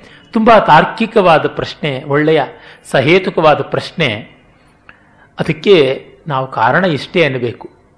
ಮೊದಲ ಬಾರಿಗೆ ಇದನ್ನು ಕಂಡು ವಿಚಲಿತನಾದ ಅಂತ ಅನ್ನುವುದು ಕಾವ್ಯದಲ್ಲಿ ಬಂದಿರುವಂತಹ ಉಲ್ಲೇಖ. ಕಾವ್ಯ ಇದ್ದದ್ದನ್ನ ಇದ್ದಂತೆ ವರ್ಣಿಸೋದಿಲ್ಲ. ಇರಬಹುದಾದಂತೆ ವರ್ಣಿಸುತ್ತೆ. ಅಂದರೆ ಮೊತ್ತ ಮೊದಲ ಬಾರಿಗೆ ಇದನ್ನು ನೋಡಿದಾಗ ಮನುಷ್ಯ ಎಷ್ಟು ವಿಚಲಿತನಾಗುತ್ತಾನೋ ಆ ರೀತಿ ಪ್ರತಿ ಕ್ಷಣವೂ ವಿಚಲಿತನಾಗ್ತಾ ಇದ್ದ ಅನ್ನುವುದೇ ತಾತ್ಪರ್ಯ. ನಮಗ್ಯಾತಕ್ಕೆ ವೈರಾಗ್ಯ ಬರಲಿಲ್ಲ ಅಂದರೆ ಮೊದಲ ಬಾರಿಗೆ ನೋಡಿದ ಇಂಟೆನ್ಸಿಟಿ ಆಫ್ ಫೀಲ್ ಅಂತೀವಲ್ಲ, ಅದು ಇಲ್ಲ ಅದಕ್ಕೋಸ್ಕರ ಅದು ಇದ್ದರೆ ನಿಜವಾಗಿ ಯಾರು ಯಾವುದೇ ಒಂದು ಕೆಲಸವನ್ನು ಮಾಡ್ತಾರೆ. ನಮಗೆ ಪ್ರತ್ಯಕ್ಷವೇ ಸರಿಯಾಗೋದಿಲ್ಲ ಇನ್ನ ಬೇರೆ ಇದೆಲ್ಲ ಹೇಗೆ? ಶ್ರವಣವೇ ಸರಿಯಾಗೋದಿಲ್ಲ ಅಂತ ಜ್ಞಾನಿಗಳು ಹೇಳ್ತಾರೆ. ಏನದು? ಮೊತ್ತ ಮೊದಲ ಬಾರಿಗೆ ನಾವು ಯಾವುದೋ ಒಂದು ಶಬ್ದವನ್ನು ಕೇಳಿದ್ರೆ ಅದನ್ನು ಎಷ್ಟು ಏಕಾಗ್ರತೆಯಿಂದ, ಅದೆಷ್ಟು ಹೊಸತು ಅನ್ನುವ ಅಚ್ಚರಿಯಿಂದ, ಕೌತುಕದಿಂದ ಕೇಳ್ತೀವಿ, ನೋಡ್ತೀವಿ, ಅನುಭವಿಸ್ತೀವಿ. ಆ ಥರ ಮಾಡುವುದಿಲ್ಲ ಮಕ್ಕಳಿಗೆ ಯಾತಕ್ಕೆ ಬೇಗ ವಿದ್ಯೆಗಳು ಒಲಿಯುತ್ತವೆ. ಆ ಒಂದು ಕುತೂಹಲ ಇರೋದ್ರಿಂದ, ಆ ರ್ಯಾಪ್ನೆಸ್ ಆಫ್ ಅಟೆನ್ಷನ್ ಮಾತ್ರವಲ್ಲ ಫ್ರೆಶ್ನೆಸ್ ಆಫ್ ಪರ್ಸೆಪ್ಷನ್ ಕೂಡ ಇರುವಂತಹದ್ದು ನಮಗೊಂದು ತೆಂಗಿನ ಮರ ಕಾಣಿಸಿದ್ರೆ, ಯಾವಾಗಲೂ ಮೂರನೇ ವರ್ಷದಲ್ಲಿ ಕಂಡು ತಲೆ ರಿಜಿಸ್ಟರ್ ಆಗಿ ತೆಂಗಿನ ಮರವೇನೆ ಮತ್ತೆ ಪಿಕ್ಚರ್ಗೆ ಬರೋದೇ ಹೊರತು ಇನ್ಯಾವುದೂ ಬರುವುದಿಲ್ಲ. ಈ ವೆಬ್ಸೈಟ್ಗಳ ಬಗ್ಗೆ ನಿನ್ನೆ ನಮ್ಮ ಜಗದೀಶ್ ಮಯ್ಯ ಹೇಳ್ತಾ ಇದ್ರು. ನಾವು ಯಾವುದೇ ಒಂದು ಸರ್ಚ್ ಅಂತ ಗೂಗಲ್ ಸರ್ಚ್ ಅಂತ ಒತ್ತದ ಮೇಲಿಂದ ಬರುತ್ತೆ. ಒಂದು ನಿಮಿಷಾರ್ಧದಲ್ಲಿ ಹಲವು ಲಕ್ಷ ಎಂಟ್ರಿಗಳೆಲ್ಲ ಪಟ ಪಟ ಪಟ ಪಟ ಅಂತ ಬರುತ್ತೆ. ಹತ್ತತ್ತಾದ ಮೇಲಿಂದ ಬಟನ್ ಒತ್ತಿದ್ರೆ ಮೇಲಕ್ಕೆ ಹೋಗ್ತಾ ಇರುತ್ತೆ. ನಾವು ಅಷ್ಟನ್ನು ದ್ರೌಪದಿ ಸೀರೆ ತರ ನೋಡೋದಕ್ಕಾಗತ್ಯ. ಆಗೋಲ್ಲ. ಯಾವುದೋ ಒಂದು ಮೊದಲ ಹತ್ತನ್ನೇ ನೋಡ್ತೀವಿ. ಆಮೇಲೆ ಕಣ್ಣೂರಿ ಬಂದು ಸುಸ್ತಾಗಿ ಬಿಡ್ತೀವಿ. ಈ ಮೊದಲ ಕೆಲವು ಹತ್ತು ಹದಿನೈದರೊಳಗೆ ತಮ್ಮದು ಸ್ಥಾನ ಇರಬೇಕು ಅಂತ ಅನ್ನೋದಕ್ಕೆ ಏನು ಅಳತೆಗೋಲು ಮ್ಯಾಕ್ಸಿಮಮ್ ವಿಸಿಟೆಡ್ ಸೈಟ್ಸ್ ಅಂತ ಯಾವುದಿವೆ? ಅತಿ ಹೆಚ್ಚು ಬಾರಿ ಭೇಟಿ ನೀಡಲ್ಪಟ್ಟಂತ ಸೈಟ್ಸ್, ವೆಬ್ಸೈಟ್ಸ್ ಯಾವುದಿವೆ? ಅವುಗಳಲ್ಲಿರುತ್ತವೆ. ಯಾವುದು ಮ್ಯಾಕ್ಸಿಮಮ್ ವಿಸಿಟೆಡ್ ಈ ಮೊದಲು ಹತ್ತಿರೋವೇನೆ ಅವುಗಳೇ ಮೊದಲು ಕಾಣಿಸುತ್ತವೆ ಅಂತ ಅವನ್ನೇ ನೋಡ್ತಾರೆ. ಹುಚ್ಚಿ ಬಿಡೋವರೆಗೂ ಮದುವೆ ಆಗೋಲ್ಲ ಮದುವೆ ಆಗೋವರೆಗೂ ಹುಚ್ಚಿ ಬಿಡೋಲ್ಲ ಅಂತ. ಹಾಗಾಗಿ ಒಳ್ಳೆಯದೋ ಕೆಡಕೋ, ಯುಕ್ತವೋ ಅಯುಕ್ತವೋ, ಅಲ್ಲಿಗೆ ಪ್ರಧಾನವಾದಂಥ ಪ್ರಶಸ್ತಿ ಬರುತ್ತೆ. ಒಳ್ಳೆಯವರು ಯಾರು? ಎಲೆಕ್ಷನ್ ನಿಲ್ಲೋಲ್ಲ. ನಿಂತವ್ರು ಯಾರು? ಗೆಲ್ಲೋಲ್ಲ. ಹಾಗಾಗಿ ಅಯೋಗ್ಯರೇ ಗೆಲ್ತಾರೆ, ಅಯೋಗ್ಯರೇ ಆಳ್ತಾರೆ. ಹೀಗೆ ಇದು ಲೋಕದಲ್ಲಿ ನಾವು ಕಾಣುವಂಥದ್ದು. ಹಾಗೆಯೇ ನಮ್ಮ ಪರ್ಸೆಪ್ಷನ್ ಅನ್ನುವುದು ಮೊನೆಯನ್ನು ಕಳೆದುಕೊಂಡು ಬಿಡುತ್ತೆ ಬುದ್ಧ ಆಗುವಂಥವನಿಗೆ ಆ ಮೊನೆ ಕಳ್ಕೊಳ್ಳಲ್ಲ. ಪ್ರತಿ ಕ್ಷಣವೂ ಅದನ್ನು ಯೋಚನೆ ಮಾಡ್ತಾ ಇದ್ದ. ಶಂಕರರ ಪ್ರಶ್ನೋತ್ತರ ರತ್ನಮಾಲಿಕೆಯಲ್ಲಿ ಒಂದು ಮಾತು ಬರುತ್ತೆ. ಪ್ರಶ್ನೋತ್ತರ ಮಾಲಿಕಾ ಅಂತಲೂ ಅದಕ್ಕೆ ಇನ್ನೊಂದು ಹೆಸರಿದೆ. ಪ್ರಶ್ನೋತ್ತರ ರತ್ನಮಾಲಿಕೆ ಅಂತಲೂ ಇದೆ. ಪ್ರಶ್ನೋತ್ತರ ರತ್ನಮಾಲಿಕೆ ಅಂತ ಅಮೋಘ ವರ್ಷ ನೃಪತುಂಗನ ಹೆಸರಿನ ಇನ್ನೊಂದು ಗ್ರಂಥವೂ ಇದೆ. ಇರಲಿ. ಅಲ್ಲಿ ಒಂದು ಪ್ರಶ್ನೆ ಬರುತ್ತೆ. ಸಂಸಾರೇ ಕಿಂಸಾರಹ ಅಂತ. ಸಂಸಾರದಲ್ಲಿ ಏನು ಸಾರ? ಬಹುಶೋಪಿ ಚಿಂತ್ಯ ಮಿದಮೇವ ಅಂತ ಹೇಳಿಬಿಟ್ರು. ಸಂಸಾರದಲ್ಲಿ ಏನು ಸಾರ ಅಂದರೆ ಮತ್ತೆ ಮತ್ತೆ ಇದನ್ನೇ ಯೋಚನೆ ಮಾಡಿ ಅಂತ. ಮತ್ತೆ ಮತ್ತೆ ಇದನ್ನು ಯೋಚನೆ ಮಾಡ್ತಾ ಇದ್ರೆ ನಿಮಗೇ ಗೊತ್ತಾಗುತ್ತೆ ಅಂತ ಅರ್ಥ ಇರ್ಬೋದು. ಮತ್ತೆ ಮತ್ತೆ ನೀವು ಯೋಚನೆ ಮಾಡಿದಾಗ ನಿಮಗೆ ಅದು ಏನು ಇಲ್ಲ ಅನ್ನೋದು ಗೊತ್ತಾಗುತ್ತೆ ಅಂತಲೂ ಇರಬಹುದು ನಮ್ಮ ನಮ್ಮ ಯೋಚನೆಗೆ ತಕ್ಕಂತೆ ಫಲ ಕೊಡುತ್ತೆ. ಆದರೆ ಮತ್ತೆ ಮತ್ತೆ ನಾವು ಆ ಫ್ರೆಶ್ನೆಸ್ ಇಂದಲೇ ಯೋಚನೆ ಮಾಡಬೇಕು. ಅದಕ್ಕೆ ತುಂಬ ಜನ ತಯಾರಿರೋದಿಲ್ಲ. ಅದು ಹೇಗೆ ಜಡ್ಡುಗಟ್ಟು ಬಿಡುತ್ತೆ ಮನಸ್ಸು. ಹಾಕ್ಮಣೆ, ನೂಕ್ಮಣೆ, ತಳ್ಳುಮಣೆ ಅಂತ ಗಾದೆ ಇದೆಯಲ್ಲ. ನಾವು ಮೊದಲು ಮೊದಲಿಗೆ ತುಂಬ ಉಪಚಾರ ಮಾಡ್ತೀವಿ. ಆಮೇಲಿಂದ ಬಂದದ್ದು ಹೋದದ್ದೇ. ಭಾರವಿಗಾದಂಥ ಕತೆ ಗೊತ್ತಿದೆಯಲ್ಲ ಮಾವನ ಮನೆಗೆ ಹೋದಾಗ. ಅವನ ತಂದೆಯನ್ನು ಕೊಲ್ಲಬೇಕು ಅಂತ ಬುದ್ಧಿ ಬಂದ್ಬಿಡ್ತು. ತಂದೆ ಇವನನ್ನು ಬೈತಾ ಇದ್ದ. ಇವನ ಮೇಧಾವಿಯಲ್ಲ ಪಂಡಿತ ಅಲ್ಲ, ಇವನು ಜ್ಞಾನಲವ ದುರ್ವಿದಗ್ಧ ಅಂತ. ಇವನು ಪಂಡಿತನೇ ಹೌದು, ಮೇಧಾವಿ ಹೌದು, ಕವಿಯೇ ಹೌದು. ಅರೆ ತಂದೆಗೆ ಅದೊಂದು ಹಳೆ ಕಾಲದ ನಚ್ಚು. ಮಕ್ಕಳನ್ನ ಹೊಗಳು ಬಿಟ್ಟರೆ ಎದುರಿಗೆ ಅವ್ರು ಕೆಟ್ಟ ಹೋಗ್ಬಿಡ್ತಾರೆ ಅಂತ. ಪರೋಕ್ಷೆ ತನಯಾಸ್ತುತ್ಯಾಹ. ಪರೋಕ್ಷದಲ್ಲಿ ಮಕ್ಕಳನ್ನು ಹೊಗಳಬೇಕು ಅಂತ. ಪ್ರತ್ಯಕ್ಷೇ ಗುರವಸ್ಥತ. ಪ್ರತ್ಯಕ್ಷವಾಗಿ ದೊಡ್ಡವ್ರನ್ನ ಹೊಗಳಬೇಕಂತೆ. ಪರೋಕ್ಷವಾಗಿ ಇವ್ರನ್ನ. ಸೇವಕಂತೂ ನಕ ಸೇವಕಂ ನ ಅಂತ. ಸೇವಕರನ್ನ ಯಾವತ್ತೂ ಹೊಗಳಬಾರ್ದಂತೆ. ಎಲ್ಲ ಉಲ್ಟಾ. ಇರ್ಲಿ. ಆಗ ಅವನ ತಂದೆಯನ್ನು ಕೊಂದು ಬಿಡಬೇಕು ಅಂತಲೇ ತೀರ್ಮಾನ ಮಾಡ್ಕೊಂಡು ಬಂಡೆಗಲ್ಲಿ ಇಟ್ಕೊಂಡು ಸಿದ್ಧವಾಗಿದ್ದ ಅಟ್ಟದ ಮೇಲೆ ತುಂಬ ಪ್ರಸಿದ್ಧವಾದ ಕಥೆ ಗೊತ್ತಿರಬೇಕು. ಆಗ ತಂದೆ ತಾಯಿ ಜೊತೆ ಮಾತಾಡ್ತಾ, ಈ ಬೆಳದಿಂಗಳು ನೋಡು, ನಮ್ಮ ಭಾರವಿಯ ಕೀರ್ತಿಯ ಹಾಗೇನೇ ಇದೆ ಅಂತ ಆಗ ಅವನಿಗಿನ್ನು ದಾಮೋದರ ಅಂತ ಹೆಸರಿತ್ತಷ್ಟೇನೆ. ಅವನು ವಿದ್ವತ್ ಪ್ರಭೆ, ಕಾವ್ಯ ಪ್ರಭೆ ಬೆಳಗಿದ ಮೇಲೆ ಭಾರವಿ ಅಂತ ಹೆಸರು ಅನ್ವರ್ಥ ನಾಮಧೇಯವಾಗಿ ಬಂದದ್ದು. ಆಗ ಇವನಿಗೆ ಕ್ಷಮೆಯಾಚರಣೆ ಮಾಡಬೇಕು ಎಂಥ ದೋಷ ತಂದೆಯನ್ನ